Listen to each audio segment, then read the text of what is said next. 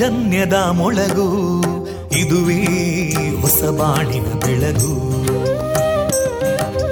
ಪಾಂಚಜನ್ಯದ ಮೊಳಗು ಇದುವೇ ಹೊಸ ಬಾಳಿನ ಬೆಳಗು,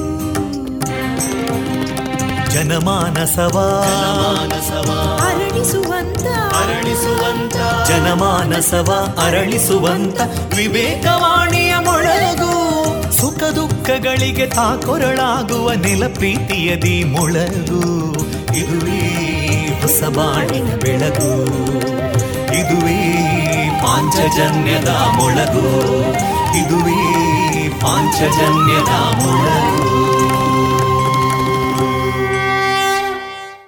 ವಿವೇಕಾನಂದ ವಿದ್ಯಾವರ್ಧಕ ಸಂಘ ಪ್ರವರ್ತಿತ ರೇಡಿಯೋ ಪಾಂಚಜನ್ಯ, ಇದು ಜೀವ ಜೀವದ ಸ್ವರ ಸಂಚಾರ.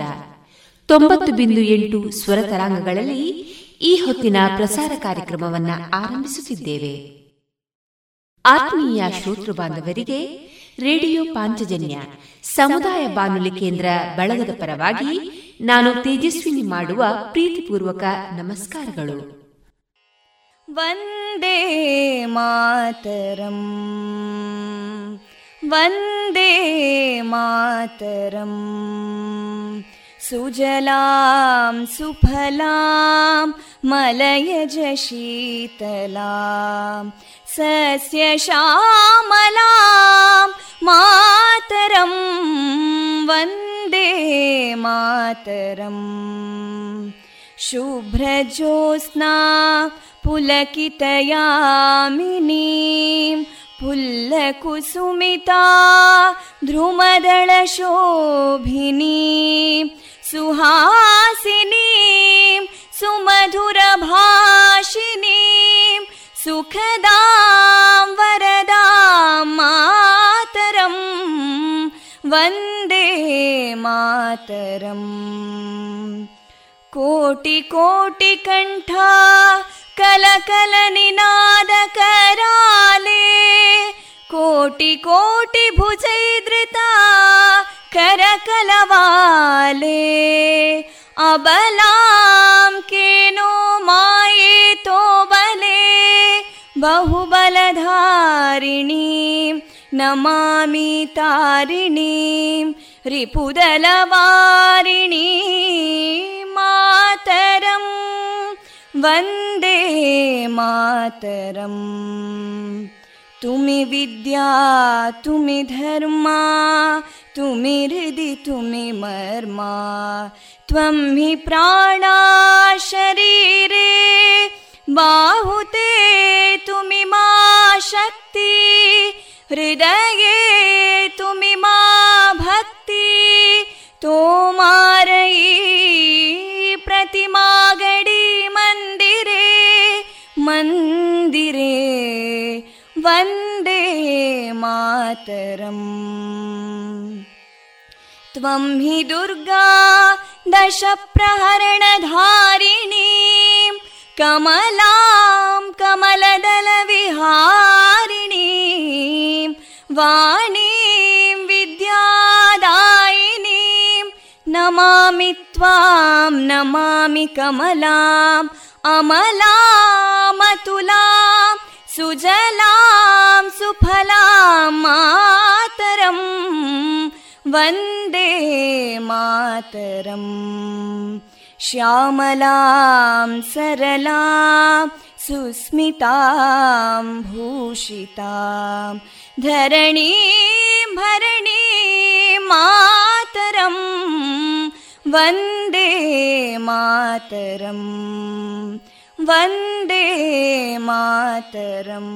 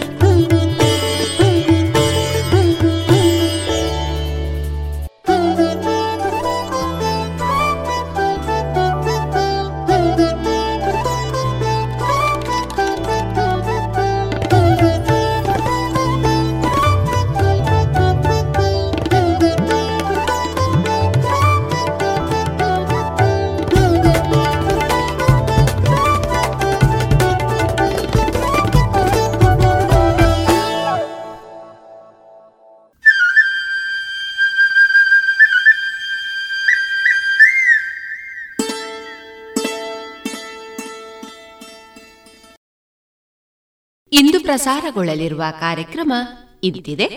ಮೊದಲಿಗೆ ಭಕ್ತಿಗೀತೆಗಳು, ಶ್ರೀಯುತ ಕೃಷ್ಣರಾಜ ಕೆದಿಲಾಯ ಅವರ ರಚಿತ ಚಿಂತನ ವಾಚನ, ಪುಲ್ವಾಮಾ ದಾಳಿಯಲ್ಲಿ ಮಡಿದ ವೀರ ಸೈನಿಕರ ಕುರಿತು ಖ್ಯಾತ ವಾಗ್ಮಿ ಆದರ್ಶ ಗೋಖಲೆ ಅವರಿಂದ ಉಪನ್ಯಾಸ, ವಿಶ್ವಭಾರತಿ ಯಕ್ಷ ಸಂಜೀವಿನಿ ಟ್ರಸ್ಟ್ ಮುಡಿಪು ಇಲ್ಲಿನ ಸದಸ್ಯರಿಂದ ಯಕ್ಷಗಾನ ತಾಳಮದ್ದಳೆ ರಾವಣವಧೆಯ ಮುಂದುವರಿದ ಭಾಗ ಪ್ರಸಾರವಾಗಲಿದೆ.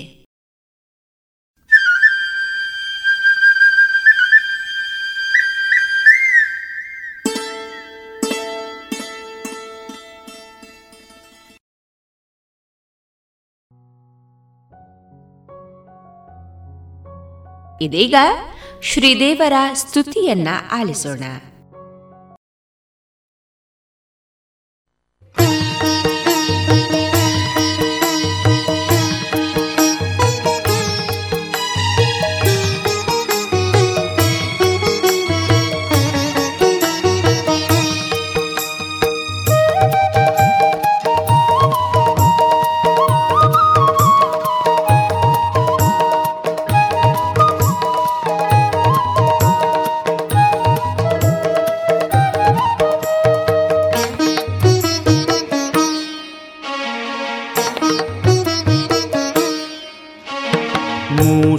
ವಾಹನ ಮೂಲೋಕಪಾಲನೆ ಶ್ರೀಮುಖ ಗಣನಾಥ, ಮೂಷಿಕ ವಾಹನ ಮೂಲೋಕಪಾಲನೆ ಶ್ರೀಮುಖ ಗಣನಾಥ, ಚಾಮರ ಕರ್ಣನೆ ಸಿಂಧೂರ ವರ್ಣನೆ ಜಯ ಜಯ ಗಣನಾಥ, ಜಯ ಜಯ ಗಣನಾಥ.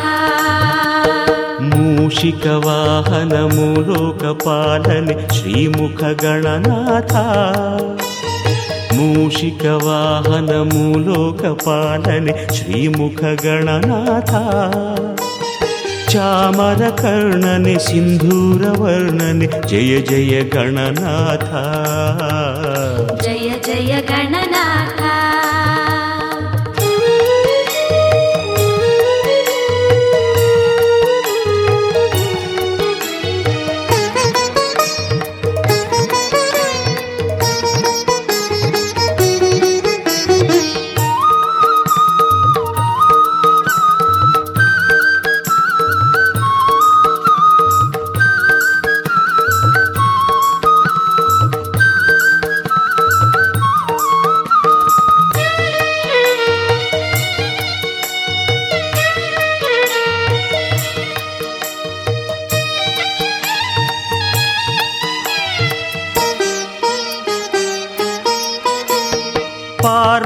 ನಂದನ ಕುಮಾರ ಸೋದರ ಧೀರನೆ ಗಣನಾಥ, ಫಾಲವಿಲೋಚನ ಪಿನಾಕಧರನನೆ ಕಾಳಗ ಕೆಡೆದಾತ,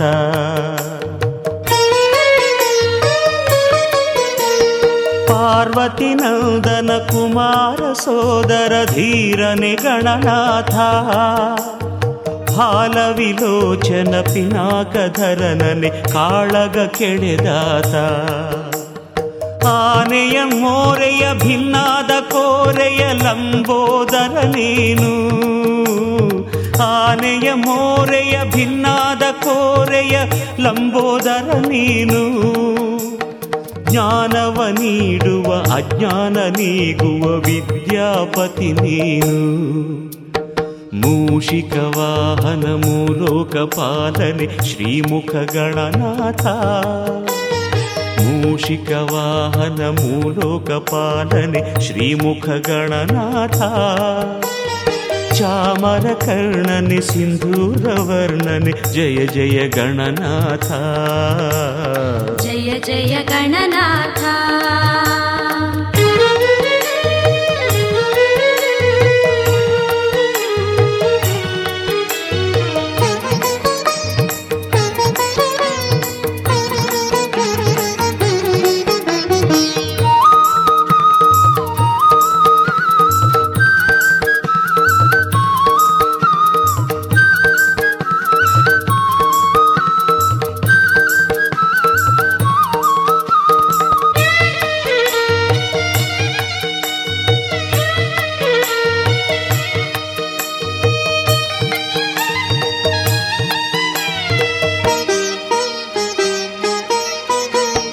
ವ್ಯಾಸರವಾಣಿಗೆ ನೀನಾದೆ ಲೇಖನಿ ಭಾರತ ಬರೆದಿರುವೆ, ಸಾಸಿರ ನಾಮದ ಕೇಶವನಿಂದಲೇ ಪೂಜೆಯ ಪಡೆದಿರುವೆ.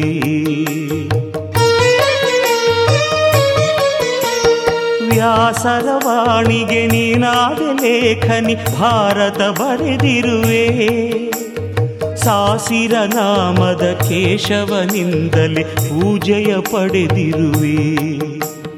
ಗೋಕರ್ಣ ಕ್ಷೇತ್ರದಿ ಆತ್ಮಲಿಂಗವನು ನೆಲೆಸಿದ ಗಣನಾಥ, ಗೋಕರ್ಣ ಕ್ಷೇತ್ರದಿ ಆತ್ಮಲಿಂಗವನು ನೆಲೆಸಿದ ಗಣನಾಥ. ರಾವಣ ಗರ್ವ ವಿಘಾತಿಸಿದಾತನೆ ದೇವನೇ ಗಣನಾಥ. ಮೂಷಿಕ ವಾಹನ ಮೂಲೋಕ ಪಾಲನೆ ಶ್ರೀಮುಖ ಗಣನಾಥ, ಮೂಷಿಕ ವಾಹನ ಮೂಲೋಕ ಪಾಲನೆ ಶ್ರೀಮುಖ ಗಣನಾಥ. ಚಾಮರ ಕರ್ಣನೆ ಸಿಂಧೂರ ವರ್ಣನೆ ಜಯ ಜಯ ಗಣನಾಥ, ಜಯ ಜಯ ಗಣನಾಥ, ಜಯ ಜಯ Gananatha.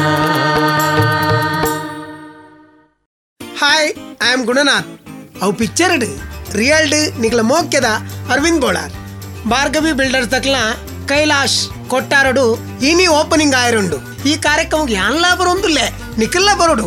Mini theatre, swimming pool, inchina speciality ittina super illu naan detonde. Nikla illu detonle nama lottu serga jolly malpuga. Okay, enjoy. For more details visit our website nirmanhomes.com.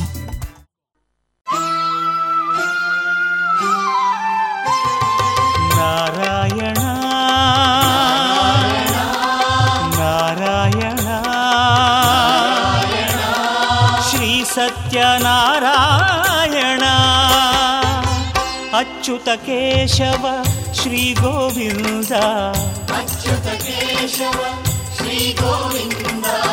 Mukunda Madhava ಬ್ರಹ್ಮಾನಂದ, ಮುಕುಂದ ಮಾಧವ ಬ್ರಹ್ಮಾನಂದ. ಅಚ್ಯುತ ಕೇಶವ ಶ್ರೀ ಗೋವಿಂದ, ಮುಕುಂದ ಮಾಧವ ಬ್ರಹ್ಮಾನಂದ. ಜಗದಾ ಜೀವರ ಜೀವ, ಜಗದಾ ಜೀವರ ಜೀವ. ಧರ್ಮಾವತರಣ ಹರಿಸಂಕರ್ಷಣ, ಧರ್ಮಾವತರಣ ಹರಿಸಂಕರ್ಷಣ. ಸತ್ಯನಾರಾಯಣ ಅಚ್ಯುತ ಕೇಶವ ಶ್ರೀ ಗೋವಿಂದ, ಮುಕುಂದ ಮಾಧವ ಬ್ರಹ್ಮಾನಂದ.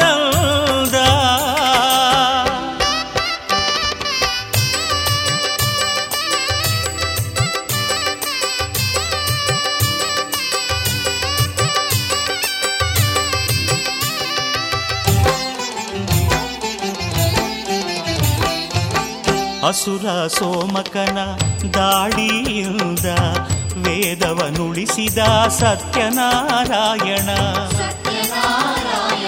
ಪಾಲ್ಗಡಲ ಕಡೆವಾಗ ಮಂದರಗಿರಿ ನಿಲ್ಲಲು ಹೆಗಲಿದ್ದ ಕೂರ್ಮನು ಸತ್ಯನಾರಾಯಣ. ಅಸುರ ಸೋಮಕನ ದಾಡಿಯಿಂದ ವೇದವನುಳಿಸಿದ ಸತ್ಯನಾರಾಯಣ. ಪಾಲ್ಗಡಲ ಕಡೆವಾಗ ಮಂದರಗಿರಿ ನಿಲ್ಲಲು ಹೆಗಲಿದ್ದ ಕೂರ್ಮನು ಸತ್ಯನಾರಾಯಣ. ಕೂಳ ಕಿರಣ್ಯಾಕ್ಷನ ಕೋಟಲೆ ಕಳೆದ ಭೂವರಾಹ ಸ್ವಾಮಿಯೇ ಸತ್ಯನಾರಾಯಣ. ಕಂಭದಿಂದಲಿ ಬಂದು ಕಂದ ಪ್ರಹ್ಲಾದನ ಕೊರೆದ ನಾರಸಿಂಹನು ಸತ್ಯನಾರಾಯಣ.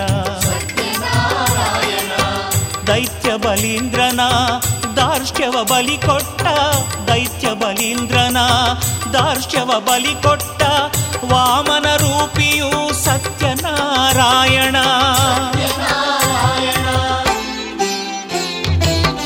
ಅಚ್ಯುತ ಕೇಶವ ಶ್ರೀ ಗೋವಿಂದ ಮುಕುಂದ ಮಾಧವ ಬ್ರಹ್ಮಾನಂದ.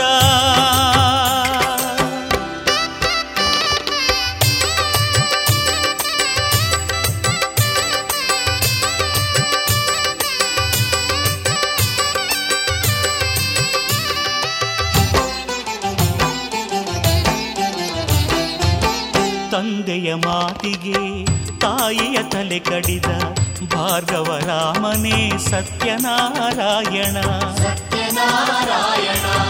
ಧನುಜ ರಾವಣನ ದಶಶಿರ ಛೇದಿಸಿದ ದಶರಥ ರಾಮನೇ ಸತ್ಯನಾರಾಯಣ. ತಂದೆಯ ಮಾತಿಗೆ ತಾಯಿಯ ತಲೆ ಕಡಿದ ಭಾರ್ಗವರಾಮನೇ ಸತ್ಯನಾರಾಯಣ. ಧನುಜ ರಾವಣನ ದಶಶಿರ ಛೇದಿಸಿದ ದಶರಥ ರಾಮನೇ ಸತ್ಯನಾರಾಯಣ. ಭಾಗವತೋತ್ತಮ ಹರಿಸರ್ವೋತ್ತಮ ಗೀತಾಚಾರ್ಯನೇ ಸತ್ಯನಾರಾಯಣ. ಉದ್ಭುತ ಸಿದ್ಧಿದ ಬುದ್ಧಿ ಪ್ರಬೋಧಕ ಬೌದ್ಧಾವತಾರಿಗೆ ಸತ್ಯನಾರಾಯಣ. ಜಾಣ ಜಾಣರ ಜಾಣ ಜನತಾ ಜನಾರ್ದನ, ಜಾಣ ಜಾಣರ ಜಾಣ ಜನತಾ ಜನಾರ್ದನ ಕಲಿಕಾಲ ಪುರುಷನೇ ಸತ್ಯನಾರಾಯಣ.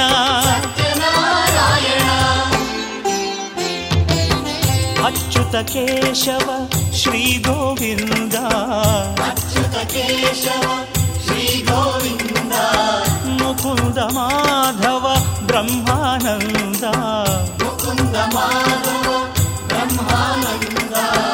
ಅಚ್ಯುತ ಕೇಶವ ಶ್ರೀ ಗೋವಿಂದ ಮುಕುಂದ ಮಾಧವ ಬ್ರಹ್ಮಾನಂದ.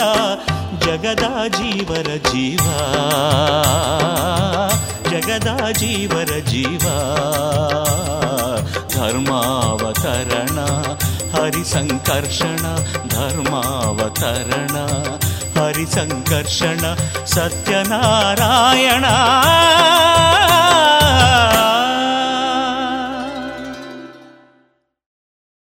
ಕೃಷ್ಣ ಕೃಷ್ಣ ಕೃಷ್ಣ ಎಂದು ಮೂರು ಬಾರಿ ನೆನೆಯಿರೋ, ಕೃಷ್ಣ ಕೃಷ್ಣ ಕೃಷ್ಣ ಎಂದು ಮೂರು ಬಾರಿ ನೆನೆಯಿರೋ. ಸಂತುಷ್ಟನಾಗಿ ಮುಕುತಿ ಕೊಟ್ಟು ಮಿಕ್ಕ ಬಾರ ಹೊರುವನೋ, ಸಂತುಷ್ಟನಾಗಿ ಮುಕುತಿ ಕೊಟ್ಟು ಮಿಕ್ಕ ಬಾರ ಹೊರುವನೋ. ಕೃಷ್ಣ ಕೃಷ್ಣ ಕೃಷ್ಣ ಎಂದು ಮೂರು ಬಾರಿ ನೆನೆಯಿರೋ, ಕೃಷ್ಣ ಕೃಷ್ಣ ಕೃಷ್ಣ ಎಂದು ಮೂರು ಬಾರಿ ನೆನೆಯಿರೋ.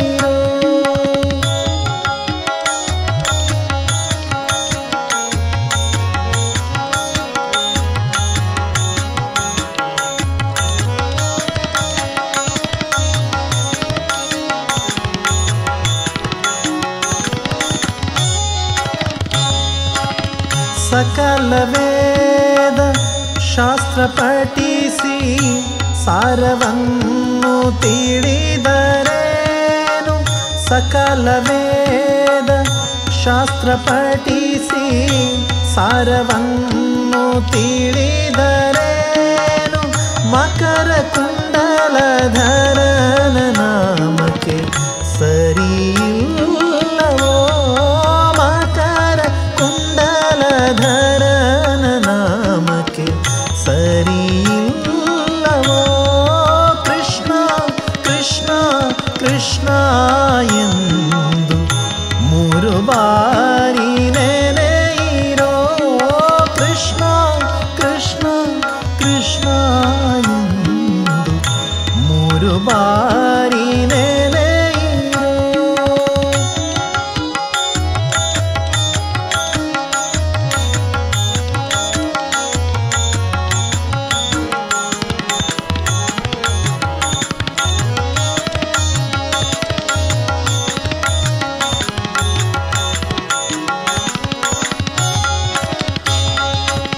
ಕಮಲನಾಭನ ಚಿಹ್ನೆಯನ್ನು ಧರಿಸಿಕೊಂಡು ಮೇರೆಯಿರೋ, ಕಮಲನಾಭನ ಚಿಹ್ನೆಯನ್ನು ಧರಿಸಿಕೊಂಡು ಮೇರೆಯಿರೋ, ಯಮನ ಭಟರು ನೋಡಿ ಅಂಜಿ ಅಡಗಿ ಪೋಪರೋ, ಯಮನ ಭಟರು ನೋಡಿ ಅಂಜಿ ಅಡಗಿ ಪೋಪರೋ. ಕೃಷ್ಣ ಕೃಷ್ಣ ಕೃಷ್ಣ ಎಂದು ಮೂರು ಬಾರಿ ನೆನೆಯಿರೋ, ಕೃಷ್ಣ ಕೃಷ್ಣ ಕೃಷ್ಣ ಎಂದು ಮೂರು ಬಾರಿ ನೆನೆಯಿರೋ.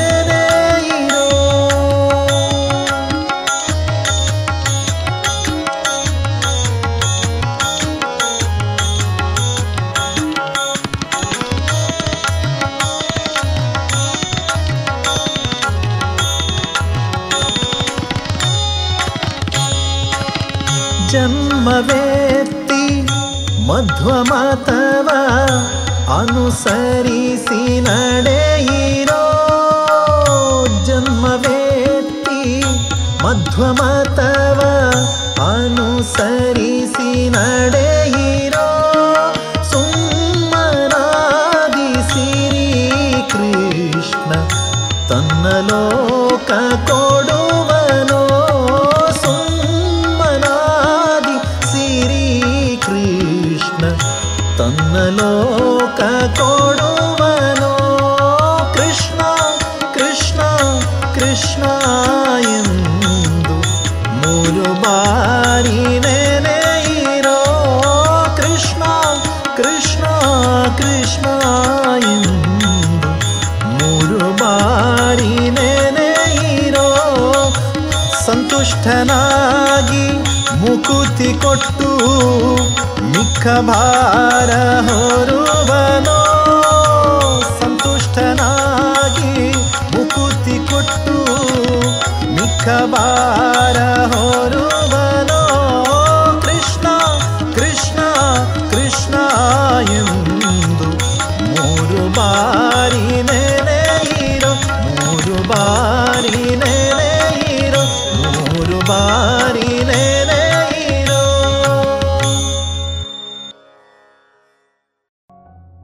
ಇದುವರೆಗೆ ಶ್ರೀದೇವರ ಸ್ತುತಿಯನ್ನ ಕೇಳಿದಿರಿ. Hi I am Gunanath. அவர் பிக்சர்டு ரியல்டு நிகல மோக்கியதா அரவிந்த் போலார் ಭಾರ್ಗವಿ ಬಿಲ್ಡರ್ಸ್ ದಕ್ಲ ಕೈಲಾಶ್ ಕೊಟ್ಟಾರಡು ಇನಿ ಓಪನಿಂಗ್ ಆಯರುಂಡು. ಈ ಕಾರ್ಯಕ್ರಮಕ್ಕೆ ಯಾನ್ಲಾ ಬರೊಂದುಲ್ಲೆ ನಿಕಲ್ಲ ಬರೋಡು ಮಿನಿ ಥಿಯೇಟರ್ ಸ್ವಿಮ್ಮಿಂಗ್ ಪೂಲ್ ಇಂಚಿನ ಸ್ಪೆಷಾಲಿಟಿ ಇತ್ತಿನ ಸೂಪರ್ ಇಲ್ಲು ಯಾಂದೆ ತೊಂದೆ ನಿಕಲ್ಲ ಇಲ್ಲದೆ ತೊಂದ್ಲೆ ನಮ್ಮ ಲೊಟ್ಟು ಸೇರ್ಗ ಜಾಲಿ ಮಲ್ಪುಗ. Okay enjoy. For more details, visit our website nirmanhomes.com.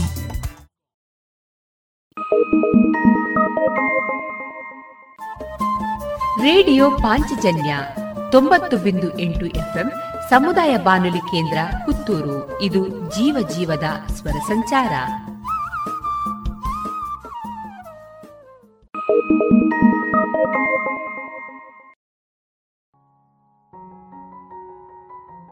ಇನ್ನು ಮುಂದೆ ಶ್ರೀಯುತ ಕೃಷ್ಣರಾಜ ಕೆದಿಲಾಯ ಅವರ ರಚಿತ ಚಿಂತನವನ್ನ ವಾಚಿಸಲಿದ್ದಾರೆ ಚೈತ್ರ. ನೀವು ಹೀಗೆ ಜಗಳವಾಡುತ್ತೀರಾ? ಜಗಳವಾಡುವುದಕ್ಕೂ ಒಂದು ಕ್ರಮ, ನಿಯಮ, ರೀತಿ, ನೀತಿ ಅಂತ ಒಂದಿದೆ.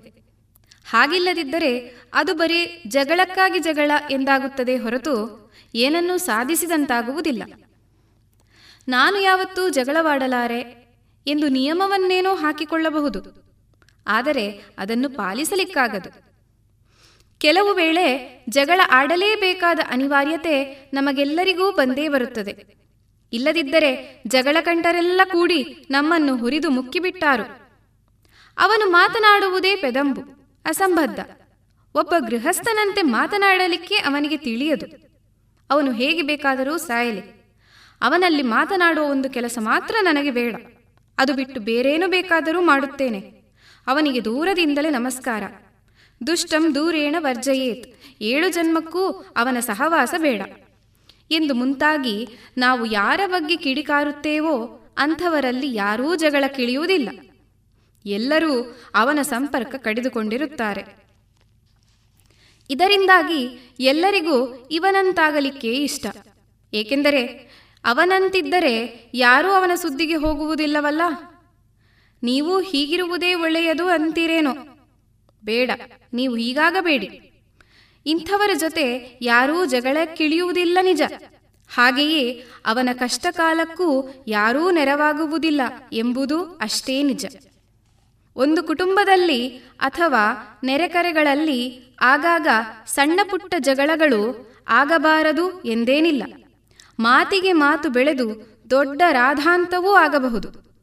ಆಗ ಪ್ರತಿಯೊಬ್ಬರಲ್ಲೂ ಇರುವ ಭಾವನೆ ಏನೆಂದರೆ, ಏನೇ ಆಗಲಿ ಇಲ್ಲಿ ನಾನು ಜಗಳದಲ್ಲಿ ಸೋಲಬಾರದು, ಅವನ ಧ್ವನಿಗಿಂತ ನನ್ನದು ಎತ್ತರದಲ್ಲಿರಬೇಕು, ಇವತ್ತು ಅವನ ಕೊಬ್ಬು ಇಳಿಸಿಯೇ ಸಿದ್ಧ ಎನ್ನುತ್ತಾ ಎಲ್ಲಿ ಸಕಲ ಸಿದ್ಧತೆಯೊಡನೆ ಹಠಕ್ಕೆ ಬೀಳುತ್ತೇವೋ ಇಲ್ಲಿ ನಾವು ಮುಂದೆ ದುಬಾರಿ ಬೆಲೆ ತೆರಲಿದ್ದೇವೆ ಎಂಬುದನ್ನು ಕರಾರುವಕ್ಕಾಗಿ ತಿಳಿಯಿರಿ. ಯಾವುದೋ ಕಾರಣಕ್ಕೆ ಇಬ್ಬರಲ್ಲಿ ಮಾತಿನ ಚಕಮಕಿ ಆಗುತ್ತದೆಂದಿಟ್ಟುಕೊಳ್ಳಿ. ಇಬ್ಬರದು ಉಪ್ಪು ಹುಳಿ ಖಾರ ತಿಂದ ದೇಹವಲ್ಲವೇ? ನಾನ್ಯಾಕೆ ಸುಮ್ಮನಿರಲಿ, ಅವನಿಗೆ ಸುಮ್ಮನಿರಲಾಗುವುದಿಲ್ಲವಾ ಎಂಬ ಅಹಂ ಇಬ್ಬರಲ್ಲೂ ಬೆಳೆದು ನಿಂತರೆ ಆಗ ಇದನ್ನು ಗಮನಿಸುವ ಇತರರು ಏನು ಮಾಡಬೇಕು? ಉರಿಯುತ್ತಿರುವ ಬೆಂಕಿಗೆ ತುಪ್ಪ ಸುರಿಯಬೇಕಾ ಅಥವಾ ತಣ್ಣೀರೆರಚಬೇಕಾ? ಇಲ್ಲಿ ಉಳಿದವರ ಪಾತ್ರವೇ ಮಹತ್ವದ್ದು ಎಂಬುದು ಎಷ್ಟೋ ಮಂದಿಗೆ ಗೊತ್ತಿಲ್ಲ. ಇಬ್ಬರ ಜಗಳವನ್ನು ನೋಡಿ ಮನರಂಜನೆ ಅನುಭವಿಸುವವರೇ ಹೆಚ್ಚು. ನಾನ್ಯಾಕೆ ಇಲ್ಲಿ ಮೂಗು ತೂರಿಸಲಿ, ಸುಮ್ಮನೆ ನಿಷ್ಠುರ ಅನ್ನುವವರೇ ಈಗ ಎಲ್ಲೆಡೆ ಕಾಣಸಿಗುತ್ತಾರೆ. ಅದರ ಬದಲು ಇಬ್ಬರನ್ನೂ ಸಮಾಧಾನಪಡಿಸಿ ಸಮಸ್ಯೆ ಇತ್ಯರ್ಥಗೊಳಿಸುವ ಜಾಣತನ ಯಾರೊಬ್ಬರೂ ತೋರುವುದಿಲ್ಲ. ಅದರ ಬದಲು ಹೀಗೆ ಮಾಡುವವರು ಕಾಣಸಿಗುತ್ತಾರೆ. ಆ ಇಬ್ಬರ ಜಗಳದಲ್ಲಿ ಒಬ್ಬನ ಪಕ್ಷ ಸೇರಿಕೊಂಡು ಇನ್ನೊಬ್ಬನ ಮೇಲೆ ಹರಿಹಾಯುವುದು, ಇದನ್ನು ವ್ಯವಸ್ಥಿತವಾಗಿ ಎಲ್ಲರೂ ಮಾಡುತ್ತಾರೆ. ಇಬ್ಬರಲ್ಲಿ ನ್ಯಾಯ ಯಾರಲ್ಲಿದೆ ಎಂದು ಯಾರೂ ಪರಿಶೀಲಿಸುವುದಿಲ್ಲ. ಅದು ಗೊತ್ತಿದ್ದರೂ ಸಹ ನ್ಯಾಯದ ಪರ ಯಾರೂ ಮಾತನಾಡುವುದಿಲ್ಲ. ಎಲ್ಲರೂ ಅವರವರ ಮೂಗಿನ ನೇರಕ್ಕೆ ಮಾತನಾಡುತ್ತಾರೆ. ಹಲವು ಮಂದಿ ಸೇರಿ ಒಬ್ಬನನ್ನು ಅಪರಾಧಿಯನ್ನಾಗಿ ಮಾಡುವುದು ತುಂಬ ಸುಲಭ.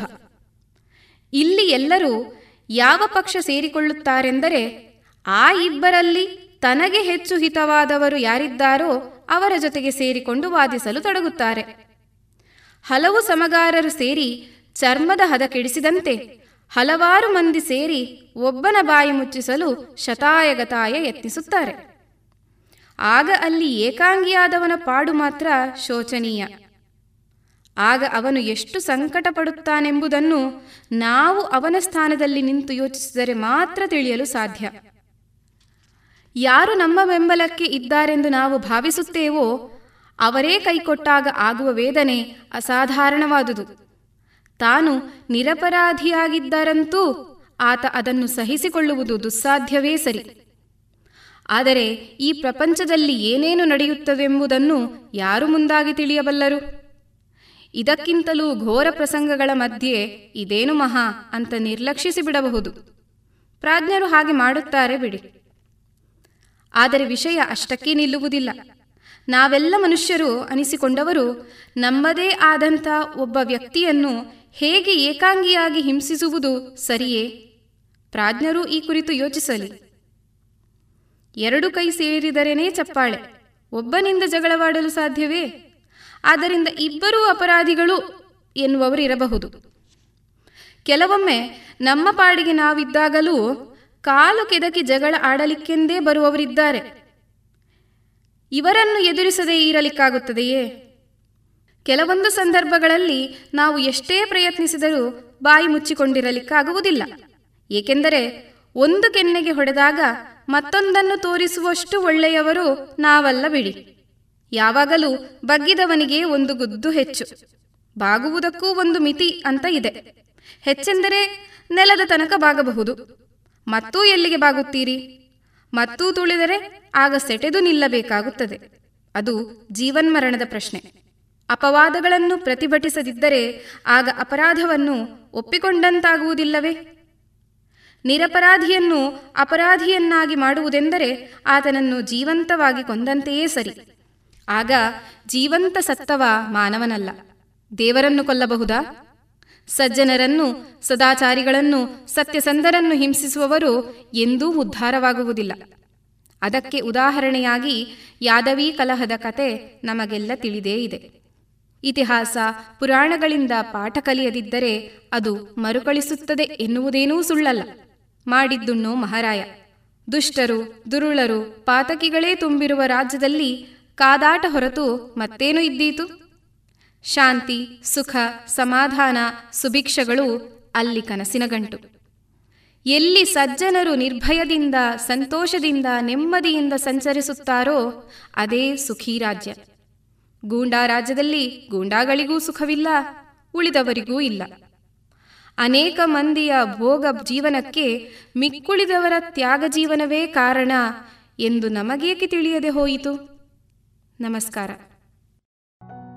ಇದುವರೆಗೆ ಶ್ರೀಯುತ ಕೃಷ್ಣರಾಜ ಕೆದಿಲಾಯ ಅವರ ರಚಿತ ಚಿಂತನವನ್ನ ಕೇಳಿದಿರಿ.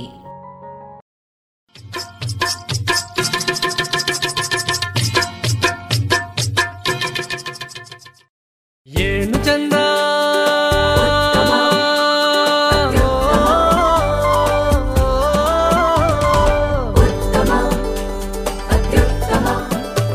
ಸರಿಸಾಟಿ ಇಲ್ಲದ ಸ್ವಾದ, ಅಹಬಲು ರುಚಿ ಸ್ವದೇಶಿ ಸಾರ, ಅನನ್ಯ ಅದಮ್ಯ ಕ್ಯಾಂಕೋ ಚಾಕ್ಲೇಟ್ ಸ್ವದೇಶಿ ಸ್ವಾದ.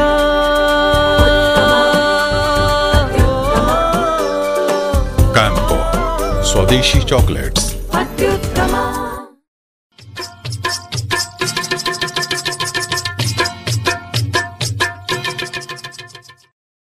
Hi, I am Gunanath.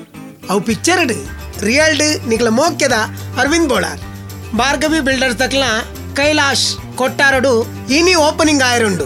ಈ ಕಾರ್ಯಕ್ರಮಕ್ಕೆ ಎಲ್ಲ ಬರೊಂದುಲ್ಲೇ ನಿಖಿಲ್ಲ ಬರೋಡು.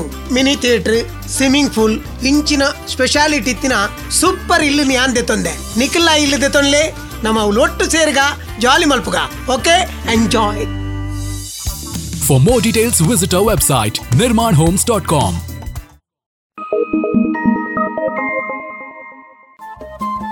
ರೇಡಿಯೋ ಪಾಂಚಜನ್ಯ 90.8 FM ಸಮುದಾಯ ಬಾನುಲಿ ಕೇಂದ್ರ ಪುತ್ತೂರು. ಇದು ಜೀವ ಜೀವದ ಸ್ವರ ಸಂಚಾರ.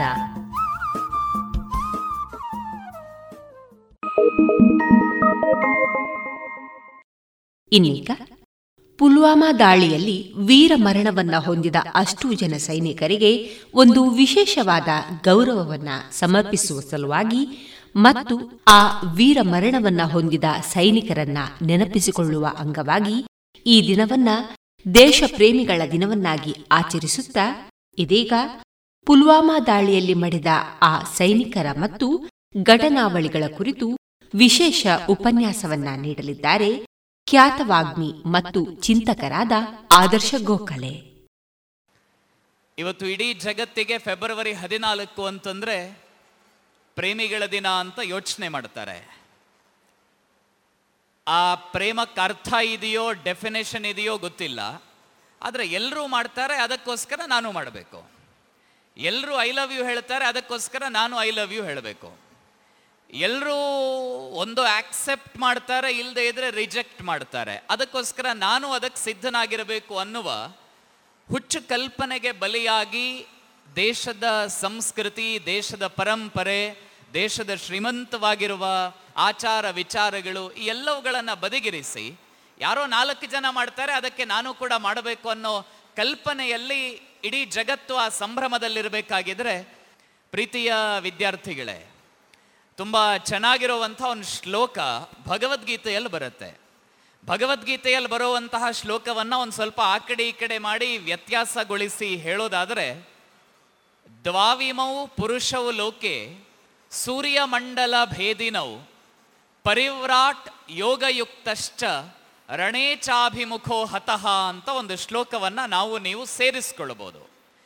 ದ್ವಾವಿಮೌ ಪುರುಷೌ ಲೋಕೆ ಸೂರ್ಯಮಂಡಲ ಭೇದಿನೌ ಪರಿವ್ರಾಟ್ ಯೋಗಯುಕ್ತಶ್ಚ ರಣೇ ಚಾಭಿಮುಖೋ ಹತಃ ಅಂದರೆ ಅದರ ಅರ್ಥ, ಈ ಜಗತ್ತಿನಲ್ಲಿ ಇಬ್ಬರು ಮಾತ್ರ ಯಾರಿಗೂ ಸಾಧ್ಯವಾಗದೇ ಇರುವ ಸೂರ್ಯಮಂಡಲವನ್ನು ಭೇದಿಸಿ ಅದರ ಆ ಕಡೆಗೆ ಹೋಗ್ತಾರಂತೆ.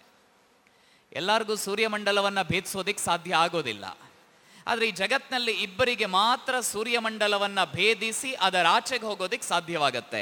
ಮೊದಲನೇದು ಯಾರು ಅಂತಂದರೆ, ಎಲ್ಲವನ್ನ ಬಿಟ್ಟು, ಎಲ್ಲವನ್ನ ತೊರೆದು, ಎಲ್ಲ ಕಲ್ಪನೆಗಳನ್ನು ಬದಿಗಿಟ್ಟು, ನನಗೆ ನನ್ನ ವೈಯಕ್ತಿಕ ಬದುಕಿನ ಮೇಲೆ ಆಸೆ ಇಲ್ಲ ಅನ್ನುವ ಯೋಚನೆಯನ್ನು ಮಾಡಿ ಸನ್ಯಾಸಿಯಾಗಿರುವಂತಹ ಒಬ್ಬ ವ್ಯಕ್ತಿ, ಪರಿವ್ರಾಟ್ ಚಕ್ರವರ್ತಿಗೆ ಈ ಜಗತ್ತೆಲ್ಲವೂ ಬೇಡ ಅನ್ನುವ ಯೋಚನೆ ಒಬ್ಬನಿಗೆ ಬಂದರೆ, ಎರಡನೆಯದ್ದು ರಣೇ ಚಾಭಿಮುಖೋ ಹತಃ, ರಣೇ ಚ ಅಭಿಮುಖೋ ಹತಃ, ಯುದ್ಧಾಂಗಣದಲ್ಲಿ ಸಮರ ಭೂಮಿಯಲ್ಲಿ ಎದುರುಗಡೆ ಶತ್ರುಗಳಿದ್ದಾವಾಗ ಆ ಶತ್ರುಗಳ ಬಂದೂಕಿನಿಂದ ಹೊರಡುವಂತಹ ಒಂದೊಂದು ಮದ್ದು ಗುಂಡಿಗೂ ಕೂಡ ಎದೆಯನ್ನ ಕೊಟ್ಟ ಯಾವ ಸೈನಿಕರು ಹೋರಾಡ್ತಾರೆ, ಎದೆಯನ್ನ ಕೊಟ್ಟು ಯಾವ ಸೈನಿಕರು ಸಮರಾಂಗಣದಲ್ಲಿ ಮಡಿತಾರೆ, ಆ ಸಮರಾಂಗಣದಲ್ಲಿ ಮಡಿಯುವಂತಹ ಸಮರಶೂರ್ಯರು, ಸಮರ ಸೂರ್ಯರು ಯಾರಿದ್ದಾರೆ ಅವರು ಮಾತ್ರ ಸೂರ್ಯಮಂಡಲದಿಂದ ಆ ಕಡೆ ಹೋಗೋದಿಕ್ಕೆ ಸಾಧ್ಯ ಅನ್ನೋ ಯೋಚನೆಯನ್ನು ಈ ದೇಶದ ಜನ ಎಷ್ಟೋ ನೂರಾರು ಸಾವಿರಾರು ವರ್ಷಗಳ ಹಿಂದೆಯೇ ಮಾಡಿದ್ದಾರೆ.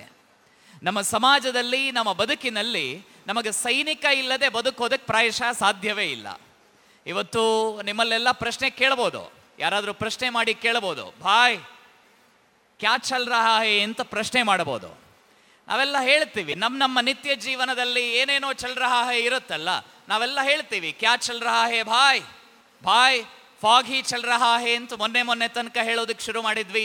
ಆಮೇಲೆ ಹೊಸದಾಗಿ ಶುರು ಆಯಿತು ಮಿಣಿ ಪೌಡರ್ ಚಲ್ ರಹಾ ಹೇ ಅಂತ ಜನ ಮಾತನಾಡೋದಕ್ಕೆ ಶುರು ಮಾಡಿದರು. ಆಮೇಲಿಂದ ಲೋಕಸಭೆಗೆ ಬಂದ ನಂತರ ಟ್ಯೂಬ್ಲೈಟ್ ಚಲ್ ರಹಾ ಹೇ ಅಂತ ಜನ ಮಾತನಾಡೋದಕ್ಕೆ ಶುರು ಮಾಡಿದರು. ಹೀಗೆ ಪ್ರತಿ ಬಾರಿಯೂ ಕೂಡ ಕ್ಯಾ ಚಲ್ ರಹಾ ಹೇ ಅನ್ನೋ ಪ್ರಶ್ನೆಗೆ ನಮ್ಮ ಹತ್ರ ಒಂದು ಉತ್ತರ ಇರುತ್ತೆ. ಆದರೆ ನೀವು ಒಂದು ಬಾರಿ ನಮ್ಮ ಶರೀರದ ಎಡಭಾಗದಲ್ಲಿರೋವಂತಹ ಹೃದಯ, ನಿಮ್ಮ ಶರೀರವನ್ನು ಒಂದು ಬಾರಿ ಅದರ ಮೇಲೆ ಕೈ ಇಟ್ಟು ನೋಡಿ, ಅದು ಚಲ್ ರಹಾ ಹೇ ಆಗತ್ತೋ ಇಲ್ವೋ ಅಂತ ನೋಡಿ, ಚಲ್ತಾ ಹೇನೋ ಅಥವಾ ಇಲ್ವೋ ಅಂತ ಯೋಚನೆ ಮಾಡಿ ನೋಡಿ. ಪ್ರತಿ ನಿಮಿಷಕ್ಕೆ 72 ಬಾರಿ lub dub lub dub lub dub ಅಂತ ಆಗ್ತಾನೆ ಇರುತ್ತೆ. ಇವತ್ತು ಜಗತ್ತಿನಲ್ಲಿ ಅದರ ವೇಗ ಒಂದು ಸ್ವಲ್ಪ ಜಾಸ್ತಿ ಇರ್ಬೋದು, ಆದರೆ ಆ ಪ್ರತಿ ನಿಮಿಷಕ್ಕೆ 72 ಬಾರಿ lub dub lub dub lub dub ಅಂತ ನನ್ನ ಶರೀರದಲ್ಲಿ ನನ್ನ ಹಾರ್ಟ್ ಬೀಟ್ ಆಗ್ತಾ ಇದೆ ಅಂತಂದರೆ ಅದಕ್ಕೆ ಕಾರಣ ನಾನು ಮಾಡುವಂತಹ ಎಕ್ಸಸೈಸ್ ಅಲ್ಲ, ಅದಕ್ಕೆ ಕಾರಣ ನನ್ನ ಡಯಟ್ ಅಲ್ಲ, ಅದಕ್ಕೆ ಕಾರಣ ನಾನಿರೋವಂತಹ ನನ್ನ ಮನೆ, ನನ್ನ ಪರಿಸರ ಅಲ್ಲ.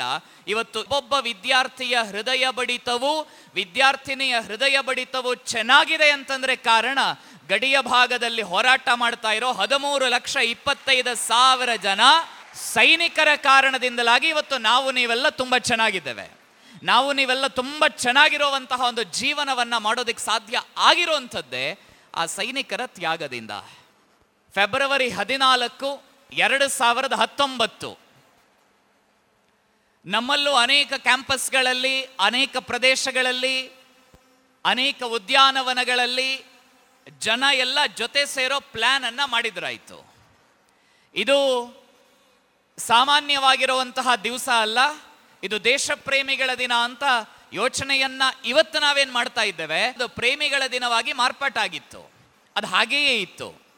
ಮುಂಜಾನೆ 3:30 ಹೊತ್ತಿಗೆ ನಮ್ಮ ದೇಶದ ಆಯಕಟ್ಟಿನ ಜಾಗದಲ್ಲಿ ಸುಮಾರಾಗಿ ಆ ಟ್ರಕ್ಗಳೆಲ್ಲ ಸಾಲು ಸಾಲಾಗಿ ಹೈವೇಯಲ್ಲಿ ನಿಲ್ಲೋದ್ರಿಂದ ಸಾಮಾನ್ಯವಾಗಿ ನಮ್ಮ ಯೋಧರನ್ನು ಒಂದು ಪ್ರದೇಶದಿಂದ ಇನ್ನೊಂದು ಪ್ರದೇಶಕ್ಕೆ ಬದಲಾವಣೆ ಮಾಡುವಾಗ ಒಂದು ಸ್ವಲ್ಪ ರಿಸ್ಕ್ ತಗೊಳ್ಳೇಬೇಕಾಗತ್ತೆ.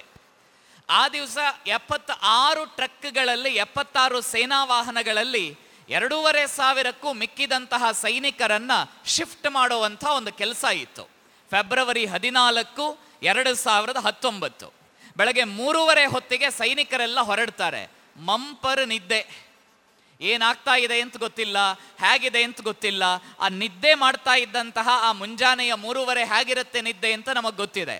ಅಂಥ ಸಂದರ್ಭದಲ್ಲಿ ಇದ್ದಕ್ಕಿದ್ದ ಹಾಗೆ ಬಂದಂತಹ ಒಂದು ಕಾರ್ ಸುಮಾರು 350 kg ಜಾಸ್ತಿ ಎಕ್ಸ್ಪ್ಲೋಸಿವ್ಸ್ ಇದ್ದಂತಹ ಒಂದು ಕಾರ್, 80 kg ಜಾಸ್ತಿ RDX ಅನ್ನು ಹೊಂದಿದ್ದಂತಹ ಒಂದು ಕಾರ್ ಸೇನಾ ವಾಹನಕ್ಕೆ ಡಿಕ್ಕಿ ಹೊಡೆಯುತ್ತದೆ.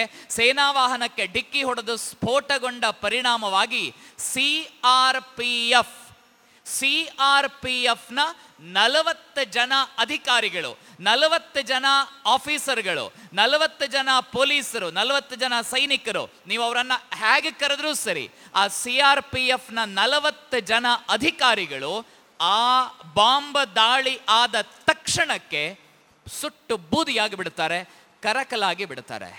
ನೀವೆಲ್ಲದರ ಚಿತ್ರವನ್ನು ಒಂದೆರಡು ದಿವಸಗಳ ನಂತರ ಪತ್ರಿಕೆಯಲ್ಲಿ ಅಥವಾ TV ಚಾನಲಲ್ಲೆಲ್ಲ ನೋಡಿರ್ಬೋದು. ಒಬ್ಬನ ತಲೆ ಇನ್ಯಾವುದೋ ಒಂದು ಮೂಲೆಯಲ್ಲಿತ್ತು, ಒಬ್ಬನ ಕೈ ಇನ್ನೊಂದು ಕಡೆ ಇತ್ತು, ಒಬ್ಬನ ಕಾಲು ಮತ್ತೊಂದು ಕಡೆ ಇತ್ತು.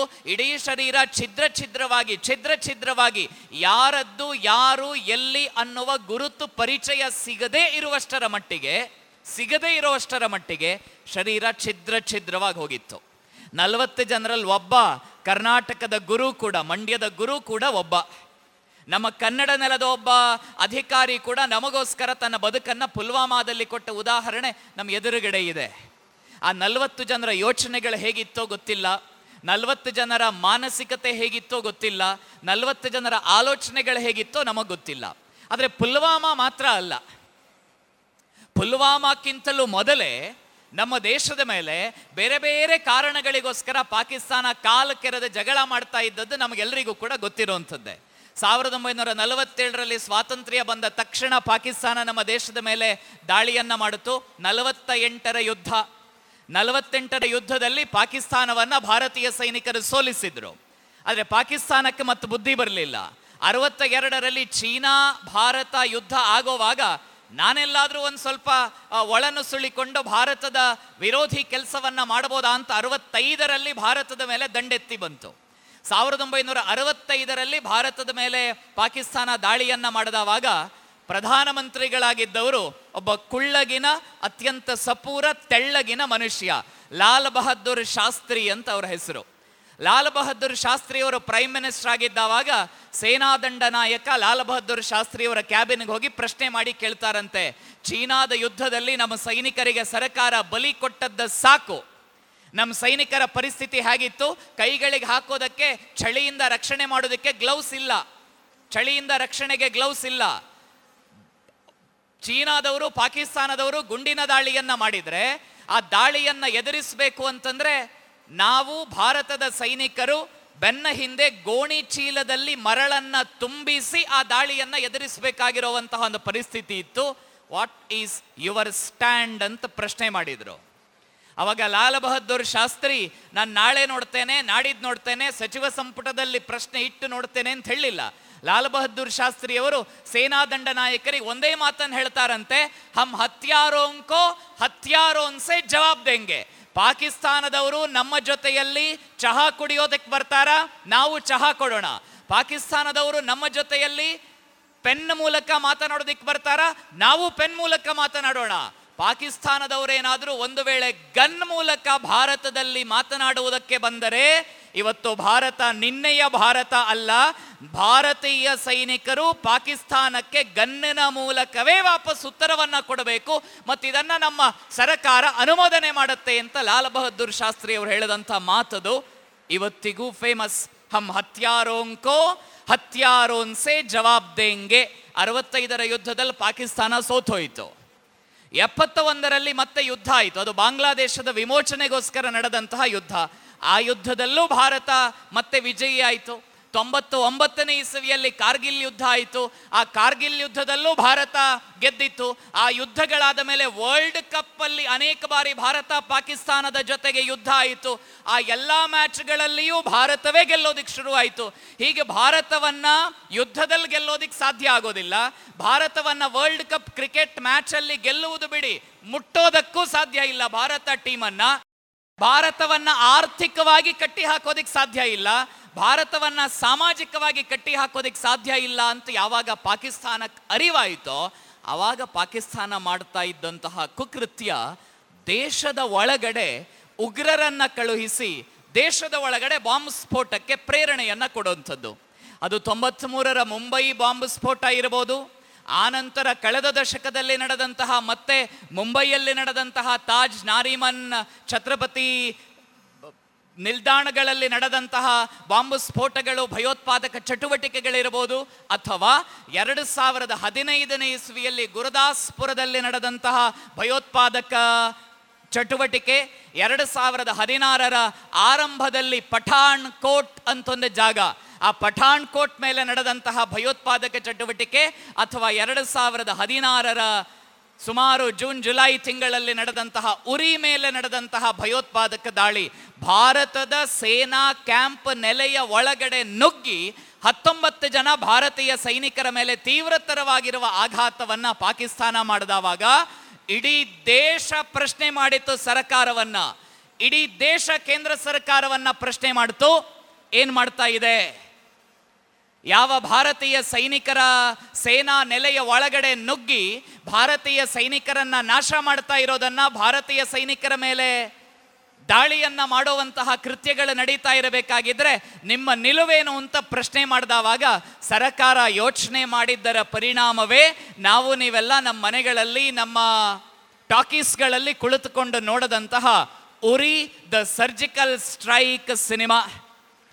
ಯಾವ ಪಾಕಿಸ್ತಾನ ನಮ್ಮ ಮೇಲೆ ಆಕ್ರಮಣವನ್ನು ಮಾಡಿತ್ತೋ ಆ ಪಾಕಿಸ್ತಾನದ ಒಳಗಡೆಯೇ ನುಗ್ಗಿ ಗಡಿ ಭಾಗದಲ್ಲಿದ್ದಂತಹ ಉಗ್ರ ಶಿಬಿರಗಳನ್ನು ನಾಶ ಮಾಡುವುದರ ಮೂಲಕ ಸರ್ಜಿಕಲ್ ಸ್ಟ್ರೈಕನ್ನು ಮಾಡಿದಂತಹ ಉದಾಹರಣೆ ಈ ದೇಶದ ಒಳಗಡೆ ಇತ್ತು. ಆದರೆ ಪಾಕಿಸ್ತಾನಕ್ಕೆ ಮತ್ತೂ ಕೂಡ ಬುದ್ಧಿ ಬರಲಿಲ್ಲ. ಪಾಕಿಸ್ತಾನ ಮತ್ತೆ ಆಯ್ದುಕೊಂಡದ್ದೇ ಪುಲ್ವಾಮಾದಂತಹ ಅತ್ಯಂತ ಹೇಯ ಕೃತ್ಯ. ಪುಲ್ವಾಮಾದಂತಹ ಘಟನೆಯನ್ನು ಯಾಕೆ ಇಡೀ ಜಗತ್ತು ಖಂಡಿಸಿತು ಅಂತಂದರೆ ನಿಮ್ಮ ನೆನಪಿಗೋಸ್ಕರ ಹೇಳ್ತಾ ಇದ್ದೇನಷ್ಟೇ. 1971ನೇ ಇಸವಿಯಲ್ಲಿ ಭಾರತ ಮತ್ತು ಪಾಕಿಸ್ತಾನದ ನಡುವೆ ಯುದ್ಧ ಆದವಾಗ ಪಾಕಿಸ್ತಾನದ 93,000 ಸೈನಿಕರನ್ನು ಭಾರತ ಸೆರೆ ಹಿಡಿದಿತ್ತು. ಎಷ್ಟು? 93,000 ಪಾಕಿಸ್ತಾನದ ಸೈನಿಕರನ್ನು ಸೆರೆ ಹಿಡಿದಿತ್ತು. ನಮ್ಮ ದೇಶದ ಸೈನಿಕರ ಸೆರೆ ಹಿಡಿದಿದ್ರಾಯಿತು. ಆದರೆ ಸರ್ಕಾರದ ಮನಸ್ಸು ಬೇರೆ ಆಗಿತ್ತು. ಯಾವುದೋ ಒಂದು ಒಪ್ಪಂದಕ್ಕೆ ಸೈನ್ ಮಾಡುವ ಉದ್ದೇಶದಿಂದ ಅಷ್ಟೂ ಜನ, 93,000 ಸೈನಿಕರನ್ನು ಭಾರತ ಸರ್ಕಾರ ಟಾಟಾ ಬಾಯ್ ಬಾಯ್, ಹೋಗಿ ಬನ್ನಿ, ಸಿ ಯು ಎಗೈನ್ ಅಂತ ಪಾಕಿಸ್ತಾನಕ್ಕೆ ಕಳಿಸ್ಕೊಡ್ತು. ಅದರ ಪ್ರತಿಫಲವಾಗಿ ಭಾರತಕ್ಕೆ ಸಿಕ್ಕಿದ್ದು ಪುಲ್ವಾಮಾ ಅಟ್ಯಾಕ್. ಪುಲ್ವಾಮಾ ದಾಳಿಯಲ್ಲಿ 40 ಜನ ಬಲಿಯಾದ್ರಲ್ಲ, 40 ಜನ ಈ ದೇಶಕ್ಕೋಸ್ಕರ ತಮ್ಮ ಬದುಕನ್ನು ಅರ್ಪಣೆ ಮಾಡಿದ್ರಲ್ಲ, ಅದು ಸಾಮಾನ್ಯ ಘಟನೆ ಅಲ್ಲ. ಅದು ಸಾಮಾನ್ಯ ಘಟನೆ ಆಗೋದಕ್ಕೆ ಸಾಧ್ಯವೇ ಇಲ್ಲ. ನಾವೆಲ್ಲ ಇವತ್ತು ಹೀಗಿರಬೇಕು ಅಂತಂದರೆ ಒಬ್ಬ ಸೈನಿಕ ಮದುವೆ ಆಗಿತ್ತು, ಮದುವೆ ಆದ ನಂತರ ಮತ್ತೆ ಸೈನ್ಯಕ್ಕೆ ಸೇರಿ ಮತ್ತೆ ಮನೆಗೆ ಹೋಗಿದ್ದ, ಮನೆಯಿಂದ ವಾಪಸ್ ಸೈನ್ಯಕ್ಕೆ ಸೇರೋದಕ್ಕೆ ಬರಬೇಕಾಗಿದ್ರೆ CRPFಗೆ ಜಾಯಿನ್ ಆಗಬೇಕಾಗಿದ್ರೆ ಅವನ ಹೆಂಡತಿ ಗರ್ಭಿಣಿ ಅಂತ ಗೊತ್ತಾಯಿತು. ತುಂಬ ಖುಷಿಯಲ್ಲಿದ್ದ. ನಾನು ಮತ್ತೆ ನನ್ನ ಮನೆಗೆ ಹೋಗಬೇಕಾಗಿದ್ರೆ ನನ್ನ ಮಗುವನ್ನು ನೋಡ್ಬೋದು, ಎತ್ಕೊಳ್ಬೋದು, ಮುದ್ದಾಡ್ಬೋದು ಅನ್ನುವ ಕನಸುಗಳಲ್ಲಿದ್ದಂತಹ ಒಬ್ಬ CRPF ಯೋಧ ಜವಾನ ಮುಂಜಾನೆ 3:30ಕ್ಕೆ ಮತ್ತೆ ಮರಳಿ ಬಾರದ ಲೋಕಕ್ಕೆ ಹೊರಟು ಹೋಗ್ತಾನೆ. ಅವನಿನ್ನು ಯಾವಾಗ ತನ್ನ ಮನೆಗೆ ಬಂದು ಆ ಪುಟ್ಟ ಪಾಪಚ್ಚಿಯನ್ನು ನೋಡ್ತಾನೋ ಗೊತ್ತೇ ಇಲ್ಲ. ಒಬ್ಬನಿಗೆ ಮದುವೆ ನಿಶ್ಚಯ ಆಗಿತ್ತು, ಮದುವೆ ನಿಶ್ಚಯ ಆದಂತಹ ಖುಷಿಯಲ್ಲಿ ಹೋಗಿದ್ದ, ಆದರೆ ಮತ್ತೆ ಮರಳಿ ಬರುವಂತಹ ದಿವಸಗಳು ಆತನ ಬದುಕಿನಲ್ಲಿ ಆಗಲೇ ಇಲ್ಲ. ಇನ್ನೊಬ್ಬ ತನ್ನ ತಾಯಿಗೆ ಹಿಂದಿನ ದಿನವಷ್ಟೇ ಕರೆ ಮಾಡಿ ಹೇಳಿದ್ದ, ನಾನು ಬಹಳ ಬೇಗ ಊರಿಗೆ ಬರ್ತಾ ಇದ್ದೇನೆ, ನಾನು ಬಹಳ ಬೇಗ ಊರಿಗೆ ಬರ್ತಾ ಇದ್ದೇನೆ. ಊರಿಗೆ ಬಂದಾವಾಗ ಅವಳಿಗೇನೋ ಒಂದು ಸ್ವಲ್ಪ ಕಾಯಿಲೆ ಇತ್ತು, ಆ ಕಾಯಿಲೆಗೆ ಮದ್ದು ಮಾಡೋದಕ್ಕೆ ನಾನು ಬಹಳ ಬೇಗ ಊರಿಗೆ ಬರ್ತೇನೆ ಅಂತ ಮಗ ಹೇಳಿದ್ದ. ಆದರೆ ಹಾಗೆ ಹೇಳಿದಂತಹ ಮಗ ಮನೆಗೆ ಬಂದ, ಆದರೆ ಬಂದದ್ದು ಮಾತ್ರ ಜೀವಂತವಾಗಿ ಅಲ್ಲ, ಒಂದು ಪೆಟ್ಟಿಗೆ ಒಳಗಡೆ. ಒಂದು ಪೆಟ್ಟಿಗೆಯ ಒಳಗಡೆ ಮಗ ವಾಪಸ್ ಮನೆಗೆ ಬಂದ.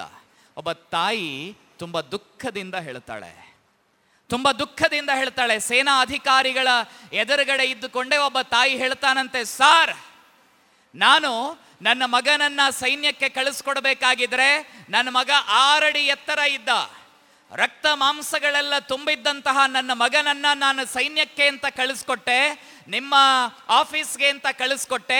6 ಅಡಿ ಎತ್ತರದ ನನ್ನ ಮಗ ಸೈನ್ಯಕ್ಕೆ ಹೋಗ್ತೇನೆ ಅಂತ ಹೆಮ್ಮೆಯಿಂದ ಹೇಳ್ಕೊಂಡಿದ್ದ. ಇವತ್ತು ಇವ ನಿನ್ನ ಮಗ ಅಂತ ಬರೀ ಒಂದು ಪುಟ್ಟ ಪಟ್ಟಣದ ಒಳಗಡೆ ನನ್ನ ಮಗನನ್ನು ನೀವು ತಂದುಕೊಡ್ತೀರಲ್ಲ ಸರ್, ಇದು ನ್ಯಾಯವೇ ಅಂತ ಒಬ್ಬ ತಾಯಿ ಮಗನ, ಅದನ್ನು ಹೆಣ ಅಂತ ಕರೆಯೋದಕ್ಕೆ ಸಾಧ್ಯವೇ ಇಲ್ಲ, ಮಾಂಸದ ಮುದ್ದೆಯನ್ನು ಮನೆಗೆ ತಂದುಕೊಡ್ಬೇಕಾಗಿದ್ರೆ ಆ ತಾಯಿ ಅಧಿಕಾರಿಗಳ ಹತ್ರ ಕೇಳ್ತಾಳಂತೆ, ಎಲ್ಲಿ ನನ್ನ 6 ಅಡಿ ಎತ್ತರದ ಮಗ ಎಲ್ಲಿ ಹೋದ ಅಂತ ಪ್ರಶ್ನೆಯನ್ನ ಮಾಡ್ತಾಳಂತೆ. ಈ ಭಾವನೆಗಳನ್ನು, ಈ ಚಿಂತನೆಗಳನ್ನು, ಈ ದೇಶಭಕ್ತಿಯನ್ನು, ಈ ರಾಷ್ಟ್ರ ಪ್ರೇಮವನ್ನು ನಾವು ನೀವು ಒಂದು ದಿವಸಕ್ಕೆ ಸೀಮಿತಗೊಳಿಸೋದಕ್ಕಂತೂ ಸಾಧ್ಯವೇ ಇಲ್ಲ. ಯಾಕೆಂದರೆ ದೇಶಭಕ್ತಿ, ಸಮಾಜ ಪ್ರೇಮ ಅನ್ನುವಂಥದ್ದು ಒಂದು ದಿವಸಕ್ಕೆ ನಿಲ್ಲುವಂಥ ಭಾವನೆ ಅಲ್ಲ. ಸೈನಿಕರ ಜೊತೆಯಲ್ಲಿಯೇ ಓಡಾಡಿದಂತಹ ಅನುಭವ ಇರುವ ಅಂಕಣಕಾರ ಮತ್ತು ಇತ್ತೀಚೆಗೆ ಸಮರ ಭೈರವಿ ಅಂತ ಒಂದು ಪುಸ್ತಕವನ್ನು ಬರೆದ ಸಂತೋಷ್ ತಮ್ಮಯ್ಯ ಅವರ ಒಂದು ಲೇಖನ ಇದೆ. ಆ ಲೇಖನವನ್ನು ನಾವು ನೀವೆಲ್ಲ ಓದಲೇಬೇಕಾಗಿರುವಂಥ ಲೇಖನ.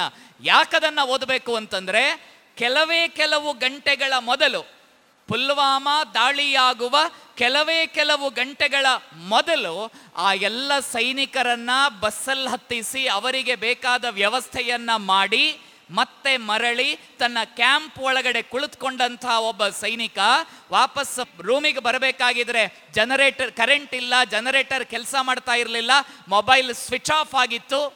ಕರೆಂಟ್ ಬರಬೇಕಾಗಿದ್ರೆ ಟಿವಿ ಆನ್ ಮಾಡಿದವಾಗ ಯಾವ ಸೈನಿಕರನ್ನು ಬೆಳಗ್ಗೆ ಕಳಿಸ್ಕೊಟ್ಟಿದ್ರಾಯ್ತೋ, ಯಾವ ಸೈನಿಕರಿಗೆ ವ್ಯವಸ್ಥೆಯನ್ನು ಮಾಡಿದ್ರಾಯ್ತೋ, ಆ ಬೆಳಗ್ಗೆ ನೋಡದಂಥ ಮುಖಗಳು, ನಿನ್ನೆ ರಾತ್ರಿ ನೋಡದಂಥ ಮುಖಗಳು, ಯಾವ ಮುಖಗಳನ್ನು ನಿನ್ನೆ ರಾತ್ರಿ ನೋಡಿ all the best, best wishes ಹೇಳಿ ಕಳಿಸ್ಕೊಟ್ಟಿದ್ವಾಯ್ತೋ, ಆ ಎಲ್ಲ ಮುಖಗಳು ಮಾಂಸದ ಮುದ್ದೆಯಾಗಿ ಬಿದ್ದದ್ದನ್ನು ಟಿವಿಯಲ್ಲಿ ನೋಡ್ತಾನೆ, ಮೊಬೈಲ್ ಆನ್ ಮಾಡ್ತಾನೆ, ಮನೆಯಿಂದ 7-8 ಮಿಸ್ಡ್ ಕಾಲ್. ಬೆಳಗ್ಗೆ ಇಡೀ ದೇಶಕ್ಕೆ ಸುದ್ದಿ ಗೊತ್ತಾಗಿತ್ತು, ಮನೆಯಲ್ಲಿದ್ದವರಿಗೆ ಆತಂಕ, ಇವನು ಅದೇ ಯೂನಿಟಲ್ಲಿದ್ದಾನೆ, ಇವನಿಗೇನಾಗಿದೆ ಅನ್ನೋ ಆತಂಕದಿಂದ ಫೋನ್ ಮಾಡ್ತಾರಂತೆ. ಬಹಳ ಚೆನ್ನಾಗಿರುವ, ನಮ್ಮ ಮನಸ್ಸನ್ನು ತಟ್ಟೋವಂತಹ ಮತ್ತು ನಮ್ಮನ್ನು ಪದೇ ಪದೇ ಮತ್ತೆ ಮತ್ತೆ ಪ್ರಶ್ನೆ ಮಾಡುವಂತಹ ಒಂದು ಲೇಖನ. ನಾವೆಲ್ಲ ಓದಲೇಬೇಕಾಗಿರುವಂಥದ್ದು. ದಯಮಾಡಿ ಅದನ್ನು ಓದಿ. ಇವತ್ತು ನಾವೆಲ್ಲ ಇಷ್ಟು ಚೆನ್ನಾಗಿ ಕೂತ್ಕೊಂಡಿದ್ದೇವೆ ಅಂತಂದರೆ ಅದಕ್ಕೆ 40 ಜನರ ಜೊತೆಯಲ್ಲಿಯೇ ಅನೇಕ ಜನ, ಸಾವಿರ ಜನ ಇವತ್ತಿಗೂ ಕೂಡ ಗಡಿಯಲ್ಲಿ ಕೆಲಸ ಮಾಡ್ತಾರಲ್ಲ, ಇವತ್ತಿಗೂ ಈ ದೇಶಕ್ಕೋಸ್ಕರ, ಈ ಸಮಾಜಕ್ಕೋಸ್ಕರ ಬದುಕಬೇಕು ಅನ್ನೋ ಯೋಚನೆಯನ್ನು ಮಾಡ್ತಾರಲ್ಲ, ಆ ಸೈನಿಕರ ಕಾರಣದಿಂದಲಾಗಿ ನಾವಿವತ್ತು ಚೆನ್ನಾಗಿದ್ದೇವೆ. ನಿಮಗೆ ನೆನಪಿದೆಯೋ ಇಲ್ವೋ ನನಗೆ ಗೊತ್ತಿಲ್ಲ, ಕಳೆದ ಪುಲ್ವಾಮಾ ದಾಳಿಯಾದ ತಕ್ಷಣ, ಪುಲ್ವಾಮಾ ದಾಳಿಯಾದದ್ದು ಫೆಬ್ರವರಿ 14, ಮಹಾಶಿವರಾತ್ರಿ ಹತ್ತಿರದಲ್ಲಿತ್ತು. ಫೆಬ್ರವರಿ 14ಕ್ಕೆ ದಾಳಿಯಾದದ್ದು ಮಹಾಶಿವರಾತ್ರಿ ಹತ್ತಿರದಲ್ಲಿತ್ತು. ದೇಶದ ಜನ ಮತ್ತೆ ಪ್ರಶ್ನೆ ಮಾಡಿ ಕೇಳಿದರು, ಆದರೆ ಪ್ರಧಾನಮಂತ್ರಿಗಳು ಮಾತಾಡಲಿಲ್ಲ. ಸರಿಯಾಗಿ ದಾಳಿಯಾದ 13ನೇ ದಿವಸ, 14ಕ್ಕೆ ದಾಳಿಯಾದದ್ದು 26ನೇ ತಾರೀಕಿಗೆ ಪಾಕಿಸ್ತಾನ ಫುಲ್ ಅಲರ್ಟ್ ಆಗಿತ್ತು. ಯಾಕೆಂದರೆ ಪಾಕಿಸ್ತಾನಕ್ಕೆ ಗೊತ್ತಿತ್ತು, ಉರಿ ಮೇಲೆ ದಾಳಿಯಾದವಾಗ ಭಾರತೀಯ ಸೈನಿಕರು ನಮ್ಮನ್ನು ಬಿಡಲಿಲ್ಲ, ಗಡಿಯ ಒಳಗಡೆ ಬಂದು ಮೊಟ್ಟ ಮೊದಲ ಬಾರಿಗೆ ಸರ್ಜಿಕಲ್ ಸ್ಟ್ರೈಕನ್ನು ಮಾಡಿ ಭಾರತವನ್ನು ಕೆಣಕೋದಿಕ್ಕೇನಾದರೂ ಬಂದರೆ ಭಾರತೀಯ ಸೈನಿಕರು ಉತ್ತರ ಕೊಡ್ತಾರೆ ಅನ್ನೋದನ್ನು ಸರ್ಜಿಕಲ್ ಸ್ಟ್ರೈಕ್ ಮೂಲಕ ತೋರಿಸ್ಕೊಟ್ಟಿದ್ದಾರೆ. ಹಾಗಾಗಿ ಈ ಪುಲ್ವಾಮಾ ಅಟ್ಯಾಕ್ ಆದ ಮೇಲೆ ನಾವು ಜಾಗರೂಕತೆಯಿಂದ ಇರಬೇಕು ಅಂತ ಪಾಕಿಸ್ತಾನ ಯೋಚನೆ ಮಾಡಿತ್ತು. Pakistan full red alert. ಪಾಕಿಸ್ತಾನದ ಎಲ್ಲ ಬಂಕರ್ಗಳು ಕರೆಕ್ಟ್ ಆಗಿದ್ವಂತೆ, ಪಾಕಿಸ್ತಾನದ ಎಲ್ಲ ಗಡಿಯ ಭಾಗದಲ್ಲಿ ಸೈನಿಕರ ಪಹರೆ ಕಾಯುತ್ತಾ ಇದ್ದರು. ಆದರೆ ಭಾರತದ ಸೈನಿಕರು ಸಾಮಾನ್ಯರಲ್ಲ, ನೀವು ಬಂಕರ್ಗಳನ್ನು ಸ್ಥಾಪನೆ ಮಾಡಿದಿರಲ್ಲ, ನೀವು ಗಡಿಯ ಎಲ್ಲ ಭಾಗದಲ್ಲಿ ಸೈನಿಕರನ್ನ ಬೀಡು ಬಿಟ್ಟಿದ್ದೀರಲ್ಲ, ಗಡಿಯಿಂದ ಒಳಗಡೆ ಹೋಗಿ ನಿಮಗೆ ಹೊಡೆಯೋದಕ್ಕೆ ನಮಗೆ ಸಾಧ್ಯ ಇಲ್ವಲ್ಲ ಅಂತ ಭಾರತೀಯ ಸೈನಿಕರು ಯೋಚನೆ ಮಾಡ್ತಾ ಇದ್ರೆ, ನಮ್ಮ ಸೈನಿಕರಿಗೆ ಯಾರೋ ಒಬ್ಬ ಪ್ರಾಯಶಃ ಒಂದು ಕತೆ ಹೇಳಿದ್ನೋ ಏನೋ, ನೆಲದ ಮೇಲೆ ಓಡಾಡೋದಿಕ್ಕಾಗದೇ ಇದ್ರೆ ಏನಂತೆ, ನಮ್ಮ ಕುಲ ಯಾವುದು, ನಮ್ಮದು ಬಜರಂಗಿ ಕುಲ, ಬಜರಂಗಿ ಕುಲದಲ್ಲಿ ನೆಲದಲ್ಲಿ ಓಡಾಡೋದಕ್ಕೆ ಸಾಧ್ಯ ಆಗದೇ ಇದ್ರೆ ಆಕಾಶದಲ್ಲಿ ಹಾರಾಡಿಕೊಂಡು ಹೋಗುವಂಥದ್ದೇ ಅಂತ ಸರ್ಕಾರ ಯೋಚನೆ ಮಾಡ್ತು, ಸೈನಿಕರು ಯೋಚನೆ ಮಾಡಿದ್ರು.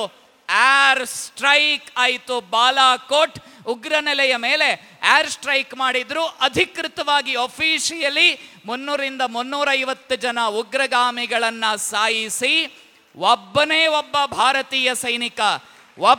ಒಬ್ಬ ಭಾರತೀಯ ಸೈನಿಕನ ಕೂದಲು ಕೊಂಕದಂತೆ ವಾಪಸ್ ಭಾರತೀಯ ಸೈನಿಕರು ಭಾರತಕ್ಕೆ ಬರಬೇಕಾಗಿದ್ರೆ ಕರ್ನಾಟಕದ ಒಬ್ಬ ಬುದ್ಧಿಜೀವಿ ಪ್ರಶ್ನೆ ಮಾಡ್ತಾನೆ, 40 ಜನರಲ್ಲಿ SC ಎಷ್ಟು, ST ಎಷ್ಟು, OBC ಎಷ್ಟು, ಜಾಟ ಎಷ್ಟು, ರಜಪೂತ ಎಷ್ಟು, ಕ್ಷತ್ರಿಯ ಎಷ್ಟು, ಬ್ರಾಹ್ಮಣ ಎಷ್ಟು ಅಂತ ಸೈನಿಕರಲ್ಲಿ ಕರ್ನಾಟಕದ ನೆಲದ ಒಬ್ಬ ಬುದ್ಧಿಜೀವಿ ಸೈನಿಕರ ಸಾವಿನಲ್ಲಿ ಜಾತಿ ಹುಡುಕುವಂತಹ ಪ್ರಯತ್ನವನ್ನು ಮಾಡ್ತಾನೆ.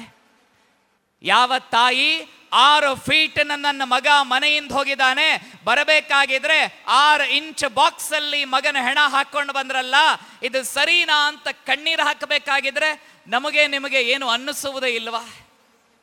ಆ ಸೈನಿಕರ ಯೋಚನೆಗಳ ಬಗ್ಗೆ, ಸೈನಿಕರ ಬದುಕಿನ ಬಗ್ಗೆ, ಸೈನಿಕರ ಜೀವನದ ಬಗ್ಗೆ ನಮಗೆ ನಿಮಗೆ ಏನು ಅನ್ನಿಸದೇ ಇದ್ದರೆ, ನಮ್ಮ ಮನಸ್ಸಿನಲ್ಲಿ ಯಾವುದೇ ಭಾವನೆಗಳು ಮೂಡದೇ ಇದ್ದರೆ, ಈ ದೇಶವನ್ನು, ಈ ಸಂಸ್ಕೃತಿಯನ್ನು, ಕ್ಷಾತ್ರ ತೇಜಸ್ಸನ್ನು ಉಳಿಸೋರು, ಆರಾಧಿಸುವಂಥವ್ರು ಯಾರು? ನಾವು ಸೈನಿಕರನ್ನು ನೋಡಿಕೊಳ್ಳುವಂಥ ರೀತಿ, ಸೈನಿಕರ ಜೊತೆ ವ್ಯವಹಾರ ಮಾಡುವಂತಹ ರೀತಿ, ನಮಗೆ 1 ದಿವಸ, 2 ದಿವಸ, 3 ದಿವಸ ಪಾಕಿಸ್ತಾನದಿಂದ ಭಾರತಕ್ಕೆ ರವಾನೆಯಾದಂತಹ ವಿಮಾನವನ್ನು ಹೊಡೆದುರುಳಿಸೋದಕ್ಕೋಸ್ಕರ ಭಾರತದ ವಿಂಗ್ ಕಮಾಂಡರ್ ವಿಮಾನವನ್ನು ಚಲಾಯಿಸ್ತಾ ಹೋಗ್ತಾನೆ, ಪಾಕಿಸ್ತಾನದಲ್ಲಿ ಅಕಸ್ಮಾತ್ತಾಗಿ ಬಿದ್ದು ಬಿಡ್ತಾನೆ. ಪಾಕಿಸ್ತಾನದವರು ಆತನನ್ನು ಹಿಡ್ಕೊಳ್ತಾರೆ. ಆತನಿಗೆ ಎಷ್ಟು ಸಾಧ್ಯ ಆಗತ್ತೋ ಅಷ್ಟು ಹಿಂಸೆ ಕೊಡುವಂಥ ಪ್ರಯತ್ನವನ್ನು ಮಾಡ್ತಾರೆ. ಆದರೆ ಮುಟ್ಟೋದಕ್ಕೆ ಧೈರ್ಯ ಬರಲಿಲ್ಲ. ಯಾಕೆಂದರೆ ಜಗತ್ತಿಗೆ ಗೊತ್ತಾಗಿತ್ತು ವಿಂಗ್ ಕಮಾಂಡರ್ ಅಭಿನಂದನ್ ಪಾಕಿಸ್ತಾನದಲ್ಲೇ ಸಿಕ್ಕಿಬಿದ್ದಿದ್ದಾರೆ ಅನ್ನೋದು ಜಗತ್ತಿಗೆ ಗೊತ್ತಾಗಿತ್ತು. ಭಾರತದ ಬಾಲಾಕೋಟ್ ನೆನಪಿತ್ತು, ಏರ್ ಸ್ಟ್ರೈಕ್ಗಳ ನೆನಪಿದ್ದವು, ಎಲ್ಲ ಮುಂದೆ ಏನಾಗಬಹುದು ಅನ್ನುವ ಎಲ್ಲ ನೆನಪಿದ್ದಂತಹ ಪಾಕಿಸ್ತಾನಕ್ಕೆ ಅಭಿನಂದನ್ರನ್ನು ಟಚ್ ಮಾಡುವಂಥ ಧೈರ್ಯ ಬರಲಿಲ್ಲ.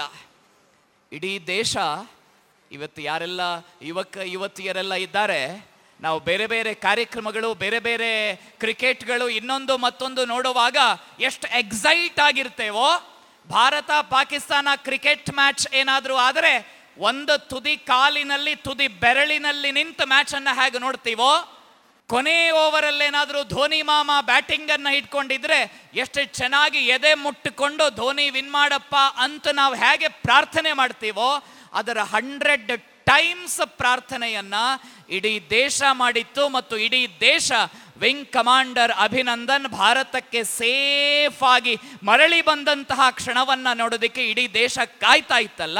ಇಡೀ ದೇಶವನ್ನು ಒಬ್ಬ ಸೈನಿಕ ಒಟ್ಟು ಮಾಡಿದ್ನಲ್ಲ.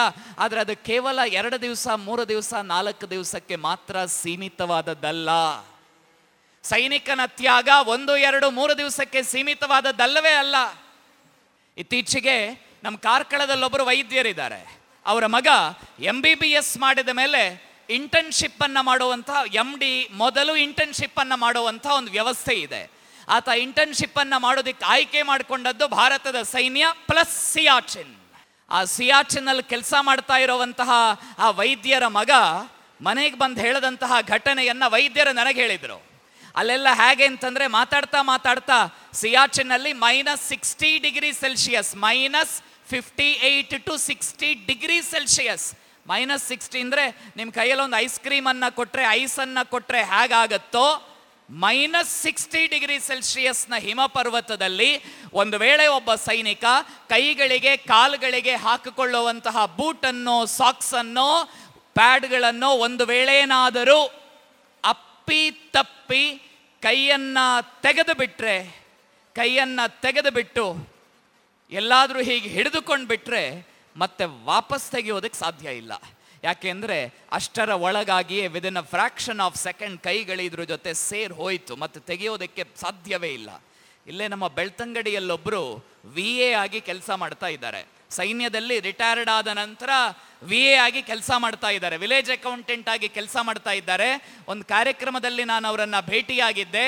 ಅವರ ಕೈಯ ಬೆರಳುಗಳೆಲ್ಲ ಮುದ್ದೆಗಟ್ಟಿದ್ವು. ನೀವು ಪ್ಲಾಸ್ಟಿಕ್ಕನ್ನು ಬೆಂಕಿಗೆ ಹಿಡಿದ್ರೆ ಹೇಗೆ ಪ್ಲಾಸ್ಟಿಕ್ ಮುದ್ದೆ ಆಗುತ್ತೋ ಅದೇ ಥರ ಅವರ ಕೈಯ ಬೆರಳುಗಳು ಮತ್ತು ಕಾಲಿನ ಬೆರಳುಗಳೆಲ್ಲ ಮುದ್ದೆಗಟ್ಟಿದ್ವು. ನಾನು ಅವ್ರ ಹತ್ರ ಪ್ರಶ್ನೆ ಮಾಡಿದೆ, ಸರ್ ಏನಾಯಿತು, ಯುದ್ಧದಲ್ಲಾದದ್ದ ಅಂತ ಕೇಳಿದ್ರೆ ಅವ್ರು ಹೇಳ್ತಾರೆ, ಇದು ಯುದ್ಧದಲ್ಲಾದದ್ದಲ್ಲ, ಪ್ರಕೃತಿಯ ಜೊತೆಗಿನ ಹೋರಾಟದಲ್ಲಾದದ್ದು. ಸಿಯಾಚನ್ನ ಚಳಿಗೆ ಕೈಗಳನ್ನು ಅಕಸ್ಮಾತ್ತಾಗಿ ಅಚಾನಕ್ಕಾಗಿ ತೆರೆದು ಬಿಟ್ಟೆ, ನನ್ನ ಕೈಗಳ ಬೆರಳುಗಳು ಫ್ಯೂಸ್ ಆಗಿ ಹೋಯಿತು, ಕಾಲಿನ ಬೆರಳುಗಳು ಫ್ಯೂಸ್ ಆಯಿತು, ಮತ್ತು ಅದನ್ನು ಬೇರ್ಪಡಿಸುವುದಕ್ಕೆ ಸಾಧ್ಯವೇ ಇಲ್ಲ ಅನ್ನೋವಂತಹ ಸ್ಥಿತಿ ಬಂತು. ಸೈನ್ಯದಿಂದ ನಾನು ವಾಪಸ್ ಹೊರಗಡೆ ಬರಬೇಕಾಯಿತು ಅಂತ ಈ ದೇಶದ ಒಬ್ಬ ಸೈನಿಕ ಉಲ್ಲೇಖ ಮಾಡೋದಕ್ಕೆ ಸಾಧ್ಯ ಆಗತ್ತೆ ಅಂತಂದರೆ ಆ ಸೈನಿಕರ ಬದುಕಿನ ಕಷ್ಟ ಮತ್ತು ಬವಣೆಗಳು ಎಷ್ಟು ಅಂತ ನಾವು ನೀವು ಯೋಚನೆ ಮಾಡದೇ ಇದ್ದರೆ ಮತ್ತೆ ಯಾರು ತಾನೇ ಮಾಡೋದಕ್ಕೆ ಸಾಧ್ಯ ಆಗುತ್ತೆ.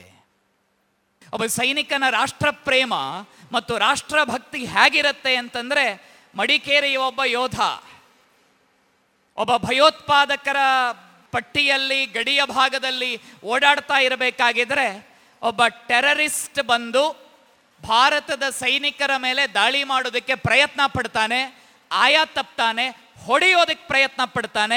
ಆ ಭಯೋತ್ಪಾದಕನನ್ನು ಹಿಡಿದು ಮಡಿಕೇರಿಯ ಈ ಸೈನಿಕ ಚೆನ್ನಾಗಿ ಬಡಿತಾನೆ, ಕೈಕಾಲು ಮುರಿದು ಆತನನ್ನು ಗಡಿಯ ಆ ಕಡೆಗೆ ಬಿಟ್ಟು ಬಿಡ್ತಾನೆ. ಕೋರ್ಟ್ ಮಾರ್ಷಲ್ ಆಯಿತು.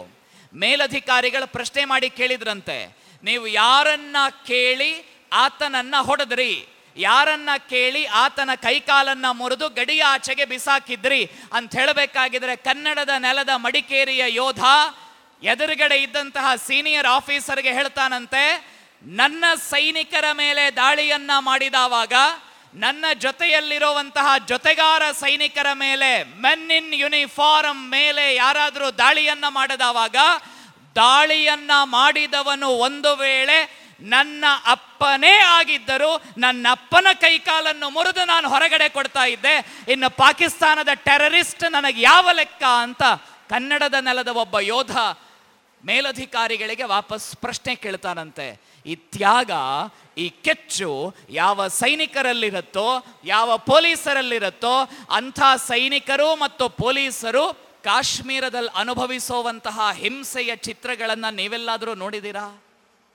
ನಮಗೆ ಬಾಲಾಕೋಟ್ ಏರ್ ಸ್ಟ್ರೈಕ್ ಆದವಾಗ ಅಭಿನಂದನ್ ಮೀಸೆ ನೋಡಬೇಕಾಗಿದ್ರೆ ವಾಹ್ ಅಂತ ಅನ್ನಿಸ್ಬಿಡತ್ತೆ. ಆ ಸೈನಿಕರನ್ನು ನೋಡುವಾಗ ನಮಗೆ ಶಕ್ತಿಮಾನ್ ನೆನಪಾಗುತ್ತೆ. ಹೇಗೆ ಶಕ್ತಿಮಾನ್ ತಿರುಗಾಡಿಕೊಂಡು ಎಲ್ಲೆಲ್ಲೋ ಸುತ್ತಾಡಿ ಸಾಮಾನ್ಯ ಜನರನ್ನು ರಕ್ಷಣೆ ಮಾಡ್ತಾ ಇದ್ನೋ, ಅದೇ ಥರ ನಮ್ಮ ಸೈನಿಕರು ಶಕ್ತಿಮಾನ್ ರೀತಿಯಲ್ಲಿಯೇ ಜಗತ್ತಿನ ಯಾವ ಮೂಲೆಗಳಲ್ಲಿ ಭಾರತೀಯರು ತೊಂದರೆಗೀಡಾಗಿದ್ರೂ ತೊಂದರೆ ಇಲ್ಲ, ನಮ್ಮ ಸೈನಿಕರು ನೇರವಾಗಿ ಅಲ್ಲಿ ಹಾಜರಿರ್ತಾರೆ. ನಿಮಗೆಲ್ಲ ಗೊತ್ತಿರ್ಬೋದು, ಯಮನ್ ಅಂತೊಂದು ದೇಶ, ಆ ದೇಶದಲ್ಲಿ ಭಾರತೀಯರು ಸಿಕ್ಕಾಕೊಂಡಿದ್ದಾವಾಗ ಒಂದು ಟ್ವೀಟ್, ಭಾರತೀಯರು ಸಿಕ್ಕಾಕೊಂಡಿದ್ದಾರೆ ಅನ್ನುವಂತಹ ಒಂದೇ ಒಂದು ಮಾಹಿತಿಯನ್ನು ಸಿಕ್ಕಿದ ಆಗಿನ ಮಂತ್ರಿಗಳಾಗಿದ್ದಂತಹ ಸ್ವರ್ಗೀಯ ಸುಷ್ಮಾ ಸ್ವರಾಜ್ ಅವರು ನಮ್ಮ ಸೈನ್ಯವನ್ನು ಸಂಪರ್ಕ ಮಾಡ್ತಾರೆ. ನಮ್ಮ ಸೈನಿಕರು ನೇರ ಯಮನ್ಗೆ ಹೋಗ್ತಾರೆ. ಯಮನ್ಗೆ ಹೋದ ನಂತರ ಯಮನ್ನಲ್ಲಿ ಸಿಕ್ಕಿಬಿದ್ದಿದ್ದಂಥ 3,500 ಮಂದಿ ಭಾರತೀಯರನ್ನು ಸುರಕ್ಷಿತವಾಗಿ ತೆಗೆದುಕೊಂಡು ಬಂದು ಭಾರತದಲ್ಲಿ ಲ್ಯಾಂಡ್ ಮಾಡ್ತಾರೆ. ಭಾರತದ ವಿದೇಶಾಂಗ ವ್ಯವಹಾರಗಳ ಸಚಿವಾಲಯದ ಆಫೀಸ್ಗೆ 12 ದೇಶಗಳ ಅಧಿಕೃತ ವಿಜ್ಞಾಪನಾ ಪತ್ರ ಬರುತ್ತೆ. ಅಧಿಕೃತ, ಇದು ಅನ್ಅಫಿಷಿಯಲ್ ಅಲ್ಲ. ಅಫಿಷಿಯಲಿ ಭಾರತದ ವಿದೇಶಾಂಗ ಸಚಿವರನ್ನ ಉಳಿದ 12 ದೇಶಗಳ ಮುಖ್ಯಸ್ಥರು ಕೇಳ್ತಾರಂತೆ, ಮಾನ್ಯ ಭಾರತದ ವಿದೇಶಾಂಗ ಸಚಿವರೇ, ನೀವು ಅದು ಹೇಗೆ ಯಮನ್ನಿಂದ ನಿಮ್ಮ ದೇಶದ ಒಬ್ಬ ನಾಗರಿಕನು ಸಾಯದ ಹಾಗೆ ವಾಪಸ್ ಕರೆದುಕೊಂಡು ಬಂದ್ರಿ? ನಮಗಾಗ್ತಾ ಇಲ್ಲ, ನಮ್ಮ ದೇಶಗಳ ಜನರು ಯಮನ್ನಲ್ಲಿ ಸಿಕ್ಕಿಬಿದ್ದಿದ್ದಾರೆ, ದಯವಿಟ್ಟು ನಿಮ್ಮ ಸೈನಿಕರನ್ನು ಕಳಿಸ್ಕೊಟ್ಟು ನಮ್ಮ ನಾಗರಿಕರನ್ನು ನಮ್ಮ ದೇಶಕ್ಕೆ ತಂದು ಕೊಡ್ತೀರಾ ಅಂತ 12 ದೇಶಗಳ ಮುಖ್ಯಸ್ಥರು ಭಾರತದ ಸೈನಿಕರನ್ನು ವಿನಂತಿ ಮಾಡಿಕೊಳ್ತಾರೆ. ನಮ್ಮ ಸೈನಿಕರನ್ನು ವಿನಂತಿ ಮಾಡಿಕೊಳ್ತಾರೆ. ನಮ್ಮ ಸೈನಿಕರ ತ್ಯಾಗ ಬಲಿದಾನ ಎಷ್ಟು ವಿಶಾಲವಾದದ್ದು ಅಂದರೆ, ಸುಮಾರು 4-5 ವರ್ಷಗಳ ಹಿಂದೆ ನೇಪಾಳದಲ್ಲೊಂದು ದೊಡ್ಡದಾಗಿರುವಂತಹ ಭೂಕಂಪ ಆಗಿತ್ತು. ಬಹಳ ಭೀಕರ ಪ್ರಮಾಣದ ಭೂಕಂಪ ಅದು.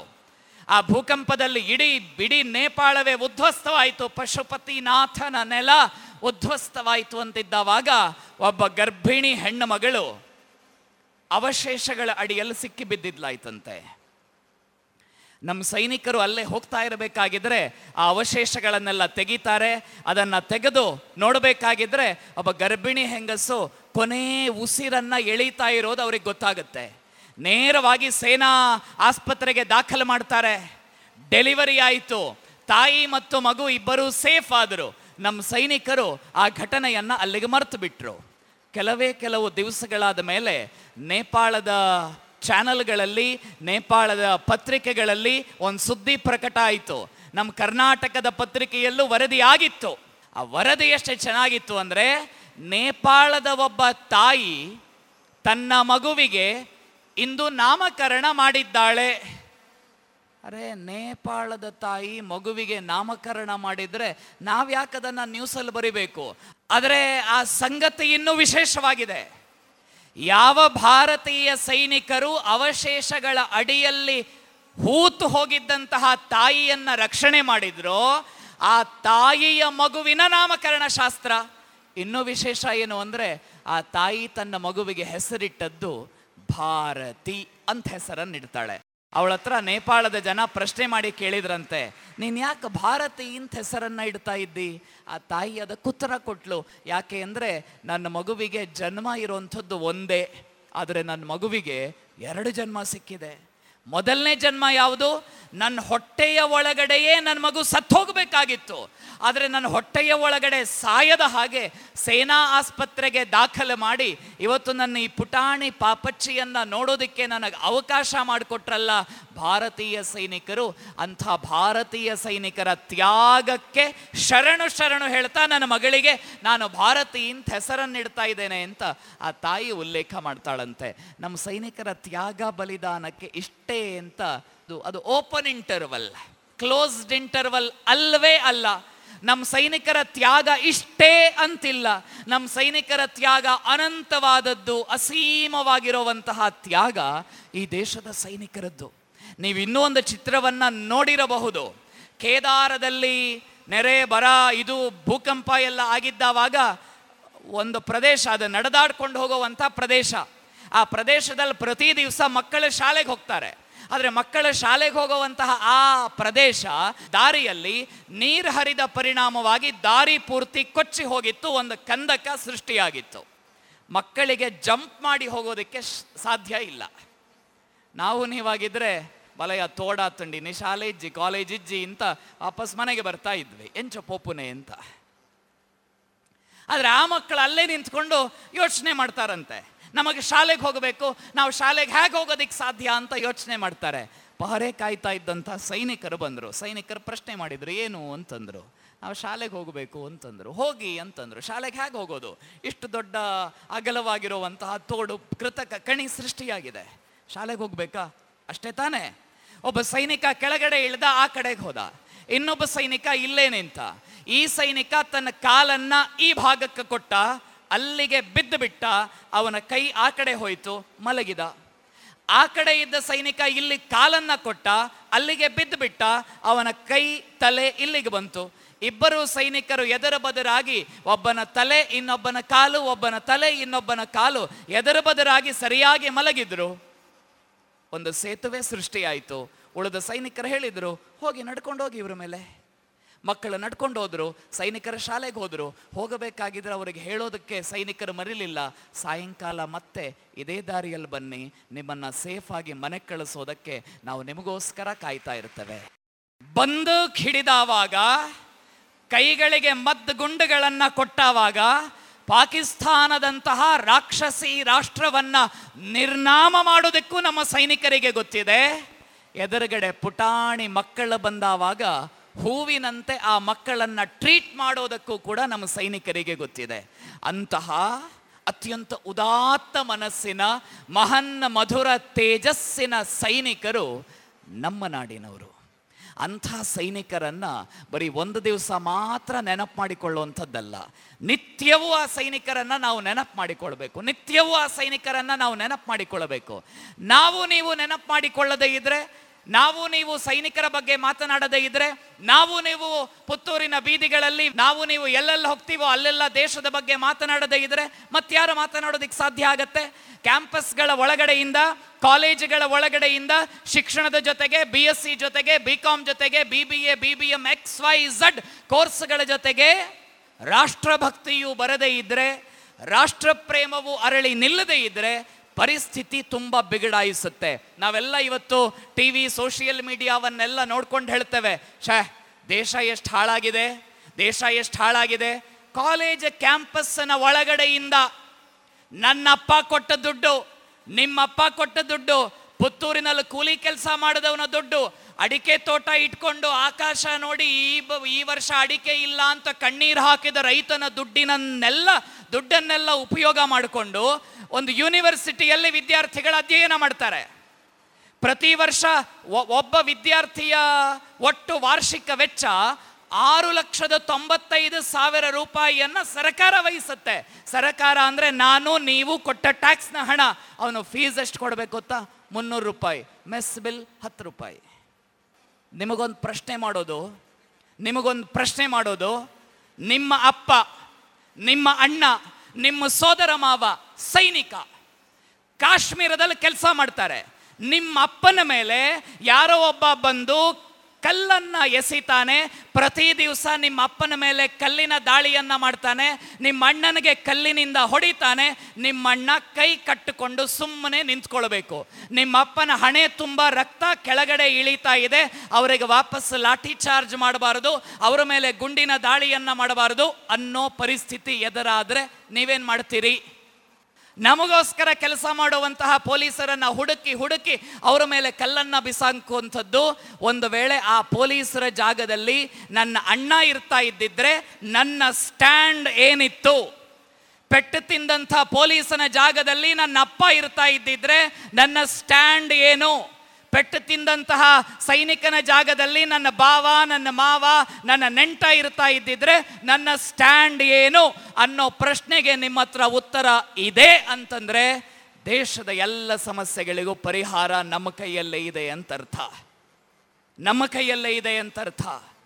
ಒಬ್ಬ ಸಾಮಾನ್ಯ ಸೈನಿಕನಿಗೆ ಕಲ್ಲು ಹೊಡೆದ್ರೆ ಅದು ತಪ್ಪಲ್ಲ, ಆದರೆ ಕಲ್ಲು ಹೊಡೆದಂತಹ ವ್ಯಕ್ತಿಯನ್ನು ಬಂಧನ ಮಾಡಿದರೆ ಮಾನವ ಹಕ್ಕು ಹೋರಾಟಗಳು ಅಂತ ಬರ್ತದೆ.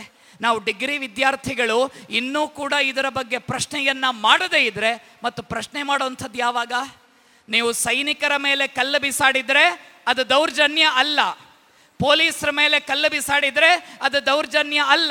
ಸೈನಿಕರ ಮೇಲೆ ಕಲ್ಲು ಬಿಸಾಡಿದ, ಪೊಲೀಸರ ಮೇಲೆ ಕಲ್ಲು ಬಿಸಾಡಿದ ಪಾಪಿಗಳನ್ನು ಹಿಡಿದು ಪೊಲೀಸ್ ಸ್ಟೇಷನ್ಗೆ ಕೊಂಡೊಯ್ದರೆ ಅದು ಮಾನವ ಹಕ್ಕುಗಳ ಉಲ್ಲಂಘನೆ. ಎಂಥ ಡಬಲ್ ಸ್ಟ್ಯಾಂಡರ್ಡ್ ಇದು, ಯೋಚನೆ ಮಾಡಿ. ಕಲ್ಲು ಬಿಸಾಡಿ ಅಂತ ನಾವೇ ಹೇಳುವಂಥದ್ದು, ನಾವೇ ದುಡ್ಡು ಕೊಡುವಂಥದ್ದು, ಎಲ್ಲ ಕಲ್ಪನೆಗಳು ಈ ದೇಶದಲ್ಲಿ ಆಗ್ತಾ ಇತ್ತು ಅನ್ನೋ ಕಾರಣಕ್ಕಾಗಿಯೇ ಪ್ರಾಯಶಃ ಪುಲ್ವಾಮಾ ದಾಳಿ ಆದ ನಂತರ ಈ ದೇಶದಲ್ಲಿ ಬಂದಂಥ ಒಂದು ಸಮರ್ಥ ನಾಯಕತ್ವ ಅನೇಕ ಯೋಚನೆಗಳನ್ನು ದೇಶಕ್ಕಾಗಿ ಮಾಡಿತು. ಆ ಯೋಚನೆಗಳ ಮೊದಲನೆಯ ಹೆಜ್ಜೆಯೇ ಆರ್ಟಿಕಲ್ 370ನ್ನು ಕಾಶ್ಮೀರದಿಂದ ಕಿತ್ತು ಬಿಸಾಕಿದ್ದು. ಪುಲ್ವಾಮಾ ದಾಳಿಯ ಬಗ್ಗೆ ನಮಗೆಲ್ಲರಿಗೂ ಕೂಡ ನೋವಿದೆ, ಆದರೆ ಪುಲ್ವಾಮಾ ದಾಳಿಯ ಫಲ ಏನು ಅಂತಂದರೆ, ಈ ಪರಿಸ್ಥಿತಿ ಏನಾದರೂ ಹೀಗೆ ಮುಂದುವರಿಯಿತು ಅಂತಂದರೆ ನಾಳೆ ದಿವಸ ಕಾಶ್ಮೀರದಿಂದ ಕೆಳಗಡೆ ಇಳಿದ್ರೆ ಡೆಲ್ಲಿಯಿಂದ ಕೆಳಗಡೆ ಇಳಿದ್ರೆ ಮತ್ತೆ ಮಧ್ಯಪ್ರದೇಶ, ಅಲ್ಲಿಂದ ಕೆಳಗಡೆ ಇಳಿದ್ರೆ ಮಹಾರಾಷ್ಟ್ರದಿಂದ ಕೆಳಗಡೆ ಇದ್ದರೆ ಕರ್ನಾಟಕ, ಉತ್ತರ ಕರ್ನಾಟಕದಿಂದ ಕೆಳಗಡೆ ಬಂದರೆ ದಕ್ಷಿಣ ಕನ್ನಡ, ಪುತ್ತೂರು. ಆ ಪರಿಸ್ಥಿತಿ ಬಂದರೆ ಆಶ್ಚರ್ಯ ಏನು ಪಡಬೇಕಾದದ್ದಿಲ್ಲ. ನಮ್ಮಿಂದ ದೊಡ್ಡ ವ್ಯವಸ್ಥೆ ಆಗದೇ ಇರ್ಬೋದು, ಆದರೆ ಯಾವುದೋ ಒಂದು ಮನೆಯ ಮೂಲೆಯಲ್ಲಿ ಕುಳಿತುಕೊಂಡು ಪ್ರತಿದಿನ ಮದುವೆಯ ದಿನದ ಫೋಟೋವನ್ನು ನೋಡ್ತಾ ಯಾವಾಗ ನನ್ನ ಮಾಂಗಲ್ಯವನ್ನು ತೆಗೆದು ಕೆಳಗಡೆ ಇರಬೇಕೋ ಅನ್ನೋ ಆತಂಕದಲ್ಲಿಯೇ ಜೀವನ ಮಾಡುವ ಒಬ್ಬ ಸಾಮಾನ್ಯ ಹೆಣ್ಣುಮಗಳ ನೋವನ್ನು ನಾವು ನೀವು ದೂರ ಮಾಡಬಹುದು. ಎಲ್ಲ ಪ್ರತಿ ಬಾರಿ ಪೇರೆಂಟ್ಸ್ ಮೀಟ್ ಆಗಬೇಕಾಗಿದ್ರು ಕೂಡ ಎಲ್ಲರೂ ಅಪ್ಪನ ಜೊತೆಗೆ ಬರ್ತಾರೆ, ಆದರೆ ನಾನು ಮಾತ್ರ ಯಾವತ್ತು ಸಿಂಗಲ್ ಆಗಿ ಅಮ್ಮನ ಜೊತೆಗೆ ಮಾತ್ರ ಹೋಗ್ತೇನೆ. ನನ್ನಪ್ಪ ನಾಳೆ ದಿವಸ ಮನೆಗೆ ಬರದೆ ನನ್ನ ಮನೆ ಗೋಡೆ ಮೇಲೆ A4 ಸೈಜಿನ ಫೋಟೋದಲ್ಲಿ ಬಂಧಿಯಾಗಿ ಅದರ ಮೇಲೊಂದು ಗಂಧದ ಮಾಲೆಯನ್ನು ಹಾಕಿಬಿಟ್ಟು ಅಪ್ಪ ಇಲ್ಲ ಅಂತ ಹೇಳುವಂತಹ ಆತಂಕದಲ್ಲಿಯೇ ಒಂದು ಮಗು ದೇಶದ ಯಾವುದೋ ಮೂಲೆಯಲ್ಲಿ ಪ್ರತಿದಿನ ಮಲಗತ್ತಲ್ಲ, ಆ ಮಗುವಿನ ಆತಂಕವನ್ನು ನಾವು ನೀವು ದೂರ ಮಾಡೋದಕ್ಕೆ ಸಾಧ್ಯ ಆಗುತ್ತೆ. ಅಂಥ ಆತಂಕವನ್ನು ನಾವು ನೀವೇನಾದರೂ ದೂರ ಮಾಡಿದರೆ ಮಾತ್ರ ಈ ದೇಶವನ್ನು ಉಳಿಸುವುದಕ್ಕೆ ಸಾಧ್ಯ. ಈ ದೇಶವನ್ನು ನಮ್ಮ ನಿಮ್ಮಿಂದ ಉಳಿಸಲಿಕ್ಕೆ ಸಾಧ್ಯ ಆಗದೇ ಇದ್ದರೆ ಮತ್ತಾರು ತಾನೇ ಈ ದೇಶವನ್ನು ಮುಂದಿನ ದಿವಸಗಳಲ್ಲಿ ಪರಂ ವೈಭವಂ ನೇತು ಮೇ ತತ್ ಸ್ವರಾಷ್ಟ್ರಂ ಅನ್ನೋದನ್ನು ಮುಂದಿನ ದಿವಸಗಳಲ್ಲಿ ನಿರ್ಧಾರ ಮಾಡೋದಕ್ಕೆ ಯಾರಿಂದ ತಾನೇ ಸಾಧ್ಯ ಆಗುತ್ತೆ? ಆ ನಿಟ್ಟಿನಲ್ಲಿ ಒಂದಷ್ಟು ಯೋಚನೆಗಳನ್ನು ನಾವು ನೀವು ಮಾಡೋಣ. ಸಮಾಜದಲ್ಲಿ ನಡೀತಾ ಇರುವಂತಹ ಎಲ್ಲ ವಿಚಾರಗಳ ಬಗ್ಗೆ, ಎಲ್ಲ ಚಿಂತನೆಗಳ ಬಗ್ಗೆ ನಮ್ಮ ಮನಸ್ಸಿನಲ್ಲಿ ಕೆಲವೊಂದಷ್ಟು ಭಾವನೆಗಳನ್ನು ನಾವು ನೀವು ಇಟ್ಕೊಳ್ಳೋಣ. ಇವತ್ತು ದೇಶದ ಒಳಗಡೆ ಒಡಕು ಸೃಷ್ಟಿಸೋದಕ್ಕೆ ಯಾರೋ ಬ್ರಿಟಿಷ, ಯಾರೋ ಫ್ರೆಂಚ್, ಯಾರೋ ಡಚ್ ಬೇಕಾಗಿಲ್ಲ. ದೇಶದ ಒಳಗಡೆಯೇ ವಿರೋಧವನ್ನು ಸೃಷ್ಟಿ ಮಾಡುವಂತಹ ಜನರನ್ನು ಇವತ್ತು ನಾವು ನೀವು ನೋಡ್ತಾ ಇದ್ದೇವೆ. ಸುತ್ತ ಇರೋವಂತಹ 3 ದೇಶಗಳಲ್ಲಿ ಯಾರೆಲ್ಲ ನಿಂದನೆಗೆ, ಯಾರೆಲ್ಲ ತೊಂದರೆಗೆ ಒಳಗಾಗಿದ್ದಾರೆಯೋ, ತೊಂದರೆಗೆ ಒಳಗಾದ 6 ಪಂಗಡದ ಜನ, 6 ಮತದ ಜನ ಮತ್ತೆ ಭಾರತಕ್ಕೆ ಬಂದು ಇಲ್ಲಿ ನೆಮ್ಮದಿಯಿಂದ ಜೀವನ ಮಾಡಬಹುದು ಅಂತ ಯೋಚನೆ ಮಾಡಿದರೆ ಅವರು ಬರಬಾರದು, ಅವರಿಗೆ ಪೌರತ್ವ ಸಿಗಬಾರದು ಅಂತ ಈ ದೇಶದಲ್ಲಿ ಪ್ರತಿಭಟನೆಗಳನ್ನು ಮಾಡುವಾಗ ನಾವು ನೀವು ಎಚ್ಚೆತ್ತುಕೊಳ್ಳದೇ ಇದ್ದರೆ ನಮ್ಮ ದೇಶದ ಸೈನಿಕರ ಮೇಲೆ, ನಮ್ಮ ದೇಶದ ಪೊಲೀಸ್ ಅಧಿಕಾರಿಗಳ ಮೇಲೆ ಹಲ್ಲೆ ಮಾಡುವುದಕ್ಕಾಗಿಯೇ, ದೇಶದ ಒಳಗಡೆ ಗಲಭೆಗಳನ್ನು ಸೃಷ್ಟಿಸುವುದಕ್ಕಾಗಿಯೇ 120 ಕೋಟಿ ರೂಪಾಯಿ ದೇಶದ ಒಳಗಡೆ ಹರಿದು ಬಂದಾವಾಗ ನಾವು ನೀವು ಎಚ್ಚರಗೊಳ್ಳದೇ ಇದ್ದರೆ ದೇಶದ ಒಳಗಡೆಯ ವಿಭಿನ್ನ ಪರಿಸ್ಥಿತಿಗಳ ಲಾಭವನ್ನು ಪಡೆದುಕೊಂಡು ಹೇಗಾದರೂ ಮಾಡಿ ದೇಶದಲ್ಲಿ ಆಡಳಿತವನ್ನು ಅನುಭವಿಸಬೇಕು ಅನ್ನುವ ದುರಾಲೋಚನೆಯ ಬಗ್ಗೆ ನಾವು ನೀವು ಇನ್ನೂ ಚಿಂತನೆಯನ್ನು ಮಾಡದೇ ಇದ್ದರೆ ಪ್ರಾಯಶಃ ಭವಿಷ್ಯದಲ್ಲಿ ಇವತ್ತೊಂದಷ್ಟು 1,000 ಜನ ಪೌರತ್ವಕ್ಕೋಸ್ಕರ ಭಾರತಕ್ಕೆ ಬಂದಿದ್ದಾರೆ. ಅವರಿಗೆ ಪೌರತ್ವವನ್ನು ಕೊಡೋದಿಕ್ಕೆ, ಅವರಿಗೆ ಕಾಯಂ ಭಾರತದ ಪೌರತ್ವವನ್ನು ಕೊಡೋದಿಕ್ಕೆ ಭೀಮಸೇನಂತಹ ಗಟ್ಟಿ ವ್ಯಕ್ತಿಗಳ ಆಡಳಿತ ದೇಶದಲ್ಲಿದೆ.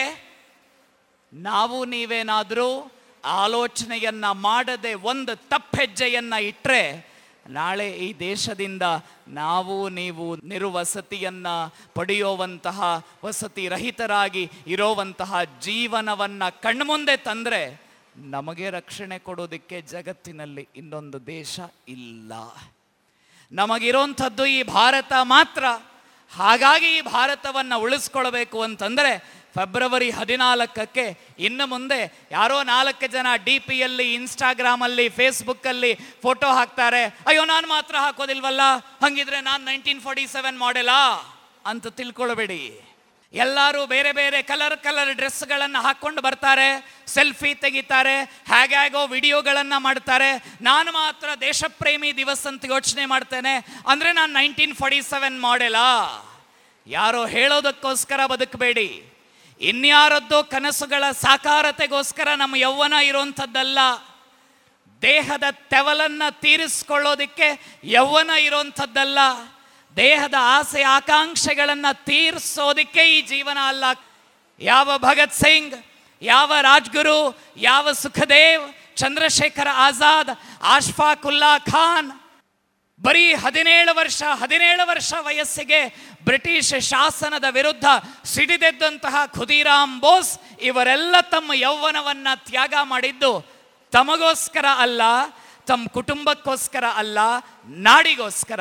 ಇವತ್ತು ನಾವು ನೀವು ಯೌವನವನ್ನು ದೇಶಕ್ಕಾಗಿ ತ್ಯಾಗ ಮಾಡಬೇಕಾಗಿಲ್ಲ, ಯೌವನದ ಜೊತೆಗೆ ದೇಶಕ್ಕಾಗಿ ಬದುಕುವಂತಹ ಒಂದು ಸಂಕಲ್ಪವನ್ನು ದೇಶಪ್ರೇಮಿ ದಿವಸ್ ನಾವೇನಾದರೂ ಮಾಡ್ತೀವಿ ಅಂತಂದರೆ ಫೆಬ್ರವರಿ 14ಅನ್ನು ದೇಶಪ್ರೇಮಿಗಳ ದಿನ, ಹುತಾತ್ಮ ದಿನ, ರಾಷ್ಟ್ರೀಯ ದಿನ ಅಂತ ಯೋಚನೆಯನ್ನು ಮಾಡಿ ಈ ಸಂದೇಶವನ್ನು ನಾಡಿನ ಅನೇಕ ಪ್ರದೇಶಗಳಿಗೆ ನಾವು ನೀವು ಕಳಿಸ್ಕೊಡ್ತೇವೆ ಅಂತಂದರೆ ನೆನಪಿಟ್ಕೊಳ್ಳಿ, ಮುಂದಿನ ದಿವಸ 1 ಅಲ್ಲ 2 ಅಲ್ಲ 5 ಅಲ್ಲ 10 ಪಾಕಿಸ್ತಾನಗಳು, 10 ಚೀನಾಗಳು ಎದುರುಗಡೆ ಬಂದು ನಿಂತುಕೊಂಡರೂ ಆ ಅಷ್ಟೂ ಪಾಕಿಸ್ತಾನ ಚೀನಾಗಳನ್ನು ಕೂಡ ಒಂದೇ ಏಟಿಗೆ ಕುಟ್ಟಿ ಪುಡಿ ಮಾಡಬಲ್ಲ ಸಾಮರ್ಥ್ಯ ಈ ದೇಶದ ಸೈನಿಕರಿಗೆ ಬರಬೇಕು ಅಂತಂದರೆ ಇವತ್ತು ಸಾಯಂಕಾಲ ನಾವು ನಮ್ಮ ಮನೆಯಲ್ಲಿ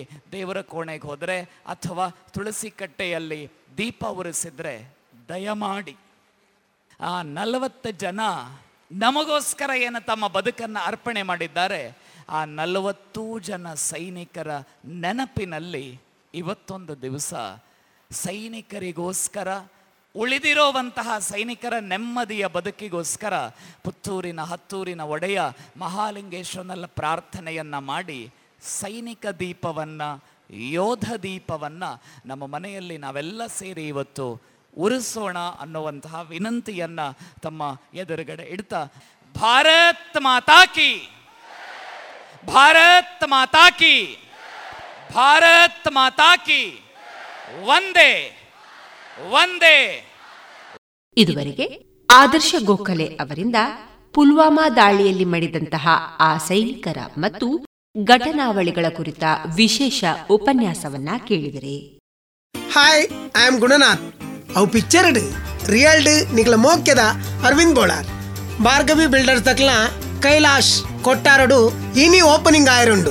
ಈ ಕಾರ್ಯಕ್ರಮಕ್ಕೆ ಎಲ್ಲ ಬರೋಂದುಲ್ಲೇ ನಿಖಿಲ್ಲ ಬರೋಡು ಮಿನಿ ಥಿಯೇಟರ್, ಸ್ವಿಮ್ಮಿಂಗ್ ಪೂಲ್ ಇಂಚಿನ ಸ್ಪೆಷಾಲಿಟಿ ಇತ್ತಿನ ಸೂಪರ್ ಇಲ್ಲು ಯಾಂದೆ ತೊಂದೆ ನಿಖಿಲ್ಲ ಇಲ್ಲದೆ ತೊಂದ್ಲೆ ನಮ್ಮ ಒಟ್ಟು ಸೇರ್ಗ ಜಾಲಿ ಮಲ್ಪುಗ.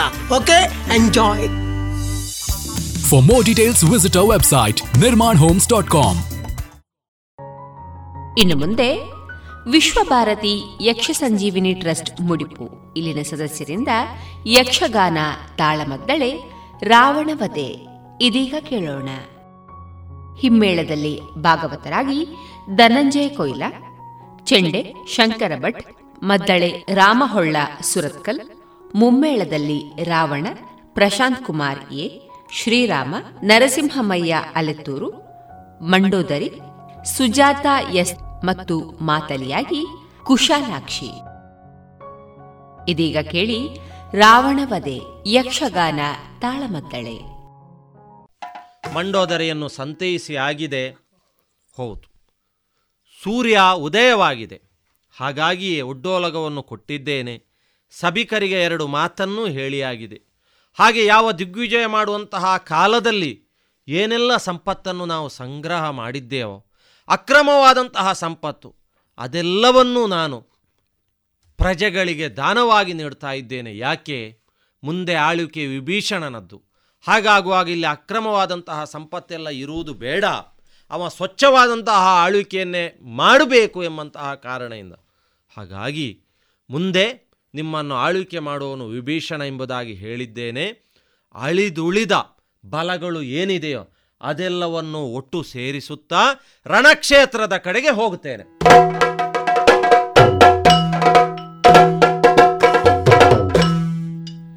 ಎಂದು ಸುರಪತಿ ನುಡಿಯ ಮಾತಾಲಿ ಚಂದನದಿ ಪಿಯೂಷ ಬಿಟ್ಟ ನಂದದಲಿಯೇ ಎಂದು ಸುರಪತಿಯೇ ನುಡಿಯೇ ಮಾತಾಲಿಯೇ ಚಂದನದಿ ಪಿಯೂಷ ಹುಟ್ಟ ನಂದದಲಿಯೇ ದೊರೆಗೈದ ರಾಮನನ ಚರಣ ಕಬಿನಮೀಸೆ ದೊರೆಗೈದ ರಾಮನ ಚರಣ ಕಬಿನಮಿಸಿ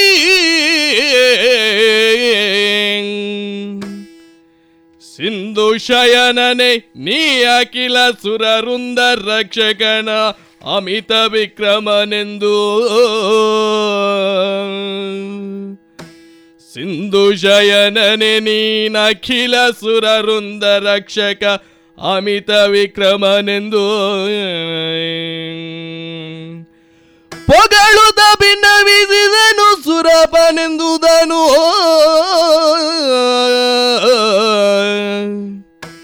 ಪೊಗಳುತ ಭಿನ್ನವಿಸಿದನು.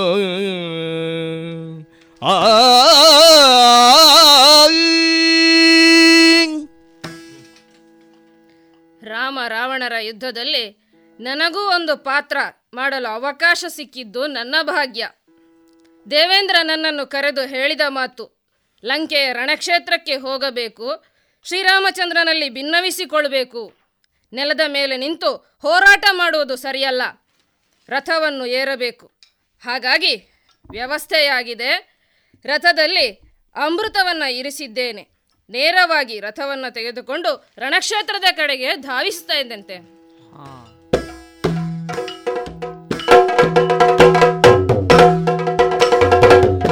ದಲನೀಲಾಲಿಸಿ ಕೇಳ್ಬಿನ್ನಪವ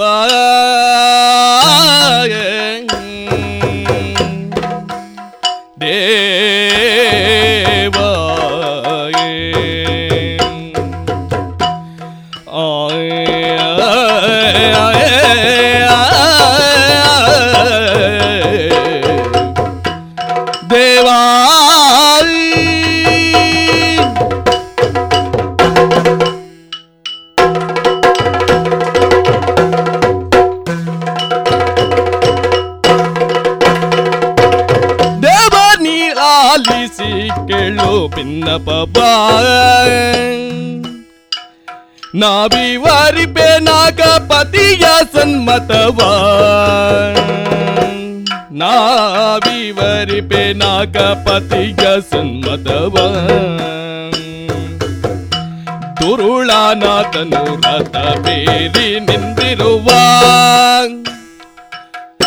ದುರುಳಾನಾಥನು ರಥ ಬೇರಿ ನಿಂದಿರುವ ಪರಮಾತ್ಮ ನೀ ಪಾದಚಾರಿಯಾಗಿರುವ ಪರಿಗಳ ಯೋಚಿಸಿತಿಗ ಬರಲ್ಲ ಪರಿಗಳ ಯೋಚಿಸಿತಿಗರಲ್ಲ ಅರುಜತಿ ರಥವನ್ನು ಕಳುಹುದಿರಲ್ಲ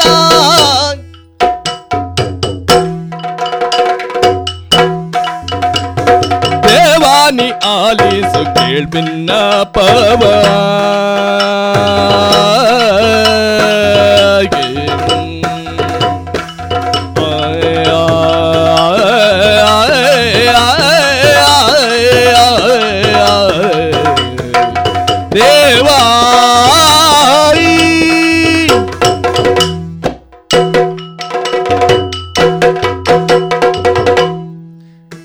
ಶ್ರೀರಾಮಚಂದ್ರ ಅಯ್ಯ, ಮೊದಲಾಗಿ ನಿನ್ನ ಪಾದಾರವಿಂದಗಳಿಗೆ ವಂದಿಸ್ತಾ ಇದ್ದೇನೆ. ಏಳಯ್ಯ ಮೇಲೆ ದುರುಳನಾದಂತಹ ರಾವಣ ರಥವನ್ನ ಏರಿ ಯುದ್ಧವನ್ನ ಮಾಡ್ತಾ ಇದ್ದಾನೆ. ಪರಮಾತ್ಮನಾದಂತಹ ನೀನು ನೆಲದ ಮೇಲೆ ನಿಂತು ಯುದ್ಧ ಮಾಡುವುದು ಸರಿಯಲ್ಲ ಎಂಬುದಾಗಿ ನಿರ್ಧರಿಸಿದಂತಹ ದೇವೇಂದ್ರ ಈಗ ರಥವನ್ನ ಕೊಟ್ಟು ಕಳುಹಿಸಿದ್ದಾನೆ. ಅಯ್ಯ ದೇವಾ, ಒಮ್ಮಿಂದೊಮ್ಮೆಲೆ ಬಂದವನು ನೀನಿದ್ದೀಯ. ಈ ಹೊತ್ತಿಗೆ ನಡೆಯುವಂತಹ ಹೋರಾಟವಾದರೂ ಯಾರ ಜೊತೆಯಲ್ಲಿ? ದಶಶಿರನಾದಂತಹ ರಾವಣನಲ್ಲಿ. ನಾನು ಇದುವರೆಗೆ ಕಾಲ್ನಡಿಗೆ ಮೂಲಕವೇ ಹೋರಾಟವನ್ನೆಸಗಿದವನಿದ್ದೆ. ಹೌದು, ಆದರೆ ವಿಚಿತ್ರ ಸಂಗತಿ ಎಂಬಂತೆ ನೀನು ರಥವನ್ನು ಹಿಡಿದುಕೊಂಡು ಬಂದವನಿದ್ದೀಯ. ಬಂದವನು ನೇರವಾಗಿ ನನಗೆ ಅಭಿನಮಿಸಿ, ದೇವಾ, ರಥವನ್ನೇರಬೇಕು, ರಥವನ್ನೇರಿ ಆ ರಾವಣನೊಡನೆ ಹೋರಾಟವನ್ನು ಮಾಡಬೇಕು ಎಂಬುದಾಗಿ ತಿಳಿಸುತ್ತಾ ಇದ್ದಿ. ಆದರೆ ಈ ಹೊತ್ತಿಗೆ ಈ ರಣಕ್ಷೇತ್ರದಲ್ಲಿ ಅದೆಷ್ಟೋ ಮಾಯಾವರ್ತನೆಗಳು ನಡೆದು ಹೋಗಿದೆ. ಹಾಗಾಗಿ ಯಾರನ್ನೂ ಕೂಡ ನಂಬಲು ಸಾಧ್ಯವಿಲ್ಲ. ಹೌದು, ಅದಕ್ಕಾಗಿ ನಿನ್ನಲ್ಲಿ ನಾನು ಕೇಳುತ್ತಾ ಇದ್ದೇನೆ, ನೇರವಾಗಿ ಬಂದವನು ನೀನಲ್ವೇ? ಹೌದು. ನೀನು ಯಾರು? ಎಲ್ಲಿಂದ ಬಂದಿದ್ದಿ? ಯಾಕಾಗಿ ಬಂದಿದ್ದಿ? ಎಲ್ಲ ವಿಚಾರವನ್ನು ಸರಿಯಾಗಿ ಸ್ಪಷ್ಟವಾಗಿ ತಿಳಿಸಬೇಕು ದೇವಾ. ಸುರಬನ ಸಾರದಿಯಾಗಿಯೇ ನಾನು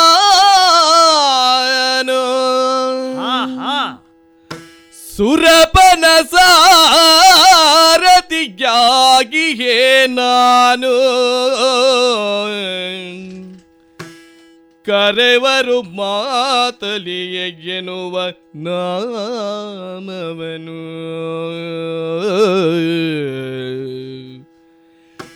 ಕರೆವರು ಮಾತಲಿ ಎನ್ನುವ ನಾಮವನು ಹರಿಯೇ ನೀರದ ಬೇರು ತಡ ಮಾಡಬೇಡ ಹರಿಯೇನಿ ರಥವೇರು ತಡ ಮಾಡಬೇಡ ದುರುಳನ ಬಡಿಸುತ್ತ ಬರುವನು ದುರುಳನ ಬಡಿಸುತ್ತ ಬರುವನು ನೋಡ ನೋಡ ಸುರಪನ ಸಾರಥಿಯಾಗಿ ನಾನು ದೇವ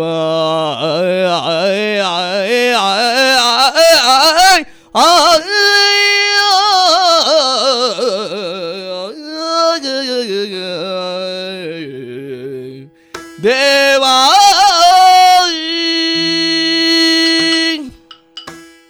ಪ್ರಭು ಅಯ್ಯೋ, ದೇವೇಂದ್ರನ ಸಾರಥಿಯಾಗಿರುವವನು ನಾನು. ದೇವೇಂದ್ರನ ಸಾರಥಿ? ಹೌದು, ಮಾತಲಿ ಎಂಬುದಾಗಿ ನನ್ನ ನಾಮಧೇಯ. ಮೂಲದಲ್ಲಿಯೇ ನಿನ್ನನ್ನು ನೋಡಿದವರು ನಾವು. ಹರಿಯೇ, ರಥವನ್ನ ಏರು, ಅದು ಆ ದುರುಳನಾದಂತಹ ರಾವಣ ಆರ್ಭಟಿಸ್ತಾ ಬರ್ತಾ ಇದ್ದಾನೆ. ಆದ್ರಿಂದ ಇನ್ನು ತಡ ಮಾಡುವುದು ಬೇಡ, ಈಗಲೇ ರಥವನ್ನ ಏರು, ಯುದ್ಧವನ್ನ ಮಾಡು.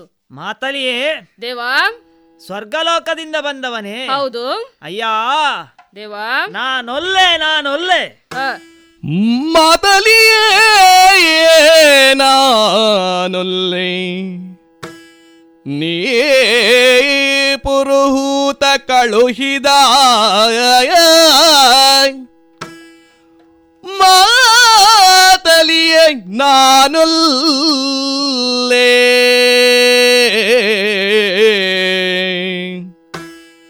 ನೀ ಪುರುಹೂತ ಕಳುಹಿದ ಧನುಷರಗಳ ವರುತ ಸಹ ಅವರ ಹಂಗಿಗೊಳಗಾಗುವನಲ್ಲ.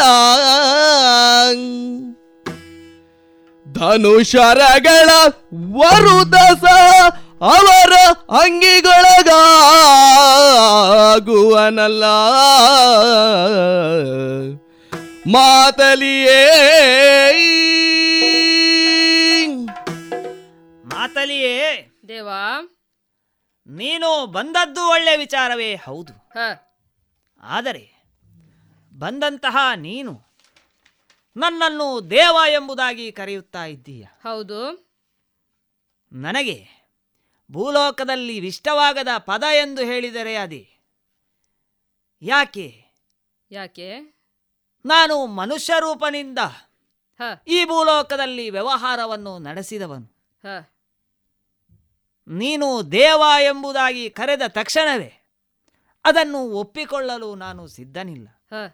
ಯಾಕಂದರೆ ನಾನು ಕೇವಲ ಮನುಷ್ಯನಿದ್ದೇನೆ. ನೀನು ಸುರಪನ ಸಾರಥಿ ಇದ್ದೀಯ. ಸುರಪ ಕಳುಹಿಸಿಕೊಟ್ಟಿದ್ದಾನೆ. ನಾನು ಬರಿಗಾಲಿನಲ್ಲಿ ಹೋರಾಟವನ್ನೆಸಗಕೂಡದು. ರಥವನ್ನೇರಿ ಅವನು ಕೊಟ್ಟಂತಹ ಧನುಷರಗಳನ್ನು ಉಪಯೋಗಿಸಿ ಹೋರಾಟವನ್ನು ಮಾಡಬೇಕು ರಾವಣನಲ್ಲಿ. ಅಯ್ಯ ಮಾತಲಿ ದೇವಾ, ನಾನೊಲ್ಲೆ. ಯಾಕೆ ಇದುವರೆಗೆ ಈ ಲಂಕಾ ರಾಷ್ಟ್ರದಲ್ಲಿ ಅದೆಷ್ಟೋ ಹೋರಾಟಗಳು ನಡೆದು ಹೋಗಿದೆ. ಆ ಕಾಲದಲ್ಲಿ ಈರುವರು ಮನುಜರು ಮತ್ತೆ ನನ್ನ ಜೊತೆಯಲ್ಲಿ ಸಹಾಯವನ್ನು ಮಾಡಿದ್ದು ಎಲ್ಲ ಕಪಿ ಸೈನ್ಯ. ಹಾಗಾಗಿ ನಾನು ನಿಮ್ಮಿಂದ ಸಹಾಯವನ್ನು ಪಡೆದೆ ಅಂತಾದರೆ ಆ ಸುರಪನ ಹಂಗಿಗೆ ನಾನು ಒಳಗಾಗುತ್ತೇನೆ. ಅಷ್ಟು ಮಾತ್ರವಲ್ಲ, ಈಗ ಹೋರಾಟ ನಡೆಯುವುದು ಯಾರಿಗೆ? ರಾಮರಾವಣರಿಗೆ. ಹೌದು. ಎಲ್ಲವರೂ ಕೂಡ ಕಾದು ಕುಳಿತಿದ್ದಾರೆ ರಾಮ ರಾವಣರ ಹೋರಾಟವನ್ನು ನೋಡಬೇಕು, ಕಣ್ತುಂಬೆ ಕಾಣಬೇಕು ಎಂಬುದಾಗಿ. ಅಲ್ಲಿ ಒಂದು ವಿಚಾರ ಉಂಟು. ಏನದು? ರಾವಣನಿಗೆ ಶಾಪವೂ ಉಂಟು, ವರವೂ ಉಂಟು. ಅವನು ಸಾಯುವುದಾದರೆ ಮನುಷ್ಯನ ಕೈಯಿಂದಲೇ. ಈ ವಿಚಾರ ನಿಮಗೂ ತಿಳಿದಿರಬಹುದು. ಈ ಹೊತ್ತಿಗೆ ನೀವು ನನ್ನನ್ನು ದೇವ ಎಂಬುದಾಗಿ ಕರೆದ ತಕ್ಷಣ ಒಂದು ವೇಳೆ ನನ್ನಲ್ಲಿ ದೇವತ್ವ ಉಂಟು ಅಂತಾದರೆ ಅವನನ್ನು ಒದಿಸಲು ನನ್ನಿಂದ ಸಾಧ್ಯ ಉಂಟೆ? ಒಂದು ವೇಳೆ ನೀನು ದೇವ ಎಂಬುದಾಗಿ ಕರೆದ ತಕ್ಷಣ ಅವನನ್ನು ಒದಿಸಿದೆ ಅಂತಾದರೆ ಮುಂದೆ ಲೋಕ ಏನು ಹೇಳಿತು? ಮನುಷ್ಯನಾದವನು ರಾವಣನನ್ನು ಕೊಲ್ಲಬೇಕಾಗಿತ್ತು. ದೇವತ್ವವನ್ನು ಹೊಂದಿದಂತಹ ರಾಮನಿಂದ ರಾವಣ ಸತ್ತ ಎಂತಾದರೆ ಅದು ಅಪಖ್ಯಾತಿಗೆ ಒಳಗಾಗುವುದು ಈ ಶ್ರೀರಾಮಚಂದ್ರ. ಆದ್ದರಿಂದ ಅಯ್ಯ ದೇವಾ ಬೇಡ, ನೀನು ತಂದಂತಹ ರಥದಲ್ಲಿ ಏರಿಕೊಂಡು ಹೋರಾಟವನ್ನು ಎಸಗಲಾರೆ. ಆದ್ದರಿಂದ ನೀನು ಬಂದವನಿದ್ದೀಯ, ಹೌದು, ನಿನ್ನ ಇಷ್ಟದ ಹಾಗೆ ಈ ಹೋರಾಟವನ್ನು ನೋಡಿ ಹಿಂದೆ ಹೋಗು, ಅಥವಾ ಇಲ್ಲಿಂದಲೇ ನಿನ್ನದಾದಂತಹ ರಥವನ್ನು ಮತ್ತು ಏನೋ ವಸ್ತುಗಳನ್ನು ತಂದಿದ್ದೀಯೋ ಅದನ್ನು ಹಿಂದೆಗಡೆ ಕೊಂಡು ಹೋಗಿ ನೇರವಾಗಿ ನಿನ್ನದಾದಂತಹ ಪುರಕ್ಕೆ ತೆರಳಯ್ಯ. ನಿಮ್ಮ ಹಂಗಿಗೆ ನಾನು ಒಳಗಾಗುವುದಿಲ್ಲ. ಹಾ, ಏನು ಹೇಳುತ್ತಾ ಇದ್ದಾರೆ ನಮ್ಮವರು ಅಲ್ವೇ?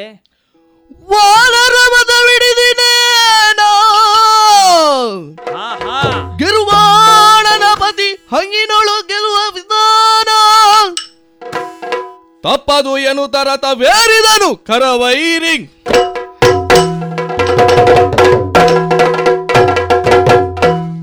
ಮಾತಲಿ ದೇವಾ, ನಿನ್ನದಾದಂತಹ ಮಾತನ್ನು ಒಪ್ಪಿಕೊಂಡು ನಾನು ರಥವನ್ನೇರಲು ಸಿದ್ಧವಿಲ್ಲ. ಆದರೆ ನಮ್ಮವರ ಮುಖವನ್ನೊಮ್ಮೆ ಗಮನಿಸಿದವಾಗ ಕಪಿಶ್ರೇಷ್ಠರು, ಜಾಂಬವರು ಮೊದಲಾದ ಕಪಿವೀರರೆಲ್ಲರೂ ಕೂಡ ನಾನು ರಥವೇರಿಕೊಂಡು ಹೋರಾಟವನ್ನೆಸಗಬೇಕು ಎಂಬುದಾಗಿ ಎಲ್ಲವರ ಆಸೆ, ಎಲ್ಲವರೂ ಅದನ್ನೇ ಹೇಳುತ್ತಾ ಇದ್ದಾರೆ. ಎಷ್ಟಾದರೂ ನಾನು ಮನುಷ್ಯನಲ್ವೇ, ಹೌದು, ನನ್ನದಾದಂತಹ ಮನಸ್ಸಿನಲ್ಲಿ ಚಿತ್ತ ಚಾಂಚಲ್ಯ ಉಂಟು. ಒಮ್ಮೆ ಏರುವುದು ಬೇಡ ಎಂಬುದಾಗಿ ನಾನು ಮನುಷ್ಯತ್ವದಿಂದಲೇ ಯೋಚಿಸಿ ಹೇಳಿದೆ. ಆದರೆ ನಮ್ಮವರು ಜೊತೆಯವರು ಇರುವುದನ್ನು ಹೇಳುವುದನ್ನು ಕೇಳಿ ಈಗ ಒಪ್ಪಿಕೊಂಡಿದ್ದೇನೆ. ಯಾಕೆ ಒಪ್ಪಿಕೊಂಡಿದ್ದೇನೆ? ಯಾಕೆ? ಆ ಕಪಿಗಳ ಹಂಗಿನಲ್ಲಿ ನಾನಿದ್ದೇನೆ, ನಾನೇ ಹೇಳಿದವನಿದ್ದೇನೆ. ಪ್ರಬಲ ಪಿಂಡರಿವರು, ಇವರಂತಹ ಸಾಹಸಿಗರು ಯಾರೂ ಇಲ್ಲ. ಇದುವರೆಗೆ ನಡೆದಂತಹ ಹೋರಾಟದಲ್ಲಿ ಅದೆಷ್ಟೋ ಸಹಕಾರಗಳನ್ನು ನನಗೆ ಮಾಡಿದವರಿದ್ದಾರೆ. ಹೆಚ್ಚೇಕೆ ಇಲ್ಲಿಯವರೆಗೆ ಬರಲು ಕಾರಣವೇ ಆ ಕಪಿಗಳು. ಆದ್ದರಿಂದ ಅವರ ಮನಸ್ಸಿಗೆ ನೋವಾಗಬಾರದು, ಅವರು ಸಂತುಷ್ಟಗೊಳ್ಳಬೇಕು ಅಂತಾದರೆ ರಥವನ್ನೇರಲೇಬೇಕು. ಇದೋ ಶಾಂಗ ದಾರಿಯಾಗಿದ್ದೇನೆ, ಈ ರಥವನ್ನೇರಿದ್ದೇನೆ, ರಥವನ್ನು ಮುಂದುವರಿಸಿ ಆ ರಾವಣನೆದುರು ನಿಲ್ಲಿಸು, ಅವನಲ್ಲಿ ಮಾತನಾಡುತ್ತೇನೆ.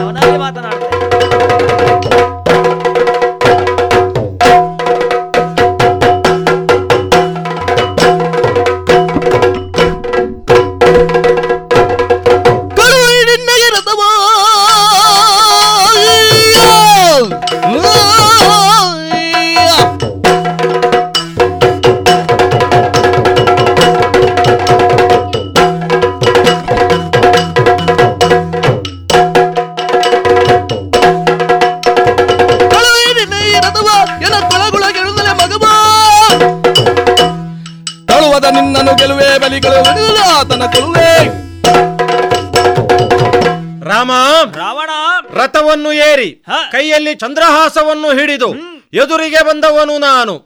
ಆದ್ರೆ ಒಮ್ಮಿಂದೊಮ್ಮೆಗೆ ಪರಿಸ್ಥಿತಿ, ಸಂದರ್ಭ, ಸನ್ನಿವೇಶಗಳು ಬದಲಾವಣೆಯಾಗಿದೆ. ಇದರ ಹಿನ್ನೆಲೆ ಏನು ರಾಜಕೀಯ ಎಂಬುದು ಸ್ಪಷ್ಟವಾಯಿತು. ಯಾವ ಇಂದ್ರಾದಿ ದೇವತೆಗಳನ್ನು ಪಡೆದು ಬಡಿದವರು ನಾವುಗಳು. ನಮ್ಮ ದಾಸರಾಗಿಟ್ಟಂತಹ ಇಂದ್ರ ಈ ಹೊತ್ತಿಗೆ ಪಿತೂರಿಯನ್ನು ಮಾಡಿದ್ದಾನೆ ಎಂಬುದು ಸತ್ಯವಾದಂತಹ ವಿಚಾರವೇ. ಒಮ್ಮಿಂದೊಮ್ಮೆಗೆ ಕೇಂದ್ರದಿಂದ ಬಂದಂತಹ ರಥ, ಆ ರಥವನ್ನು ಏರಿ ವಿಜೃಂಭಿಸುವುದಕ್ಕೆ ಸಿದ್ಧನಾದಂತಹ ಈ ಹೊತ್ತು. ಶಾಬಾಸ್ ಶಾಬಾಸು ಚಿಂತೆ ಇಲ್ಲ, ಆದರೂ ಅಳುಕೋವನು ಈ ರಾವಣ ಅಲ್ಲ.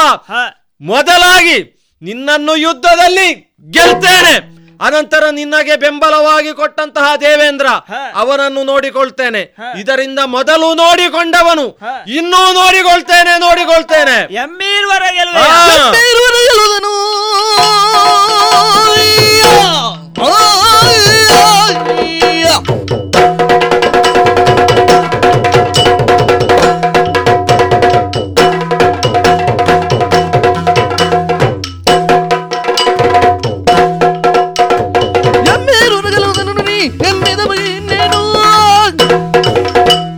ಸಮ್ಮತವಾಗಿ ಹರಣವು ಕಡು ಹಮ್ಮಿನ ಮಾರಣ ಬಿರವು.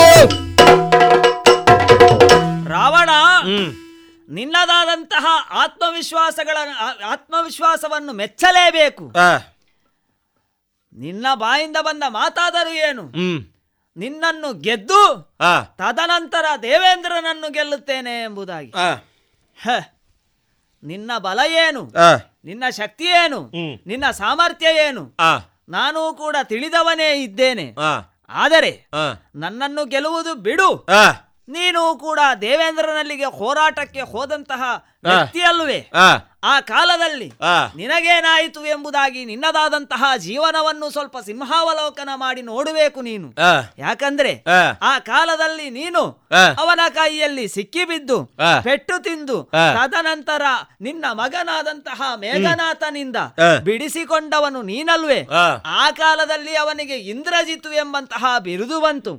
ಆ ಹೊತ್ತಿನಲ್ಲಿಯೇ ನೀನು ಅರ್ಥ ಮಾಡಿಕೊಳ್ಳಬೇಕಾಗಿತ್ತು, ದೇವತೆಗಳೊಂದಿಗೆ ನಿನ್ನದಾದಂತಹ ಹೋರಾಟ ನಡೆಯಲಿಕ್ಕಿಲ್ಲ, ಅದಕ್ಕೆ ವಿಚಿತ್ರವಾದಂತಹ ಅಥವಾ ಮಾನುಷವಾದಂತಹ ಶಕ್ತಿ ಬೇಕು ಎಂಬುದಾಗಿ.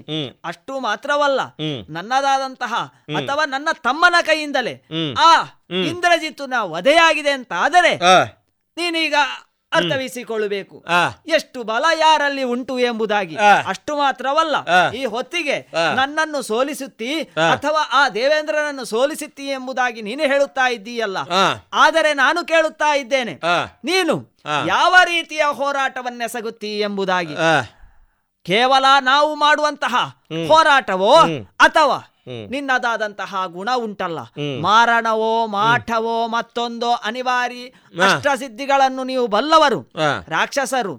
ಆದ್ದರಿಂದ ಯಾವ ರೀತಿಯಲ್ಲಿ ಹೋರಾಟವನ್ನೆಸಗುತ್ತಿ ಹೇಳು ಹೇಳು. ದೊರೆದರು ಮಾಯಾವಿಗಳು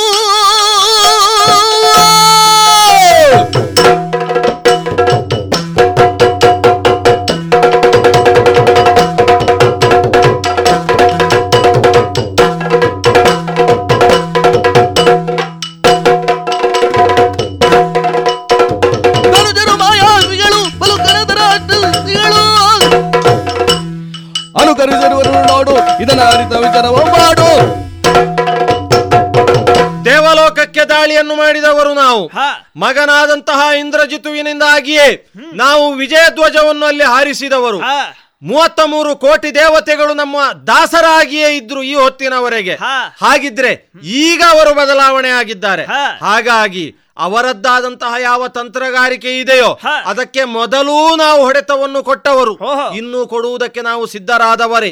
ಅದು ದೊಡ್ಡ ವಿಚಾರ ಅಲ್ಲ. ಪ್ರಕೃತ ರಣಕ್ಷೇತ್ರದಲ್ಲಿ ನಡೆದಂತಹ ಘಟನೆಯನ್ನು ಅವಲೋಕಿಸ್ತಾ ಇದ್ದಿ. ರಾವಣನಿಗೆ ಸೋಲಾಗಿರಬಹುದು, ಆದರೆ ಸೋಲೆಂಬುದು ದೊಡ್ಡವಾದಂತಹ ವಿಚಾರವೇ ಅಲ್ಲ. ಸೋಲಿನ ಆಘಾತವನ್ನು ನಿವಾರಣೆ ಮಾಡಿಯೇ ಮಾಡ್ತೇನೆ ಎಂಬಂತಹ ತುಳವಾದಂತಹ ಆತ್ಮವಿಶ್ವಾಸದಿಂದ ರಣಕ್ಷೇತ್ರಕ್ಕೆ ಬಂದವನು ನಾನು.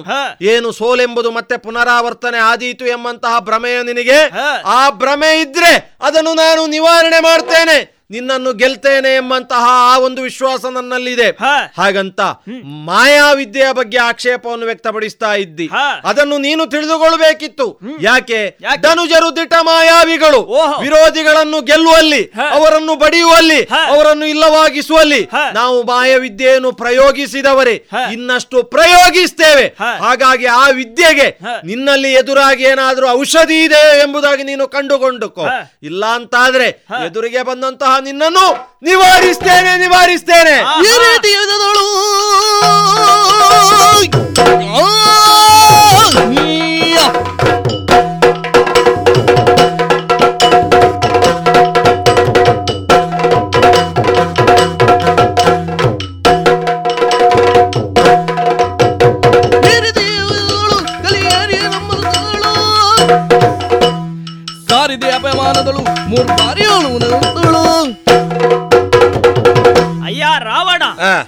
ನೀನೇ ಹೇಳಿದ ಹಾಗೆ ಆ ದೇವತೆಗಳು ಪರಿವರ್ತನೆ ಹೊಂದಿ ನನ್ನೊಡನೆ ಸೇರಿದ್ದಾರೆ ಎಂಬುದಾಗಿ ಒಂದು ಮಾತನ್ನು ನೀನು ಅರ್ಥ ಮಾಡಿಕೊಳ್ಳಬೇಕು. ಪರಿವರ್ತನೆ ಜಗದ ನಿಯಮ ಎಂಬುದಾಗಿ. ಅಷ್ಟು ಮಾತ್ರವಲ್ಲ, ನೀನು ದಾನವನಿದ್ದೀಯ, ಧನುಜರಿಗೆ ಬೇಕು ಬೇಕಾದಂತಹ ವಿದ್ಯೆ, ಅದೇ ನೀನು ಹೇಳಿದ್ದು ಅನಿವಾರ್ಯ ಅಷ್ಟಸಿದ್ಧಿಗಳು. ಅದರಿಂದಲೇ ಹೋರಾಟವನ್ನೆಸಗಿದರೂ ಕೂಡ ಅದನ್ನು ಕೂಡ ನಾನು ನಿರ್ಮೂಲನೆ ಮಾಡಲು ಸಾಧ್ಯ ಉಂಟು ಎಂಬುದಾಗಿ ನಿನ್ನಲ್ಲಿ ಹೇಳ್ತಾ ಇದ್ದೇನೆ. ಮತ್ತೆ ನೀನು ಹಿಂದೆ ಒಮ್ಮೆ ಮಾರಣಾದ್ವರವನ್ನು ಮಾಡಿದವನೇ ಇದ್ದೀಯ, ನಿನ್ನ ಮಗನೂ ಮಾಡಿದ್ದಾನೆ. ಯಾವ ವಿದ್ಯೆಯನ್ನು ಕಲಿತರೂ ಕೂಡ ಅದು ನಿಮಗೆ ಒದಗಬೇಕು, ಕಾಲ ಕಾಲಕ್ಕೆ ಸರಿಯಾಗಿ ಅದು ವ್ಯವಹಾರವನ್ನು ಮಾಡಬೇಕು. ಆದರೆ ನೀವು ಮಾಡಿದಂತಹ ಯಾವುದೇ ಮಾರಣಾಧ್ವರ ಇದೆಯೋ ಅದು ನಿಮಗೆ ಒದಗಿ ಬರಲಿಲ್ಲ. ನಿನ್ನದಾದಂತಹ ಮಗನೂ ಕೂಡ ಸತ್ತಿದ್ದಾನೆ, ನೀನು ಕೂಡ ಅದನ್ನು ಪೂರ್ತಿಯಾಗಿ ಮಾಡಲು ಸಾಧ್ಯವಾಗದೆ ಹೋಗಿದ್ದಿ. ಆದರೂ ಕೂಡ ನೀನು ವಿಶ್ವಾಸದಿಂದ ನನ್ನನ್ನು ಸೋಲಿಸಿತ್ತಿ ಎಂಬುದಾಗಿ ಹೇಳುತ್ತಾ ಇದ್ದೀಯ. ನೀನು ಇದುವರೆಗೆ ನನ್ನೊಡನೆ 3 ಬಾರಿ ಹೋರಾಟಕ್ಕೆ ಬಂದಿದ್ದೀಯ, 3 ಬಾರಿಯೂ ಕೂಡ ಹೋರಾಟದಲ್ಲಿ ಹಿಂದೆ ಸರಿದವನಿದ್ದೀಯ. ಮೊದಲಿನ ಬಾರಿಗೆ ಬರುವಾಗ ಏನಾಯಿತು? ನಿನ್ನದಾದಂತಹ ಛತ್ರ ಅಥವಾ ಬೀಳ್ಗೊಡೆ ಕೆಳಗೆ ಬಿತ್ತು, ಮತ್ತೆ ಅಲ್ಲಿಂದ ಹೋದವನಿದ್ದೀಯ, ಮತ್ತೊಮ್ಮೆ ವಿವಸ್ತ್ರನಾಗಿ ಹೋದವನಿದ್ದೀಯ, ಇನ್ನೊಮ್ಮೆ ಹೋಗುವಾಗ ನಿನ್ನ ಸಾರಥಿ ನಿನ್ನನ್ನು ಎತ್ತಿಕೊಂಡು ಹೋಗಿದ್ದಾನೆ, ಈಗ 4ನೇ ಬಾರಿಗೆ ನನ್ನ ಮುಂದೆ ಬಂದು ನಿಂತವನಿದ್ದೀಯ. ಇದೋ ಕೋದಂಡವನ್ನು ಹಿಡಿದಿರಿತಿದ್ದೇನೆ. ರಾಮ ರಾವಣ ರಥವನ್ನು ಏರಿ ಕೈಯಲ್ಲಿ ಚಂದ್ರಹಾಸವನ್ನು ಹಿಡಿದು ಎದುರಿಗೆ ಬಂದವನು ನಾನು. ಆದ್ರೆ ಒಮ್ಮಿಂದೊಮ್ಮೆಗೆ ಪರಿಸ್ಥಿತಿ, ಸಂದರ್ಭ, ಸನ್ನಿವೇಶಗಳು ಬದಲಾವಣೆಯಾಗಿದೆ. ಇದರ ಹಿನ್ನೆಲೆ ಏನು ರಾಜಕೀಯ ಎಂಬುದು ಸ್ಪಷ್ಟವಾಯಿತು. ಯಾವ ಇಂದ್ರಾದಿ ದೇವತೆಗಳನ್ನು ಬಡೆದು ಬಡಿದವರು ನಾವುಗಳು. ನಮ್ಮ ದಾಸರಾಗಿಟ್ಟಂತಹ ಇಂದ್ರ ಈ ಹೊತ್ತಿಗೆ ಪಿತೂರಿಯನ್ನು ಮಾಡಿದ್ದಾನೆ ಎಂಬುದು ಸತ್ಯವಾದಂತಹ ವಿಚಾರವೇ. ಒಮ್ಮಿಂದೊಮ್ಮೆಗೆ ಕೇಂದ್ರದಿಂದ ಬಂದಂತಹ ರಥ, ಆ ರಥವನ್ನು ಏರಿ ವಿಜೃಂಭಿಸುವುದಕ್ಕೆ ಸಿದ್ಧನಾದಂತಹ ಈ ಹೊತ್ತು. ಶಾಬಾಸ್ ಶಾಬಾಸು, ಚಿಂತೆ ಇಲ್ಲ. ಆದರೂ ಅಳುಕೋವನು ಈ ರಾವಣ ಅಲ್ಲ. ಮೊದಲಾಗಿ ನಿನ್ನನ್ನು ಯುದ್ಧದಲ್ಲಿ ಗೆಲ್ತೇನೆ, ಅನಂತರ ನಿನ್ನಗೆ ಬೆಂಬಲವಾಗಿ ಕೊಟ್ಟಂತಹ ದೇವೇಂದ್ರ ಅವನನ್ನು ನೋಡಿಕೊಳ್ತೇನೆ. ಇದರಿಂದ ಮೊದಲು ನೋಡಿಕೊಂಡವನು ಇನ್ನೂ ನೋಡಿಕೊಳ್ತೇನೆ.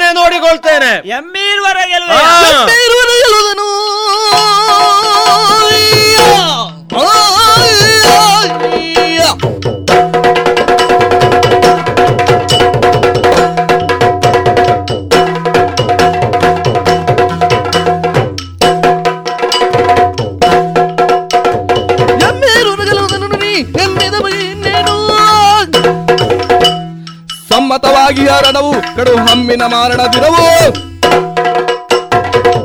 ರಾವಣ, ನಿನ್ನದಾದಂತಹ ಆತ್ಮವಿಶ್ವಾಸವನ್ನು ಮೆಚ್ಚಲೇಬೇಕು. ನಿನ್ನ ಬಾಯಿಂದ ಬಂದ ಮಾತಾದರೂ ಏನು, ನಿನ್ನನ್ನು ಗೆದ್ದು ತದನಂತರ ದೇವೇಂದ್ರನನ್ನು ಗೆಲ್ಲುತ್ತೇನೆ ಎಂಬುದಾಗಿ. ನಿನ್ನ ಬಲ ಏನು, ನಿನ್ನ ಶಕ್ತಿ ಏನು, ನಿನ್ನ ಸಾಮರ್ಥ್ಯ ಏನು, ನಾನು ಕೂಡ ತಿಳಿದವನೇ ಇದ್ದೇನೆ.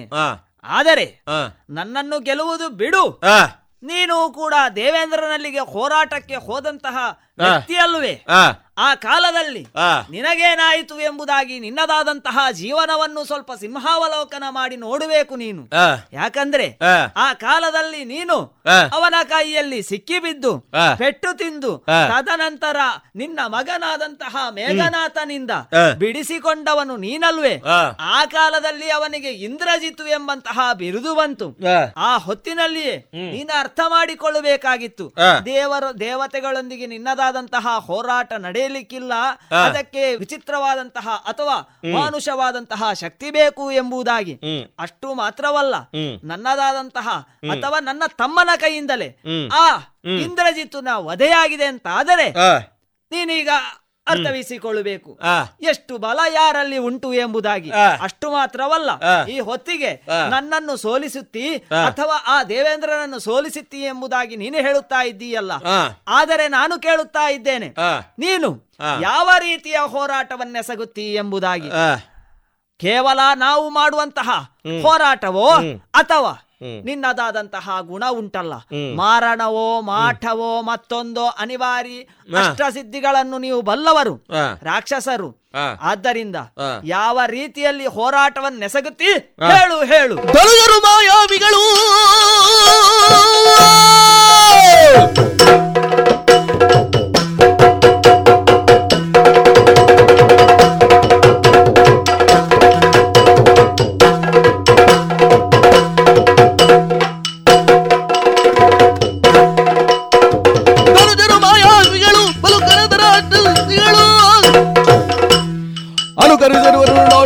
ಜ್ಞಾನ ಅರಿತ ವಿಚಾರವ ಮಾಡು. ದೇವಲೋಕಕ್ಕೆ ದಾಳಿಯನ್ನು ಮಾಡಿದವರು ನಾವು. ಮಗನಾದಂತಹ ಇಂದ್ರಜಿತುವಿನಿಂದಾಗಿಯೇ ನಾವು ವಿಜಯ ಧ್ವಜವನ್ನು ಅಲ್ಲಿ ಹಾರಿಸಿದವರು. 33 ಕೋಟಿ ದೇವತೆಗಳು ನಮ್ಮ ದಾಸರಾಗಿಯೇ ಇದ್ರು ಈ ಹೊತ್ತಿನವರೆಗೆ. ಹಾಗಿದ್ರೆ ಈಗ ಅವರು ಬದಲಾವಣೆ ಆಗಿದ್ದಾರೆ. ಹಾಗಾಗಿ ಅವರದ್ದಾದಂತಹ ಯಾವ ತಂತ್ರಗಾರಿಕೆ ಇದೆಯೋ ಅದಕ್ಕೆ ಮೊದಲೂ ನಾವು ಹೊಡೆತವನ್ನು ಕೊಟ್ಟವರು, ಇನ್ನೂ ಕೊಡುವುದಕ್ಕೆ ನಾವು ಸಿದ್ಧರಾದವರೇ. ಅದು ದೊಡ್ಡ ವಿಚಾರ ಅಲ್ಲ. ಪ್ರಕೃತ ರಣಕ್ಷೇತ್ರದಲ್ಲಿ ನಡೆದಂತಹ ಘಟನೆಯನ್ನು ಅವಲೋಕಿಸ್ತಾ ಇದ್ದಿ. ರಾವಣನಿಗೆ ಸೋಲಾಗಿರಬಹುದು, ಆದರೆ ಸೋಲೆಂಬುದು ದೊಡ್ಡವಾದಂತಹ ವಿಚಾರವೇ ಅಲ್ಲ.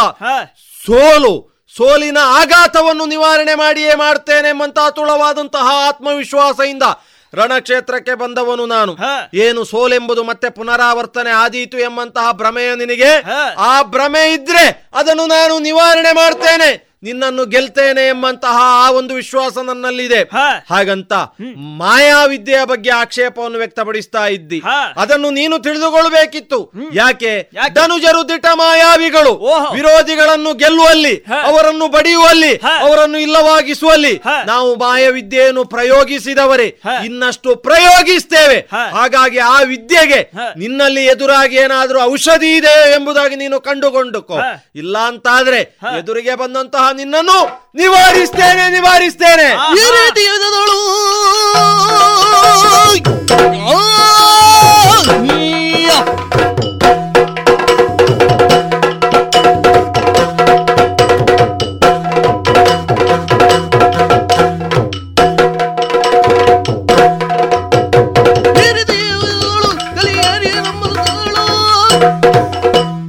ಸಾರಿದೆ ಅಪಮಾನಗಳು ಮೂರು ಬಾರಿ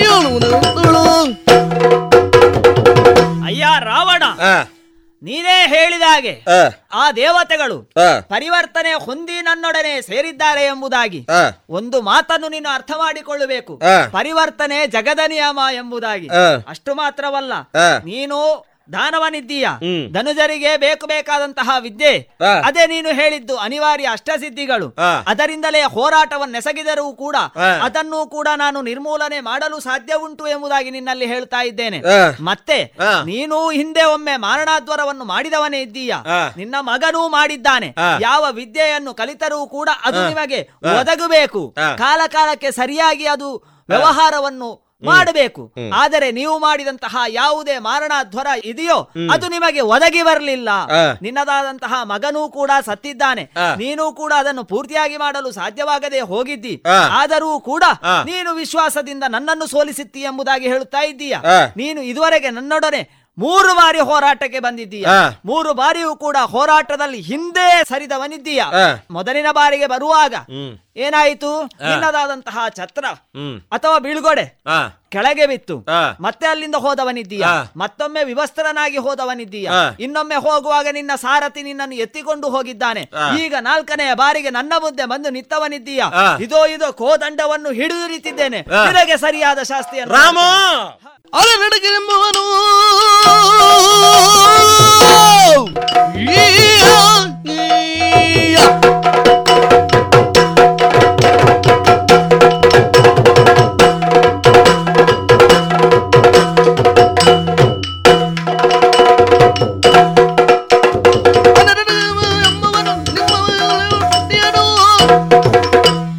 ರಣದಳು ದರಿದ ಅಂತವನಿಗಿನ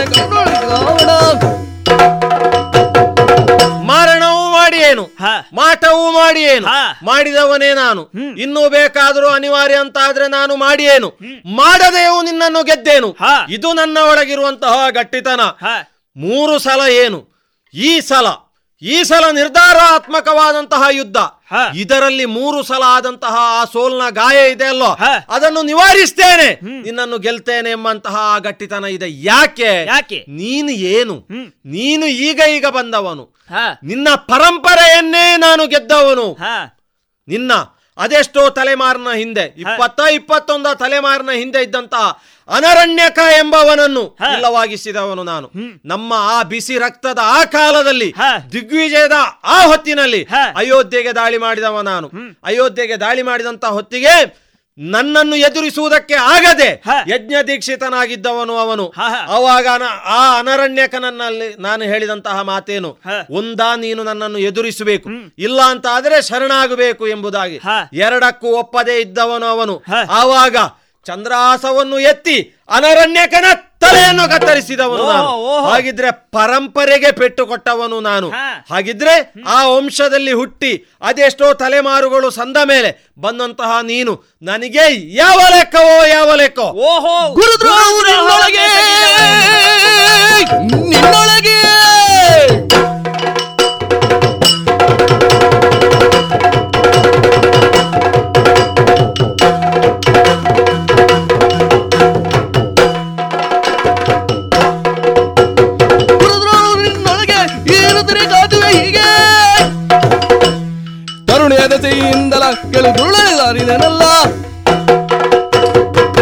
ಅಯ್ಯ ರಾವಣ, ನೀನೇನು, ನೀನು ಏನು ಮಾಡಿದ್ದಿ, ನಿನ್ನದಾದಂತಹ ಇತಿಹಾಸ ಏನು, ಎಲ್ಲವನ್ನು ಸ್ಪಷ್ಟವಾಗಿ ಅರಿತೇ ಇಲ್ಲಿಗೆ ಬಂದವನಿದ್ದೇನೆ. ಅಯ್ಯ, ನೀನು ಒಂದು ರೀತಿಯ ಭ್ರಮಾಲೋಕದಲ್ಲಿದ್ದೀಯಾ? ಯಾಕಂದ್ರೆ ಅಂಗದನನ್ನು ಸಂಧಾನಕ್ಕೆ ಕಳುಹಿಸಿಕೊಡುವಾಗಲೇ ಹೇಳಿದವನಿದ್ದೇನೆ ನಾನು. ಅವನು ಹೇಳಿರಬೇಕು ನಿನ್ನಲ್ಲಿ ನಿನ್ನದಾದಂತಹ ಭ್ರಮೆಯನ್ನು ಬಿಡಬೇಕು ಎಂಬುದಾಗಿ. ಈ ಕಾಲದಲ್ಲಿ ನಾನು ಇಲ್ಲಿಗೆ ಬಂದದ್ದು ನನ್ನ ಪತ್ನಿಯನ್ನು ಬಿಡಿಸಿಕೊಳ್ಳುವ ಸಲುವಾಗಿ, ಅದಕ್ಕಾಗಿ ಈ ರೀತಿಯಾದಂತಹ ಹೋರಾಟವನ್ನೆಸಗುತ್ತಿದ್ದೇನೆ ಎಂಬುದಾಗಿ ನೀನು ತಿಳಿದುಕೊಂಡಿರಬೇಕು. ಅದು ನಿನ್ನ ಭ್ರಮೆ ಎಂಬುದಾಗಿ ಹೇಳುತ್ತಾ ಇದ್ದೇನೆ. ನಾನು ಪತ್ನಿಯನ್ನು ಕಳೆದುಕೊಂಡಂತಹ ದುಃಖದಲ್ಲಿದ್ದರೂ ಕೂಡ ನಾನಿಲ್ಲಿಗೆ ಬರಲು ಹಲವಾರು ಕಾರಣಗಳುಂಟು. ನೀನು ಮಾಡಿದಂತಹ ಅನ್ಯಾಯವೇ ಈ ರೀತಿಯಾಗಿ ನಿನ್ನ ಮುಂದೆಯೇ ಮೂರ್ತ ಸ್ವರೂಪನಾಗಿ ಹೋರಾಟಕ್ಕೆ ನಿತ್ತವನು ನಾನಿದ್ದೇನೆ. ಅಯ್ಯ, ನೀನು ಎಷ್ಟು ಗುರುದ್ರೋಹವನ್ನು ಎಸಗದವನಿದ್ದೀಯ, ಅದನ್ನು ನೀನು ಸ್ವಲ್ಪ ಅರ್ಥವಿಸಿಕೊಳ್ಳಬೇಕು. ಅಯ್ಯ, ನನ್ನ ಹಿರಿಯವರ ಬಗ್ಗೆ ನೀನು ಮಾತನಾಡುತ್ತಾ ಇದ್ದೀಯ. 21ನೇ ಹಿಂದೆ ಅವನು ಅನರಣ್ಯಕನೆಂಬವನು ಹೋಮವನ್ನು ಮಾಡುತ್ತಿದ್ದಂತಹ ಕಾಲದಲ್ಲಿ ನೀನು ಯುದ್ಧಾಕಾಂಕ್ಷೆಯಾಗಿ ಹೋದವನಿದ್ದೀಯ, ದಿಗ್ವಿಜಯನ್ನು ಮಾಡುವ ಸಲುವಾಗಿ. ಆದರೆ ನೀನು ಬ್ರಾಹ್ಮಣನಾಗಿದ್ದುಕೊಂಡು ಅವನಲ್ಲಿ ಆ ರೀತಿಯಾಗಿ ವ್ಯವಹಾರವನ್ನು ನಡೆಸಿದ್ದು ತಪ್ಪು ಎಂಬುದಾಗಿ ನಾನು ಹೇಳುತ್ತಾ ಇದ್ದೇನೆ. ಆ ಕಾಲದಲ್ಲಿ ಹೋಮವನ್ನು ಮಾಡುತ್ತಿದ್ದಂತಹ ಸಂದರ್ಭದಲ್ಲಿ ನೀನು ಅವನನ್ನು ಹೋಗಿ ಬಾ ಯುದ್ಧಕ್ಕೆ ಎಂಬುದಾಗಿ ಕರೆದಿಯಂತೆ. ಆ ಕಾಲದಲ್ಲಿ ಹೋಮದಲ್ಲಿ ಕೂತವನು ಗುರುವಿಗೆ ಸಮಾನ ಎಂಬುದಾಗಿ ನೀನು ತಿಳಿದುಕೊಳ್ಳಬೇಕಾಗಿತ್ತು. ಅದನ್ನು ನೀನು ಅರಿಯದೆ ಹೋದೆ. ಬ್ರಾಹ್ಮಣನಾದವನಿಗೆ ವೇದಗಳು ಕೂಡ ಬಂದಿರಬೇಕು. ನೀನು ಎಲ್ಲಾ ಶಾಸ್ತ್ರಗಳನ್ನು ಅಧ್ಯಯನ ಮಾಡಿದವನು, ವೇದಗಳಿಗೆ ಭಾಷ್ಯವನ್ನು ಬರೆದವನು ನೀನು. ಈ ರೀತಿ ಇದ್ದೂ ಕೂಡ ಆ ಹೊತ್ತಿನಲ್ಲಿ ನಿನ್ನದಾದಂತಹ ಸ್ಮೃತಿ ಪಟಲವೇ ಕಳೆದು ಹೋದವನಂತೆ ವರ್ತಿಸಿ ರಾಕ್ಷಸ ಪ್ರವೃತ್ತಿಯಿಂದ ಆ ಅನರಣ್ಯಕನ ಶಿರವನ್ನು ಕತ್ತರಿಸಿದೆಯಂತೆ. ಆ ಕಾಲದಲ್ಲಿ ಅವನು ಏನೋ ಹೇಳಿದ್ದಾನೆ, ನೀನು ಅದನ್ನು ಕೇಳಬೇಕಾಗಿತ್ತು. ನನ್ನದಾದಂತಹ ವಂಶದಲ್ಲಿ ಹುಟ್ಟಿದವನಿಂದ ನಿನಗೆ ಮಾರಾಣ.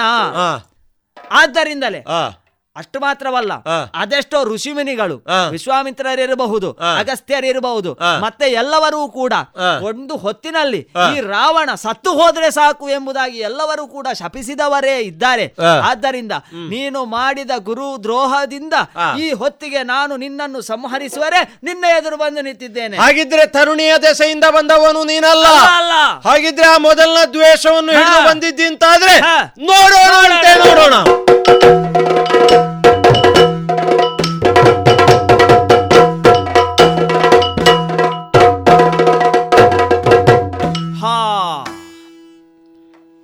ಏನಾಗಿ ಹೋಯಿತು?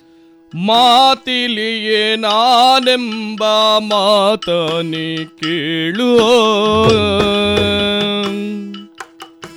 ಮಾತಾಲಿಯೇ ನಾನೆಂಬ ಮಾತನಿ ಕೇಳು.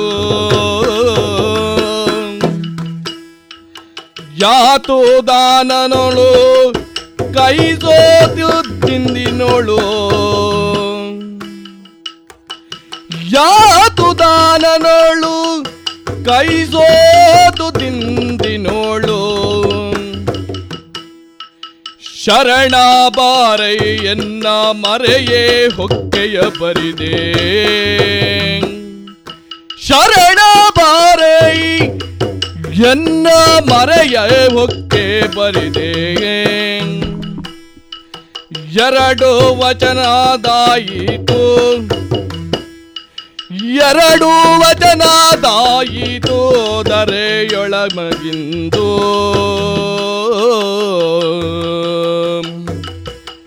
ಮಾತಾಲೀನಾನೆಂಬ ಮಾತನೇ ಕೇಳು. ಆ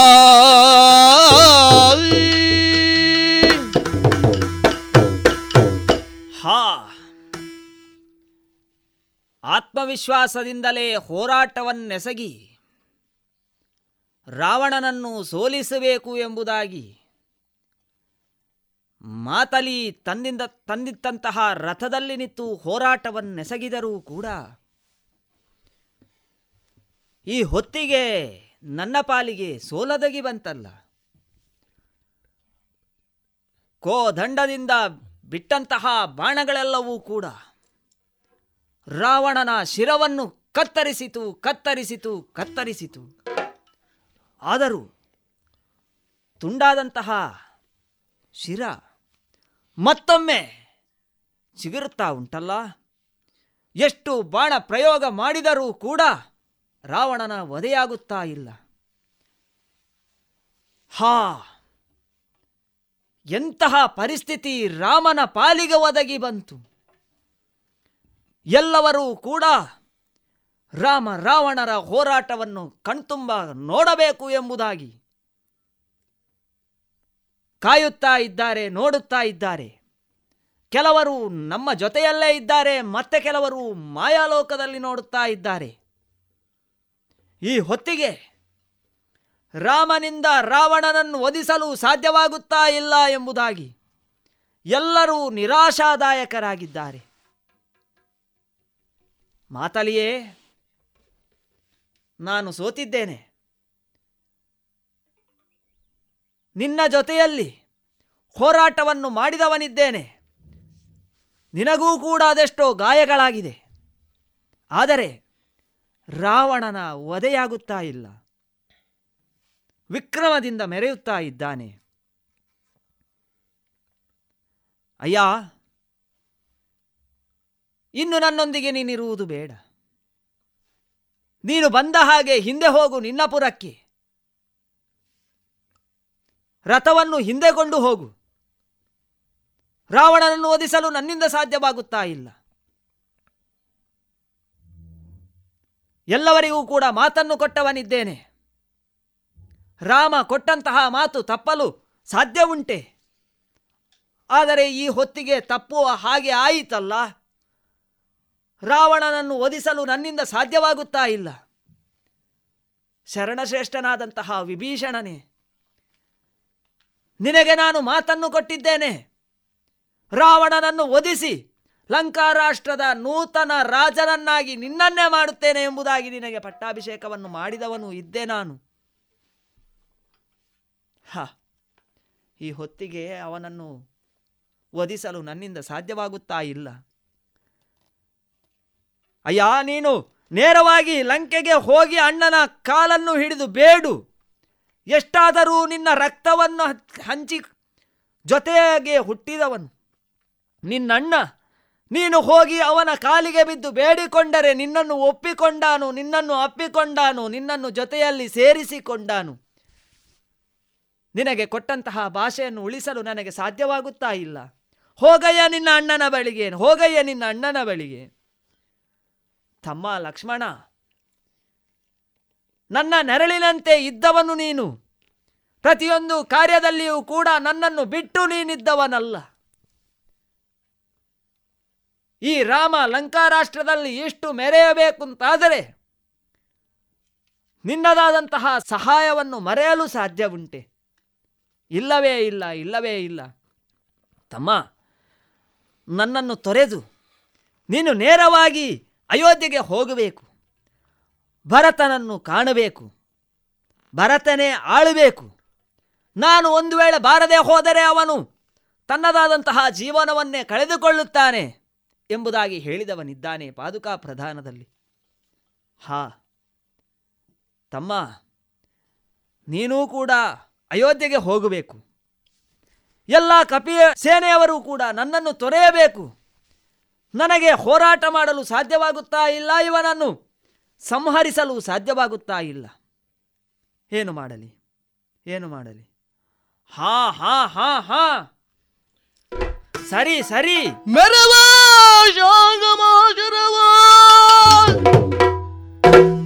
ಕರಸರಸಿರು ಹರದಲ್ಲಿ ಪಿಡಿದ ಧನುವಿಗೆ ಗುರುವಿಡಲು ನಿಂತರಳು ವಿಶ್ವಾಕಾರ ತಾನಾದ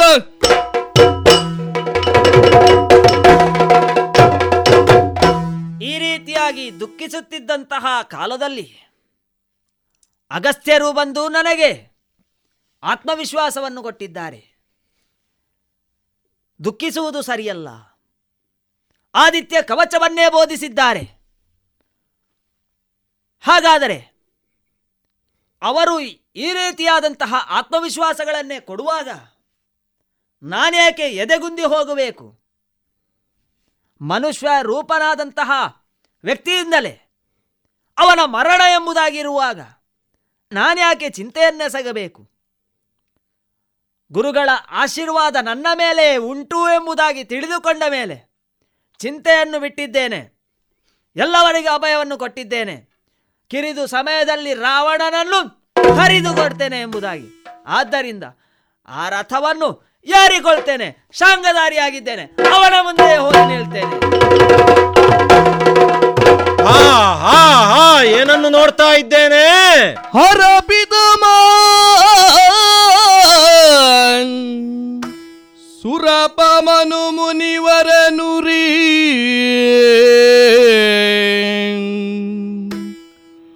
ಬ್ರಹ್ಮಾಂಡ ಕೋಟಿಯ ಧರಿಸಿರುವ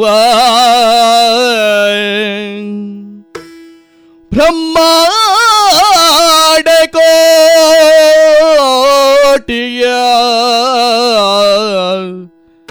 ಧರಿಸಿರುವ ಶ್ರೀ ವಿಮಲಮೂರ್ತಿಯ ಕಂಡನ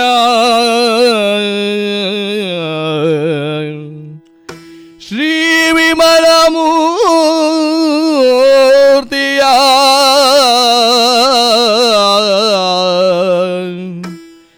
ಕಂಡ ಕಳ ಇಂದ್ರನು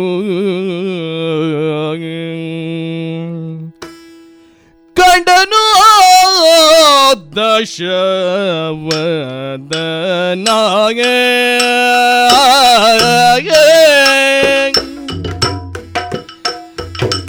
ಕಂಡನು ದಶವದನ ಕೋದಂಡ ರಾಮನ ಕೋದಂಡ ರಾಮನ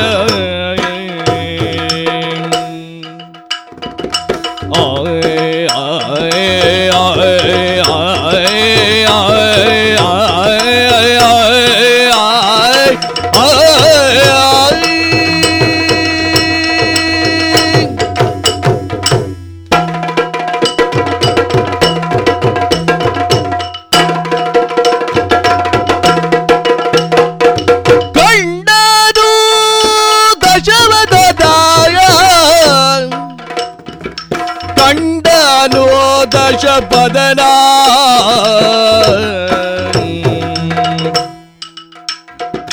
ಕೋದಂಡ ರಾಮನ ಪುಂಡರೀಕಾಂಬಗನ ಪುಂಡರೀಕಾಂಬಗನ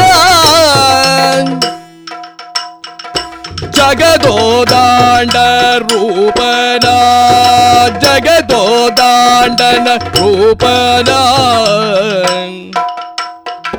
ಕಂಡ ಫಲ ಬ್ರಹ್ಮಾಂಡ ಕೋಟಿಯ ಕಂಡಗಳ ಕೃಪೆ ಗೊಂಡು ಸಲಹುವ ಕಾಂಡಾಧೀಶನ ಕಂಡನು ದಶಾವಧನ ಕೋದಂಡ ರಾಮನ ಪುಂಡರೀಕಾಂಬಕನ ಜಗದೋದ್ದಂಡನ ರೂಪನ ಕಂಡ ಬಲ ಬ್ರಹ್ಮಾಂಡ ಕೋಟಿಯ ತಂಡಗಳ ಕೃಪೆಗೊಂಡು ಸಲಹುವ ಚಾಂಡಾಧೀಶನ ಕಂಡನು ದಶವದನ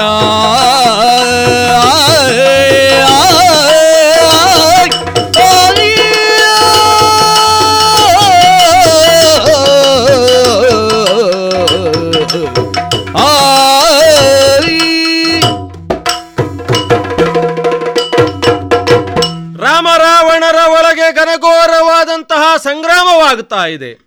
ಆದರೆ ಒಮ್ಮಿಂದೊಮ್ಮೆಗೆ ಏನನ್ನು ನೋಡ್ತಾ ಇದ್ದೇನೆ, ನಾನು ಜಾಗೃತನಾಗಿಯೇ ಇದ್ದೇನೋ ಹಾಗೆ ಅನಿಸುತ್ತಾ ಇದೆ. ಹೌದು, ನಾನು ನೋಡುತ್ತಾ ಇರುವುದು ಯಾರನ್ನು, ಸಾಮಾನ್ಯವಾದಂತಹ ರೂಪವನ್ನು ನೋಡ್ತಾ ಇಲ್ಲ, ಅಖಿಲಾಂಡ ಕೋಟಿ ಬ್ರಹ್ಮಾಂಡ ನಾಯಕನನ್ನು ನೋಡ್ತಾ ಇದ್ದೇನೋ ಎಂಬುದಾಗಿ ಅನಿಸುತ್ತಾ ಇದೆ. ಕೋದಂಡರಾಮನಾಗಿ ಅಖಿಲಾಂಡ ಕೋಟಿ ಬ್ರಹ್ಮಾಂಡ ನಾಯಕನಾಗಿ ಇವ ಕಂಗೊಳಿಸುತ್ತಾ ಇದ್ದಾನೆ ಅಂತ ಆದರೆ, ಹೌದು, ಇವನನ್ನು ಗುಣಗಾನ ಮಾಡುವುದಕ್ಕೆ ನನಗೇನು, 1000 ನಾಲಿಗೆ ಉಳ್ಳಂಥ ಆದಿಶೇಷನಿಗೂ ಅಸಾಧ್ಯವಾಗುತ್ತಾ ಇದೆ. ಹಾಗಿದ್ರೆ ಮೂಲದಲ್ಲಿ ನಾನು ಏನನ್ನು ನೋಡ್ತಾ ಇದ್ದೇನೋ ಆ ವಿಶ್ವರೂಪವನ್ನು ಇಲ್ಲಿ ನೋಡ್ತಾ ಇದ್ದೇನೆ ಅಂತ ಆದರೆ ಇನ್ನು ಏನಾಗಬೇಕು? ಬದುಕು ಪಾವನವಾಯಿತು. ಹಾಗಿದ್ರೆ ಇಂತಹ ರೂಪವನ್ನು ನೋಡಿದ ಮೇಲೆ, ಈ ವಿಶ್ವರೂಪವನ್ನು ನಾನು ನನ್ನ ಕಣ್ಣಿನಿಂದ ನೋಡಿದ ಮೇಲೆ ಇನ್ನೂ ಬೇರೆಯನ್ನು ನೋಡುವುದಕ್ಕೆ ಇದೆಯೋ?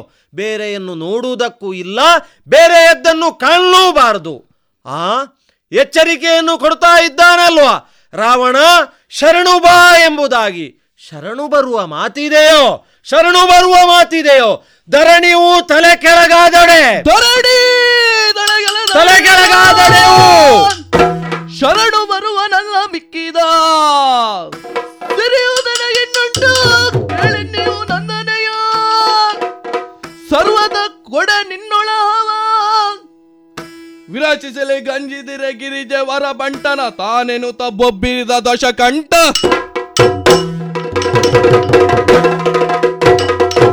ಒಮ್ಮಿಂದೊಮ್ಮೆಗೆ ಮಾಯ ಆವರಿಸಿದ ರೀತಿಯಾಯಿತು.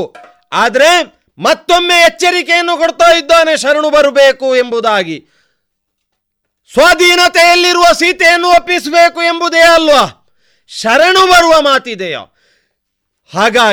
ಹಾಗಾಗಿ ಏನು, ಒಂದೊಮ್ಮೆಗೆ ಮೇಲೆ ಇರುವ ಆಕಾಶವೇ ಕೆಳಗೆ ಬರಲಿ, ಅಲ್ಲ ಪಾತಾಳವೇ ಏನೇ ಆದರೂ ಏನಕ್ಕೆ ಏನಾದರೂ ಒಪ್ಪುವಂತಹ ಮಾತಿಲ್ಲ. ಹೆಚ್ಚು ಯಾಕೆ, ಭೂಮಂಡಲದಲ್ಲಿ ನಾವು ನಿಂತಿದ್ದೇವೆ, ಈ ಭೂಮಂಡಲವೇ ತಲೆ ಕೆಳಗಾದರೂ, ಅಲ್ಲ ಬರಿದೇ ಆದರೂ ನಾನು ಶರಣು ಬರುವುದಿಲ್ಲ. ಯಾಕೆ? ನಾನು ಗಿರಿಜೆಯ ಬಂಟ, ಇದು ನನ್ನ ಒಳಗಿದೆ. ಹಾಗಾಗಿ ರಾಮೋ, ನಿನಗೆ ಶರಣು ಬರುವುದಿಲ್ಲ, ಸೀತೆಯನ್ನು ಕೊಡಲಾರೆ, ಏನು ಮಾಡ್ತೀಯೋ ಮಾಡು, ನೀನು ಶರಣು ಬರುವುದಿಲ್ಲ ಎಂಬುದಾಗಿ ನೀನು ಕರಳಿನಿಂದ ಹೇಳುತ್ತಾ ಇದ್ದಿ. ಕಾಡಾಕಾಡಿ ಹೋರಾಟವನ್ನೇ ಮಾಡುವುದು. ನಿನ್ನ ತಮ್ಮನಲ್ಲಿಯೂ ಕೂಡ ನಾನು ಪ್ರಶ್ನೆಯನ್ನು ಹೇಳಿದೆ, ನಿನ್ನ ಅಣ್ಣನನ್ನು ಬದುಕಿಸಬೇಕು ಎಂಬುದಾಗಿ. ಅವನು ಕೂಡ ಅಧರ್ಮದಲ್ಲಿ ಇರುವವರನ್ನು ಬದುಕಿಸುವುದು ಸೂಕ್ತವಲ್ಲ ಎಂಬುದಾಗಿ ಹೇಳಿದ್ದಾನೆ. ಆದ್ದರಿಂದ ಇನ್ನು ನಿನಗೆ ಕ್ಷಮೆ ಇಲ್ಲ, ನಿನ್ನದಾದಂತಹ ವಧೆಯೇ. ಹಾಗಾದ್ರೆ ನಿನ್ನ ವಧೆ ಹೇಗೆ ಆಗಬೇಕು ಅಂತಾದ್ರೆ, ವೈಷ್ಣವ ಅಸ್ತ್ರದಿಂದ ನಿನ್ನದಾದಂತಹ ಎದೆಗೆ ನೇರವಾಗಿ ಬಾಣ ಪ್ರಯೋಗ ನೋಡೋಣ.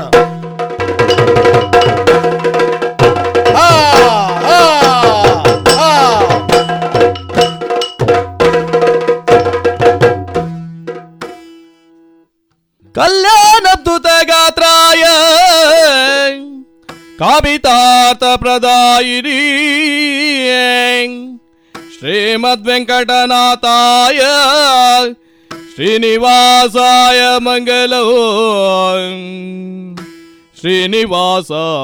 ಮಂಗಲಂ ಧರೆಯಳು ಬೆಸರಾದ ಪುತ್ತೂರಿನ ಕ್ಷೇತ್ರ ದೀತೋದಿಂದ ತೈ ಧರೆಯಳು ಬೆಸರಾದ ಪುತ್ತೂರಿನ ಕ್ಷೇತ್ರದಿ ಸ್ಥಿರವಾಗಿ ನೆಲೆಸಿರ್ಪ ಶ್ರೀ ಮಹಾಲಿಂಗೇಶ್ವರಿಗೆ ಶರಣಾಗತನಿ ಸ್ಥಳ ಪರಿವಾರಕ ದುರಿತ ನಿವಾರಿಣಿ ಭವಾರಿಯೇ ಮಂಗಲಂ ಜಯ ಮಂಗಲಂ ಶುಭ ಮಂಗಲಂ ನಿತ್ಯಂ ಮಂಗಲಂ ಶ್ರೀ ಮಹಾಗಣಪಗೆ ರಾಜರಾಜೇಶ್ವರಿಗೆ ಶ್ರೀ ದುರ್ಗಾಂಬಿಕೆಗೆ ಮಂಗಲಂ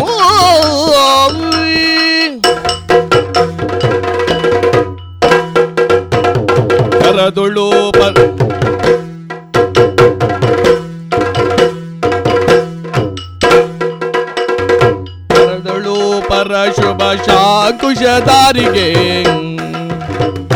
ಹರುಷದಿ ಬಗುತರ ಪೊರೆಬವಗಿಯೇ ಉರಗ ಭೂಷಣನ ಕುಮಾರ ಗಜವದನನ ಚರಣ ಕಮಲಗಿ ಆರತಿ ಗೆದ್ದಿರೆ ಆರತಿ ಬೆಳಗಿದೆ ಗಜಮುಖದವಗೆ ಗಣಪಗೆ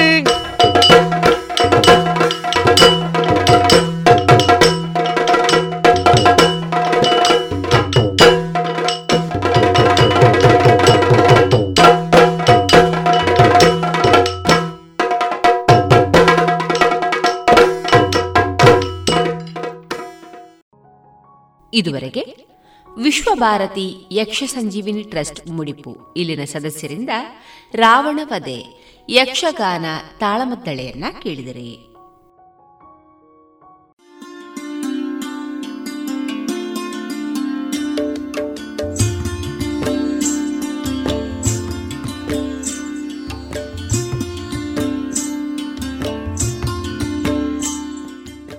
ರೇಡಿಯೋ ಪಾಂಚಜನ್ಯ ಸಮುದಾಯ ಬಾನುಲಿ ಕೇಂದ್ರದಿಂದ ನಿಮ್ಮ ಕಾರ್ಯಕ್ರಮಗಳು ಪ್ರಸಾರವಾಗಬೇಕೇ? ಹಾಗಿದ್ದರೆ ನಮ್ಮನ್ನು ಸಂಪರ್ಕಿಸಿ. ನಮ್ಮ ದೂರವಾಣಿ ಸಂಖ್ಯೆ 082512984999.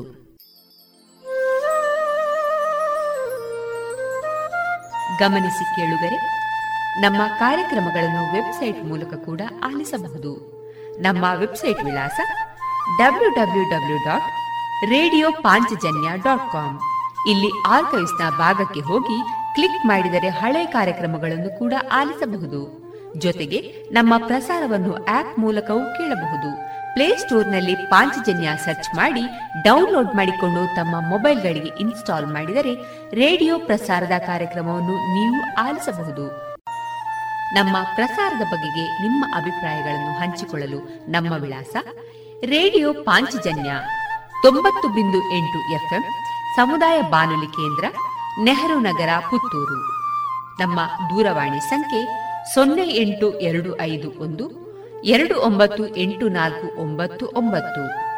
ಇಮೇಲ್ ವಿಳಾಸ ರೇಡಿಯೋ ಪಾಂಚಜನ್ಯ @gmail.com. ನಮ್ಮ ವಿಳಾಸ ಮತ್ತೊಮ್ಮೆ ರೇಡಿಯೋ ಪಾಂಚಜನ್ಯ 90.8 FM ಸಮುದಾಯ ಬಾನುಲಿ ಕೇಂದ್ರ, ನೆಹರು ನಗರ, ಪುತ್ತೂರು. ನಮ್ಮ ದೂರವಾಣಿ ಸಂಖ್ಯೆ 082512984999. ಇಲ್ಲಿಗೆ ಈ ಹೊತ್ತಿನ ಪ್ರಸಾರ ಕಾರ್ಯಕ್ರಮವನ್ನ ಮುಕ್ತಾಯಗೊಳಿಸುತ್ತಿದ್ದೇವೆ. ಆತ್ಮೀಯ ಕೇಳುಗರಿಗೆಲ್ಲ ರೇಡಿಯೋ ಪಾಂಚಜನ್ಯದ ಬಳಗದ ಪರವಾಗಿ ನಾನು ತೇಜಸ್ವಿ ರಾಜೇಶ್ ಮಾಡುವ ಅನಂತ ವಂದನೆಗಳು.